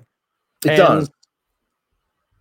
And so a lot, a lot of people, again, uh, just to reiterate, will say like Rifts is Rifts is Rifts. It doesn't matter. I I can run Rifts in any system. Well, I'm sure you can, but it wouldn't be the same. I mean, I could run it all in D6. I could run it different. all. I mean, if you, you can't, exactly. you can't, the spells aren't exactly the same, right? Uh, it's really weird that I'm seeing people, I've seen this in another comment here, um, where people saying that they feel like the characters are nerfed and it's not same scale as Palladium, which is odd because I felt like it was way overpowered. If you compared the level of a first level Cyber Knight to the effectiveness of a first level Cyber Knight in Savage Rifts first edition, I felt like there was a massive power disparity in in, in Savage Rifts. Um, same thing for the Techno Wizard, for instance. Um, Techno, Techno Wizardry is, is, you know, there's a lot of things that are very powerful in Savage mm-hmm. Rifts. Um, uh, and so, uh, that's just interesting to hear people say that. And again, I don't know if that's if they you know if their experience was the first edition, which is most likely, or not, or how much they've played Savage Worlds. Another thing that can be very difficult is that damage model and feeling like you know mega damage and stuff like that is there but it it, it translates over very differently. So if you're new right. to savage worlds and savage rifts i think it can be more difficult than if you maybe had played savage worlds a bit before and then you came to savage rifts. All right. All right. This is something i've got to read off. This was a long i pared it down as much as i could. Sure i've got some deep lore complaints all right okay first one uh, Greyhammer, founded by the Legion, is a dwarf and cast magic. Okay, they're back to that one. Uh, Palladium fantasy dwarves have forsaken magic for 7,000 years. Uh, my answer to this was it's not Palladium fantasy. What? it's not Palladium fantasy. That's the problem. Um, if they, they make, us, people make assumptions about stuff like that. Um, so from my understanding, talking with Sean Fannon, I didn't write the initial Tomorrow Legion stuff, right? Um, is that those dwarves were from his own Shaintar setting, where dwarves are master runesmiths and okay. um, can wield magic in I think mechanicalistic ways like that. So for him, he's that's actually probably a nod to his own personal creation. And guess what? If I created my own fantasy setting, I'd probably do something like that too. But yeah, that doesn't mean that they're palladium. They're not the, the dwarves of Castle Refuge. If that might help people out a lot, is the dwarves of Castle Refuge are short humans from another dimension that is not Palladium fantasy. Let's put it that way. There we go. Somebody clip that. Put that out there. Um, the only member that seems to fit Rift setting is the detox juicer head of education. Somebody successfully detox? That's a hard role to make. Uh, after that, it's elf, elf, and elf like. No other characters fit rifts. Not a single one is what the hell is a Grackletooth or a Brodkil? I don't know what those are, but I'm guessing they're rifts monsters or something. So yeah, Brodkil or Rifts Monsters, Grackletooth or Rift Monsters, uh, or, or Rifts. It's a RCC, a race. I mean, that's not. There's nothing objective there. That's all subjective. I don't okay. feel like I have to answer subjective. Okay. I mean, if you want to talk to me about lore, if you want to literally talk to me about this line of the lore is wrong, or this the this is strong, this like the physical strength of this isn't reflected well in Savage Rifts or something, we can have a conversation. But if it's just subjective, I don't like it, and I'm not going to tell you any details. That's not right. lore, right? And and yeah, it does feel a little different because Savage Worlds is a completely different game system. It has a completely different model of attributes, uh, damage, all types of stuff. So powers, um, how you use powers. I mean, completely different. But yeah, I mean that's all very subjective. But if you want to come at me and tell me where we got lore wrong, I'd be happy to hear it, and I'll I'll change the file while we're on stream, so that the next time that's printed or the or the or a PDF is is is updated, it will be fixed. I'm serious. Dang it, I wish I knew Rift's lore because I'd find the one where. No, all right. So listing Erin Tarn as the head dragon guy of Lazlo is uh, quote unquote honorary members in consulting position. Uh, you know what? I'm not. I'm not finishing. Sorry. That doesn't make any sense. Yeah, I'm. I'm not finishing that one because I didn't. I guess apparently didn't read what the end of that was. Um, a teal government structure lacks the plans. Okay, that's dumb too. Um, well, at least you said it. well, I, have I've tried. So Heathen Dog is like I said the the Rifts guy. So I had to pull these at the last second here. Feel like well these I'll are the questions if, want, if we want to do a, a a Rifts lore stream, I'll do it. You know, I, I anything to put you know to put my word out there and yep. Kevin's. The thing is, is I've discussed all of this stuff with Kevin too. Mm-hmm. People seem to forget that he approved all of it. Uh, this is actually one that did the other thing that's weird is he likes, like I said, he likes the Tomorrow Legion. He wants Excellent. it in Palladium. So well, and and just so everybody in chat knows, uh, the reason why I'm asking these questions is because you guys asked it. Uh, this is not for my benefit. This is for your benefit, and he's willing to answer them. So let's let's yeah, clear the air with this I just, stuff. If so. it's if it's if it's subjective, it's hard to, for me to answer that. You're like, I don't like it. I don't know why. You know. So, but if you can tell me what you feel is wrong, one of the reasons I love Phase World. Wolf and our cops and I love those. What are the Quatoria? They're amazing. Yeah. I, I, I, I, don't know what it is, but Wolfen is an anthropomorphic animal, right? Uh, it's my favorite race to play in played in fantasy. I, I think uh, they're really interesting as compared to like gnolls because they're not hyenas, they're wolves, they're pack hunters, they're team members, they're smart, they're cunning. That's why that's why I think the things that Kevin and I were discussing this the other day. It's one of the things I think is really cool about Wolfen. Anyways. Well, they're also pretty much uh, subjectively the only good guys too. uh, all right, let's see. So, hey, Peter, how do I want to ask this? I'll put that ask on however you want. Uh, so uh, Castle Refuge is near coalition territory. So if they're within the territory, what happens when they recruit from a town that the coalition states have claimed? What are they going to do if the towns that don't want anything to do with them? Well, if the I think it's up to the game master, isn't it? it is up to the game master. I mean, it's kind of a starting point. Um, uh, so they the coal the, the so Castle Refuge A does not invade coalition territory, which is very clearly marked on the Rifts for mm-hmm. Savage Worlds map set, the North America map, um, which is like hardcore Rifts lore. Just put it that way. Um, I mean, all even down to you know the the rivers chosen for borders of actual displayed control zones, right? So if you go over there, yeah, I mean, Castle Refuge is not going to try and recruit people from within the shaded area of CS El Dorado, south of well, I forget the name of that river right now, or you know, um, south of CS Missouri's line there. Um, is that the Buffalo I mean, I River? Guess, yeah, and and and the thing is, is uh, Castle Refuge doesn't really actively go out and recruit. People come to Castle Refuge because of uh, you know Erin Tarn and uh, Sir, you know uh, you know, Sir Coake putting out, Lord Coake putting out the call for heroes. So could it be one of those things that you talked about before where there's a mistake? Like, you know, it talks about, oh, the CS is in part of Missouri and they think it's like all the way down here, like their next door neighbors. I think people get confused with that because you know if you don't have a very clear map, that can sound very confusing. That's there inside Missouri. Well, so is Kingsdale, right? Mm-hmm. Um, but you know what what happens? See, so the thing is, you have to understand the Tomorrow Legion is essentially a an aid organization put together by the Cyber Knights. So unless you start gunning down coalition troops, your characters are going to be seen as Cyber Knight adjacent, right? Or, you know, one of those wandering bands of heroes. Now, obviously, if players want to do certain things, and I will say that some of the original adventures written for Savage Rifts in the first edition did directly pit the, the heroes against the coalition. Um, and that sets a certain tone for your campaign. But in, you know, when I run it, the that's a big decision for the players do they you know uh, one of the really great introductory adventures written by ross ross watson is called the garnet town gambit there's a there's a town in uh, the northern arkansas region that the coalition is trying to court and the federation of magic is trying to court and the tomorrow legion is trying well they get involved and they're trying to court them as well. And so depending on how you but you're not like just walking in everybody shooting right? So how you dis- the what the players decide in the campaign that is one of the core conceits of Rifts for Savage Worlds is how do your player group approach things because the Tomorrow Legion is actually mostly an army and militia that defends Castle Refuge mm-hmm. and pr- protects caravans of refugees coming in to Castle Refuge and Refuge City.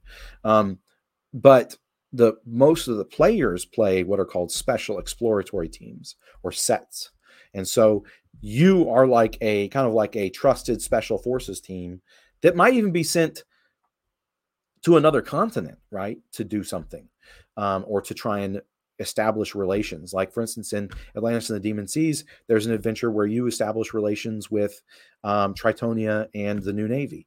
There's another one where you're establishing relations with um, lemuria right? Just some sort of dialogue and discussion. And so that can that's that's a big part. It's it's it's it's big adventure but in some ways it's almost like star trek in that way in that you're beyond the borders of the federation right? You're trying to gather allies and you know act as you know sometimes making these moral decisions when there's no other actors around. So in a way kind of like babylon 5 or deep space 9 like like you're there you're part of that that series, I guess you'd say that IP, but you're pretty much by yourself. Yeah, you're you're out in the fringes, right? And, and now I do I did play. I've played. One of my buddies ran it, and it was fun. Um, where we were near Castle Refuge a lot, and a lot of people enjoy doing that, and that's cool, right? But those are very that could that's gonna you you're probably not going to be running into much coalition or Federation of Magic unless you know because they don't control that territory, um, unless you run into a random patrol or something. I'm skipping the rest of his questions except for one more that's related to that one, which is uh, So it seems that they're in within missile range of coalition states and passing out leaflets about their own form of government. That's just taunting to be blasted. I don't know about any leaflets. Can you give me the reference yeah. and page number on that? And yeah, so is Kingsdale. So is the Pecos Empire. Uh, so is Houston. So is uh, Merktown, so is New Lazlo. They're everybody in North America. So are the Xiticix. They're all within missile range of the coalition. Fair, yeah. I mean, you know, um, why doesn't the coalition firebomb everything they can? I don't. I mean, I, because, well, didn't it try that in Quebec? Well, yeah, right. I mean, they they really bit off more than they can chew, and and and they they pulled the classic military blunder of fighting a an Eastern Front and Western Front war. Um, uh, an Erin Tarn journal book would be really useful. That would be cool. Indigo Dragon, you have now been commissioned to write it. and all right, this is the last one I'm going to ask on this because honestly, my I don't think it's a good interview just to have uh, Sean on the defensive all the time, especially since I can't talk to much of this. Uh, but the last one is I hope Sean stops trying to make Rifts have this white knight BS and stop putting pro gay and Marxist crap. Okay, I didn't see that last part. I apologize. No, no, no, uh, Let me let me let me talk to this.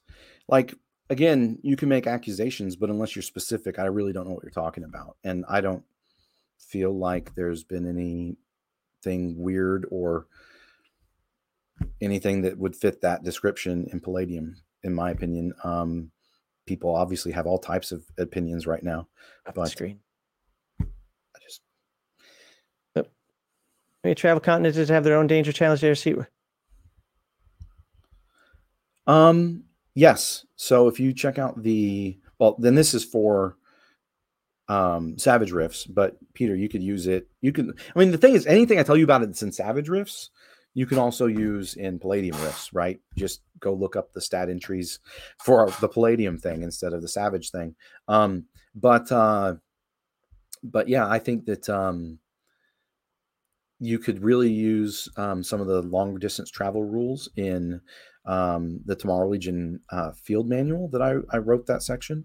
Um, and I think I've I've used them. I have friends that use them. We get a lot of mileage about the, uh, out of those for um, challenges and encounters. Um, of course, Palladium books usually have tons and tons of great, um, uh, you know, tables that you can roll on, right, and stuff like that. Oh, okay, okay. And then you know the other thing is is we are doing uh, in, in the Savage Rifts world books. Each um, each section of the world should have its it, it, they all do have their own encounter tables. And uh, with terror on the dark frontier we're also adding um, non-combat like obstacles um, friendlies or allies and maybe even treasure tables as well for each section of the coalition frontier or the new frontier that is you know kind of between the coalition borders and the colorado barony in the new west all right. Well, you have graced us with three and a half hours so far, which I very much appreciate. Uh, so I, I, would like to finish this off with however long it takes uh, in just kind of talking about the future now in terms of just uh, not specific product, but just ways you would like to take riffs in a general level, uh, Palladium books, uh, just kind of wrap everything up here. I know we talked about some of this before, but uh, what can fans hope for in the future uh, again without being specific because i understand that the, the issues with that. Like what, what can we get excited for coming up? Well first off the big thing that um that kevin and i are really devoted to is getting you the big um, books that i mean it's it's crazy from in i i uh, how i put this? You know just to see the art and the cover painting and you know go through the manuscript that we have for Antarctica. That I, that was a year ago. Blew my mind, right?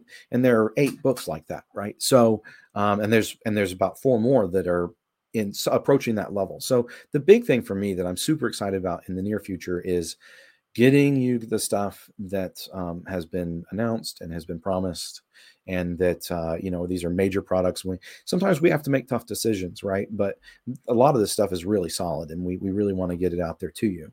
Um, you know and finishing up like for instance um, again this we don't have like specific release dates or anything but if you go and you look at the rifter you know we've you know we're talking about things like um, beyond the supernatural what's coming after the you know creature feature right? Um, and we, you know, Kevin and I really think that it's important to get uh, Beyond Arcanum and Tomes Grotesque out there. Um, um, and uh, you know, um, let me see. Well, and, and, and one of the things I'm excited about is, hey, the Rifter's back, right? And we're doing it every year. And so, and we, the, this is a chance, you know, there was that question about getting paid uh, to do writing or art, right? And then if stuff that's good and that, that makes it into the Rifter, will uh, sometimes make it into a, a, a world book or an official official book down the road as well. So like there's some material from like Rifter 4 um, that is going to be in uh, in our, our, you know Titan Robotics. So um, that's I think that's all really exciting. Um, beyond that, um, we are listening and we are paying attention. We appreciate everything. Uh, you know, starter sets, box sets, introductory adventures. Um, you know, virtual tabletop support. Uh, you know, clean. You know, clean, uh, updates to how information is presented to make it more usable or readable or all these different types of things are things that we that are definitely in the forefront of our, minds and we want to get to it as well.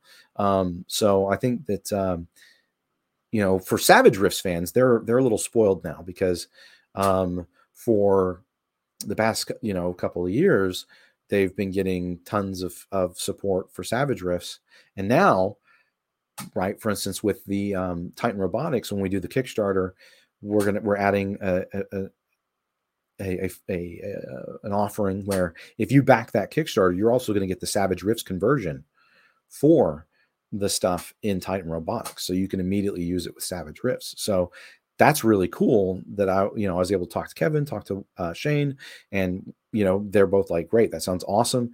And we're doing our best to support the, as many fans as we can. Um, the other thing is, I'd say, don't forget all the products that are out there that are really great. Um, let me show you, you know, this is, we have a massive pawn set for Savage Rifts, but these are great uh, paper miniatures that you can put on your tabletop I'm gonna I'm gonna zoom you in here. Games. Right. So we've got everything from a hatchling dragon and you know a tattooed ogre. See, and that's more uh, my style because I don't warrior. do miniatures because I'm too uh, theater right. of the mind, but I do do standees. Cyber Knight. So the nice thing with these is, you know, uh, if you really are into minis, I totally get it. Oh, Coalition Mark Five APC from seen from top down, so you can put it on your tabletop. Um, but you know, this is one of the ways that I'm hoping we can support all Rifts players, mm-hmm. and all Rifts players can enjoy it.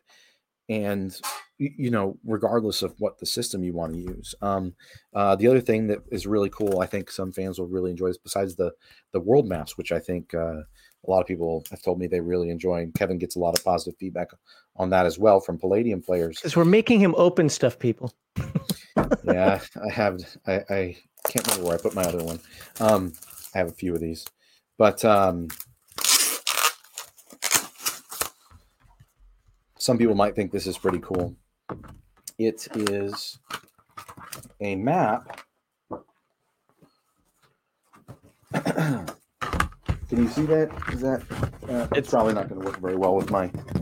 Yeah, the thing. green screen um, is. uh Let me see if I can turn that off real quick. We're going to see his messy bedroom now. no, I'm at work. Uh, background. I thought you lived at work. Ah. All right.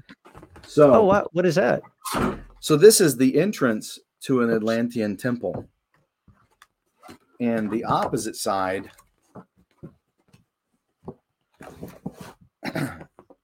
is the Atlantean temple. Okay. Uh, you know, to scale, to lore.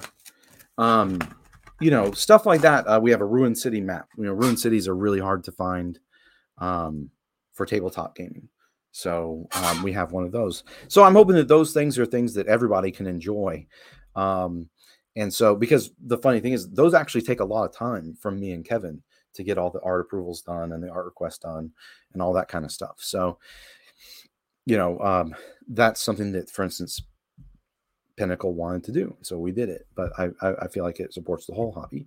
Um, but yeah, those are the those are some of the big things to be excited about. I think the Kickstarter um, the Titan Robotics Kickstarter coming up in a few weeks, uh, a couple weeks is going to be something that uh, I hope everybody will will support us with, um, because that can really make a huge difference for us uh, moving forward and uh, making sure that we can keep again print costs as low as possible so that we don't have to raise prices. It's really rough out there right now. So, um, but yeah, those are those are the big things. Is there anything else okay. that you think I'd just uh, pop up a couple more questions here. Are you more favoring online community content like fan pages, fan made docs, open source project, and wikis? Okay, and uh, Mar Hawkman posted a couple times. Are you in favor of wiki supplied documents? Uh, um, so here's the deal: like, don't reprint our stuff online, please. Um, that goes for Pinnacle or Palladium. That goes for game. I mean, we don't. No one wants their IP right. reprinted online right? Uh, fan conversions and stuff is fine but you know um, that's i think if people you know kevin uh, has come down on things before a lot of times he's asking his lawyer what do i do? Right? Um, and so uh, you know it's not because he likes to be litigious or anything like that you, you, you know, have to but, protect your ip though. Well right. Well if i go write a book and then it's on someone's website because they copied and pasted it into it, or even took hours and hours and days and days to program it in. I'm still not happy. I wrote that book. you should buy my book. You right. know, it's available as PDF too. it has a virtual tabletop support that's official.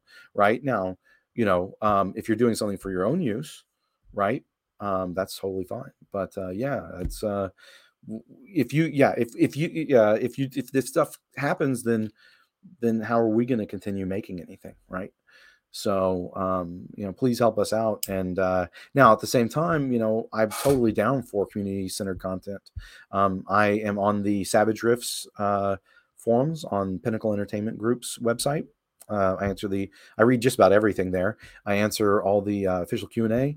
The Savage Rifts Facebook group is a great community to join if you want to talk about Rifts. Actually, Peter Picaro, who's joined the conversation, he's one of the moderators there. He doesn't even play using the Savage World system. He just likes Rifts. He's just a supporter and a fan, and that's a really great positive community. Um, we do have uh, the the uh, Palladium message boards, another uh, fan group that you can go to, and they run. They also run Palladium Rifts, but SavageRifts.com. Um, there are boards and play by post, and they also organize online games. So those are a lot of ways that you can get involved and support, um, if you, especially for Rifts fans. Um, on that level. But uh, yeah, the same kind of goes for for everything else. Um, yeah, I don't, you know, I've I've heard people say, you know, websites with SRDs of different things, and um, that's not really a direction I'm looking to move right now for stuff. But part of that's too because then are you giving away your core product for free? Right. And, right. and you know, some people might say, Oh, that makes sense. Well, yeah, I'm glad it makes sense to you, but you know show me the dollars and cents of the company that you run that is successful with that model right? Um, that, that's why a lot of people will say things. That's one of the reasons why like so one of the game systems i follow is uh, i really like the free league system uh if you oh yeah you, yeah, yeah, yeah, zero yeah, and so forth. And a lot of their products can have a quick start. It's and that's one of the reasons why we mentioned quick start before. So right. i can go right now and, cor- and download a coriolis quick start right. or a forbidden lands uh, quick start for free. It's not going to give me the entire game but it's going right. to give me enough to know like hmm, you know what? This is a game i want to invest i want to buy the full product of.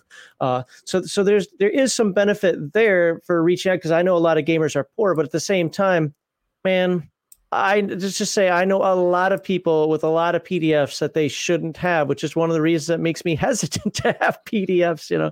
Uh you know it, it's it's to me, it's it's tough on the business side of it when you're thinking like, okay, how many sales are these are legit sales, and how many am I just got to suck up? Like I put it, I put a module out there. It was for Forbidden Lands, and I put it out there for free mm, just to see how Forbidden many. Lands. Well, it's it's a starter model. So if you already know how to play, my module probably won't help you because it's meant to teach people how to play the right. game and how to game master it. Right, but uh, right. it uh, uh, I put it out there for free or pay what you want. I got over 100 downloads. Only one person paid. Right and that person paid half of what what I what I'm selling for now. Now I'm not complaining. Look, I put it out there for that, right? I can't complain about people saying no, but that comes down to if you remember the trove. You know, how many things did people get off the trove? Like oh, right, right, right. And I'm seeing some of the comments from Mar Hockman. I mean, I, I think that was his original question as well. Um, you know, well, different he, ideas like paid website access, more cross links and documents. Um, you know, those are all things that definitely we have in mind. Um, and some of this is getting the momentum and yeah. the uh, monies to be able to do things like that, right? Well, it's it's good for somebody like you who's definitely younger than me to come in there because I I still want my physical book. I don't even allow phones or tablets on my table. Well, that's how I do my character. No, it's not. You do your character in a paper because I'm going to walk over and mark on it sometimes, you know, whatever. Uh, you know, so there's a lot of this new stuff like, ah, get off my lawn. But at the same time, you're a business, the hobby is evolving.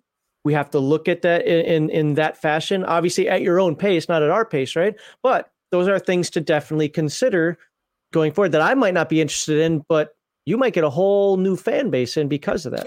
No, and and I I understand that. And here's here, just just to let people in on kind of the strategic side here. I mean, I think this is important. You know, Kevin and I again, we really want to fulfill a lot of promises, but we are also cognizant that just like Teenage Mutant Ninja Turtles and Robotech brought a lot of us into the hobby, right? And into the Palladium Books megaverse. You know, what are the opportunities that we can we can make or capitalize on? But you know, sometimes something comes down the road and you can capitalize on it, right? But sometimes you need to make your own opportunities, right? Mm-hmm. And and so whatever that is, we do want to make sure that the Palladium, you know, legacy and the system and all these things are going to be there for generations to come. Um, you know, Kevin and I both are really passionate about that, um, and so we are working to make that happen. Uh, but a lot of times, you know, like I said, some of the core things is, hey, we need to circle back down. I've had people ask about, what about video games? What about movies? What about this TV shows? Well, that's not what we do, right? And there are people that we could be spending all our time shopping around Hollywood and video game studios and calling them up. Hey, blah blah blah. Let's do. Would you want to do a Rifts game? Run into you the know, Gary Gygax be, problem right. of Dungeons and Dragons. Well, but the thing is, is like that's not our core product. Our core product is is Palladium books, right? And so we want to put out books, and the more successful we are with that, the more eyeballs we're going to get uh, you know, and, and and offers from other people. So so that's kind of our focus, just again, so that people can understand our larger strategy is to you know double down on the stuff that we're really good at. Awesome. Well, I want to put up one more comment, and then I think uh, I think we can end it because I don't want to waste any more of your time. If you would do me a favor, though, if you can hang on after the fact, after I close out the show, folks, sure. there isn't going to be a segment three today. We're not going to do the viewer call-ins. Um, you know, we've we've gone pretty long for today. He, as Omenel said, and this is like the last comment I'm gonna put up here. Sean's very generous with his time to absolutely uh, both Kevin and Sean, when Kevin was here, have been amazingly generous with his time. This three hours, maybe it's because I'm used to doing eight hour streams, but I'm like, really, this is all we're almost pushing four hours now. Are you kidding me? It does not feel like it to me. So, uh, you, I don't think we asked anything too crazy tough, but you were willing to take on you know, the questions that were like, hey, what's going on with this? At the same time, you told us what's going on in the future. I'm very appreciative of that. Uh, I kind of think that, you know, my side of this has been a little more chaotic than I wanted it to be, but you were well, great and, having and, on here. So please, please say hi to Heathen Dog. I'm sorry that we weren't able to chat and I didn't get to meet him today. Um, but you know, if if people want to come back and your community wants to get together a bunch of lore questions, now if it's if there are like chapter and verse type specific I see this issue, but it sounds like some of it just comes down to the dwarves in Castle Refuge aren't from Palladium Fantasy, right? Sure. Um, right, simple. It's very different, right? Uh, they have not forsaken magic after their war with the elves, right? So um, it's very different background, right? Um, you know, um, if you understand the borders of things, but yeah, if, if people come in and they're like, "Hey, uh, this is wrong, this is wrong," I'm happy to make any updates to to correct the lore as much as possible in any Savage Rifts products to to make sure that it's 100% true to the Palladium Rifts lore. Now, the games do feel very different. I totally respect anybody who likes to play with one system or the other or do anything they want in their own personal game, you know. Like I said for um, me, that that assuages a lot of my problems because again when I'm when I'm I do a lot of arguing. When I'm arguing with people, uh, uh, my big thing is, you know, like I said, people will say, "Oh, I can do any game in any system," and I'm like, "Yeah, it's not the same game. It's just is yes, it's the same thing." Like, no, I'm sorry, but the new Free League Twilight 2000 is not the same as the as the old Twilight 2000. It plays differently, it feels differently. Now, do I like them both? Absolutely, and you can like them both. Uh, right. But I'm usually going to be the person that leans towards, especially if it's still in print, I'm going to lean towards the original. I don't want to play Symbaroum in the 5e construct. I don't want to play I don't want to play Rifts in the Savage Worlds construct. At the same time, I'm not, you know, by saying that, hey, we understand that they play differently, by not trying to say they're both the same thing or this one's taking over that one. I think everybody now has just choices to make. Do I want, I'm a Savage Worlds fan. I'm going to play Rifts and Savage Worlds. I'm a Palladium fan. I'm going to continue to play Rifts and Palladium, and everybody can have fun. Nobody's trying to take over anybody else. I do both, right? I have a great time, you know, and it's it, it is very it feels very different to me, and you know, part of that's just how I run a game, right? Is is very different. Um, for especially when I run Palladium Rifts. Um, but um, yeah, I, I and I, I I just hope that everybody understands. You know, I'm a I'm a Palladium fan.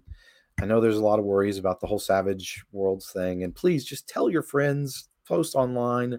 Just if you see something, just let people know. Like, no, we're not going to do Savage Worlds everything. Palladium's not being bought out. Kevin's not going away, right? And even if he wasn't here, even even once that torch is passed um, that's not the intention at all right? I love the palladium system. I grew up with the palladium system. I want the palladium system to be the best it can be.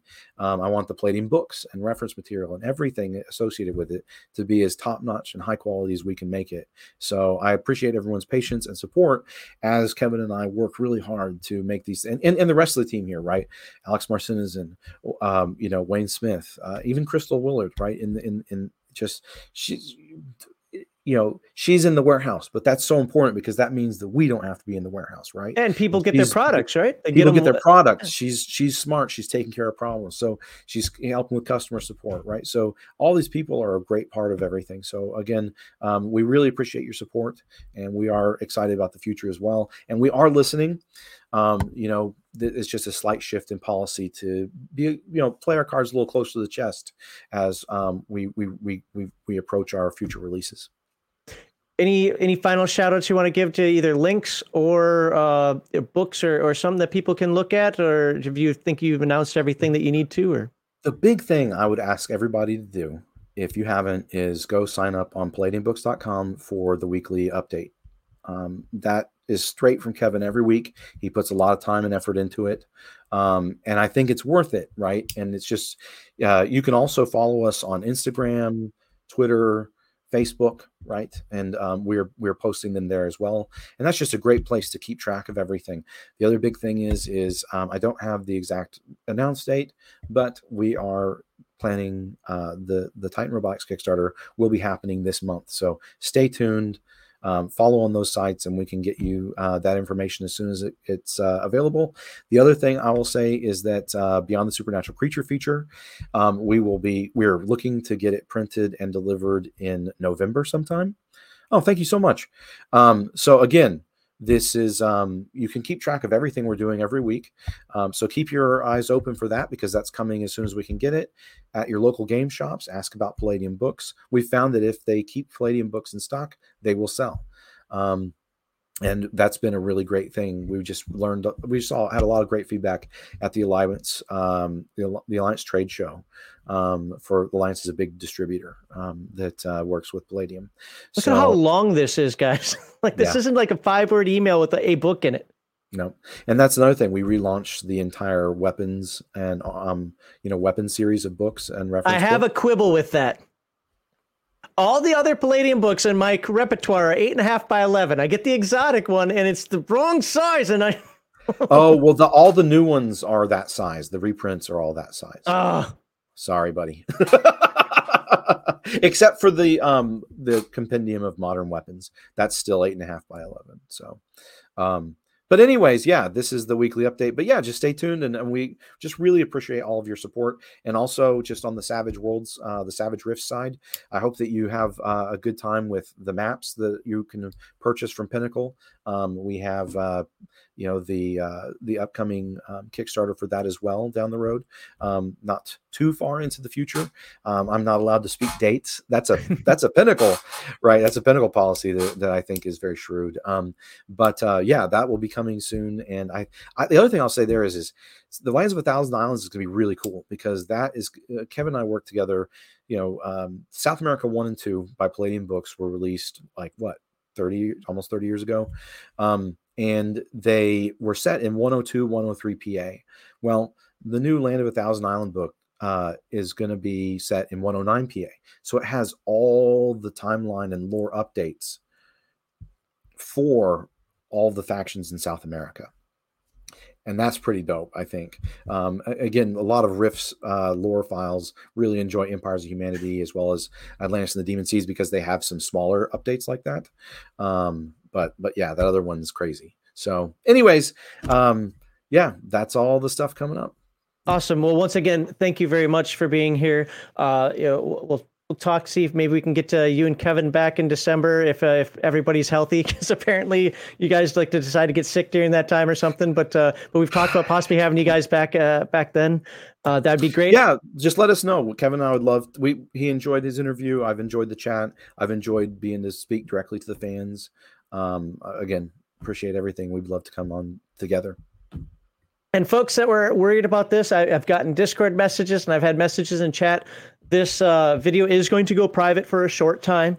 I'm not going to edit it. I know members, sorry. I, I know you guys pay for special stuff, but this is beginning to end. I'm not gonna I'm not gonna hack anything off of this. There's no segment three that goes private or anything like that. I'm just gonna update all the annotations of it, and then it's gonna go right back on YouTube, public and live. It's it's not gonna be chopped up or anything other than if I make some shorts or something out of it. So nobody's gonna miss anything from beginning to end. You're all gonna get it. I I, I Yes, I've made that decision. I understand that some people think it might should go members only, or I should only do certain parts of it. I'm not going to do that because I don't think that's fair.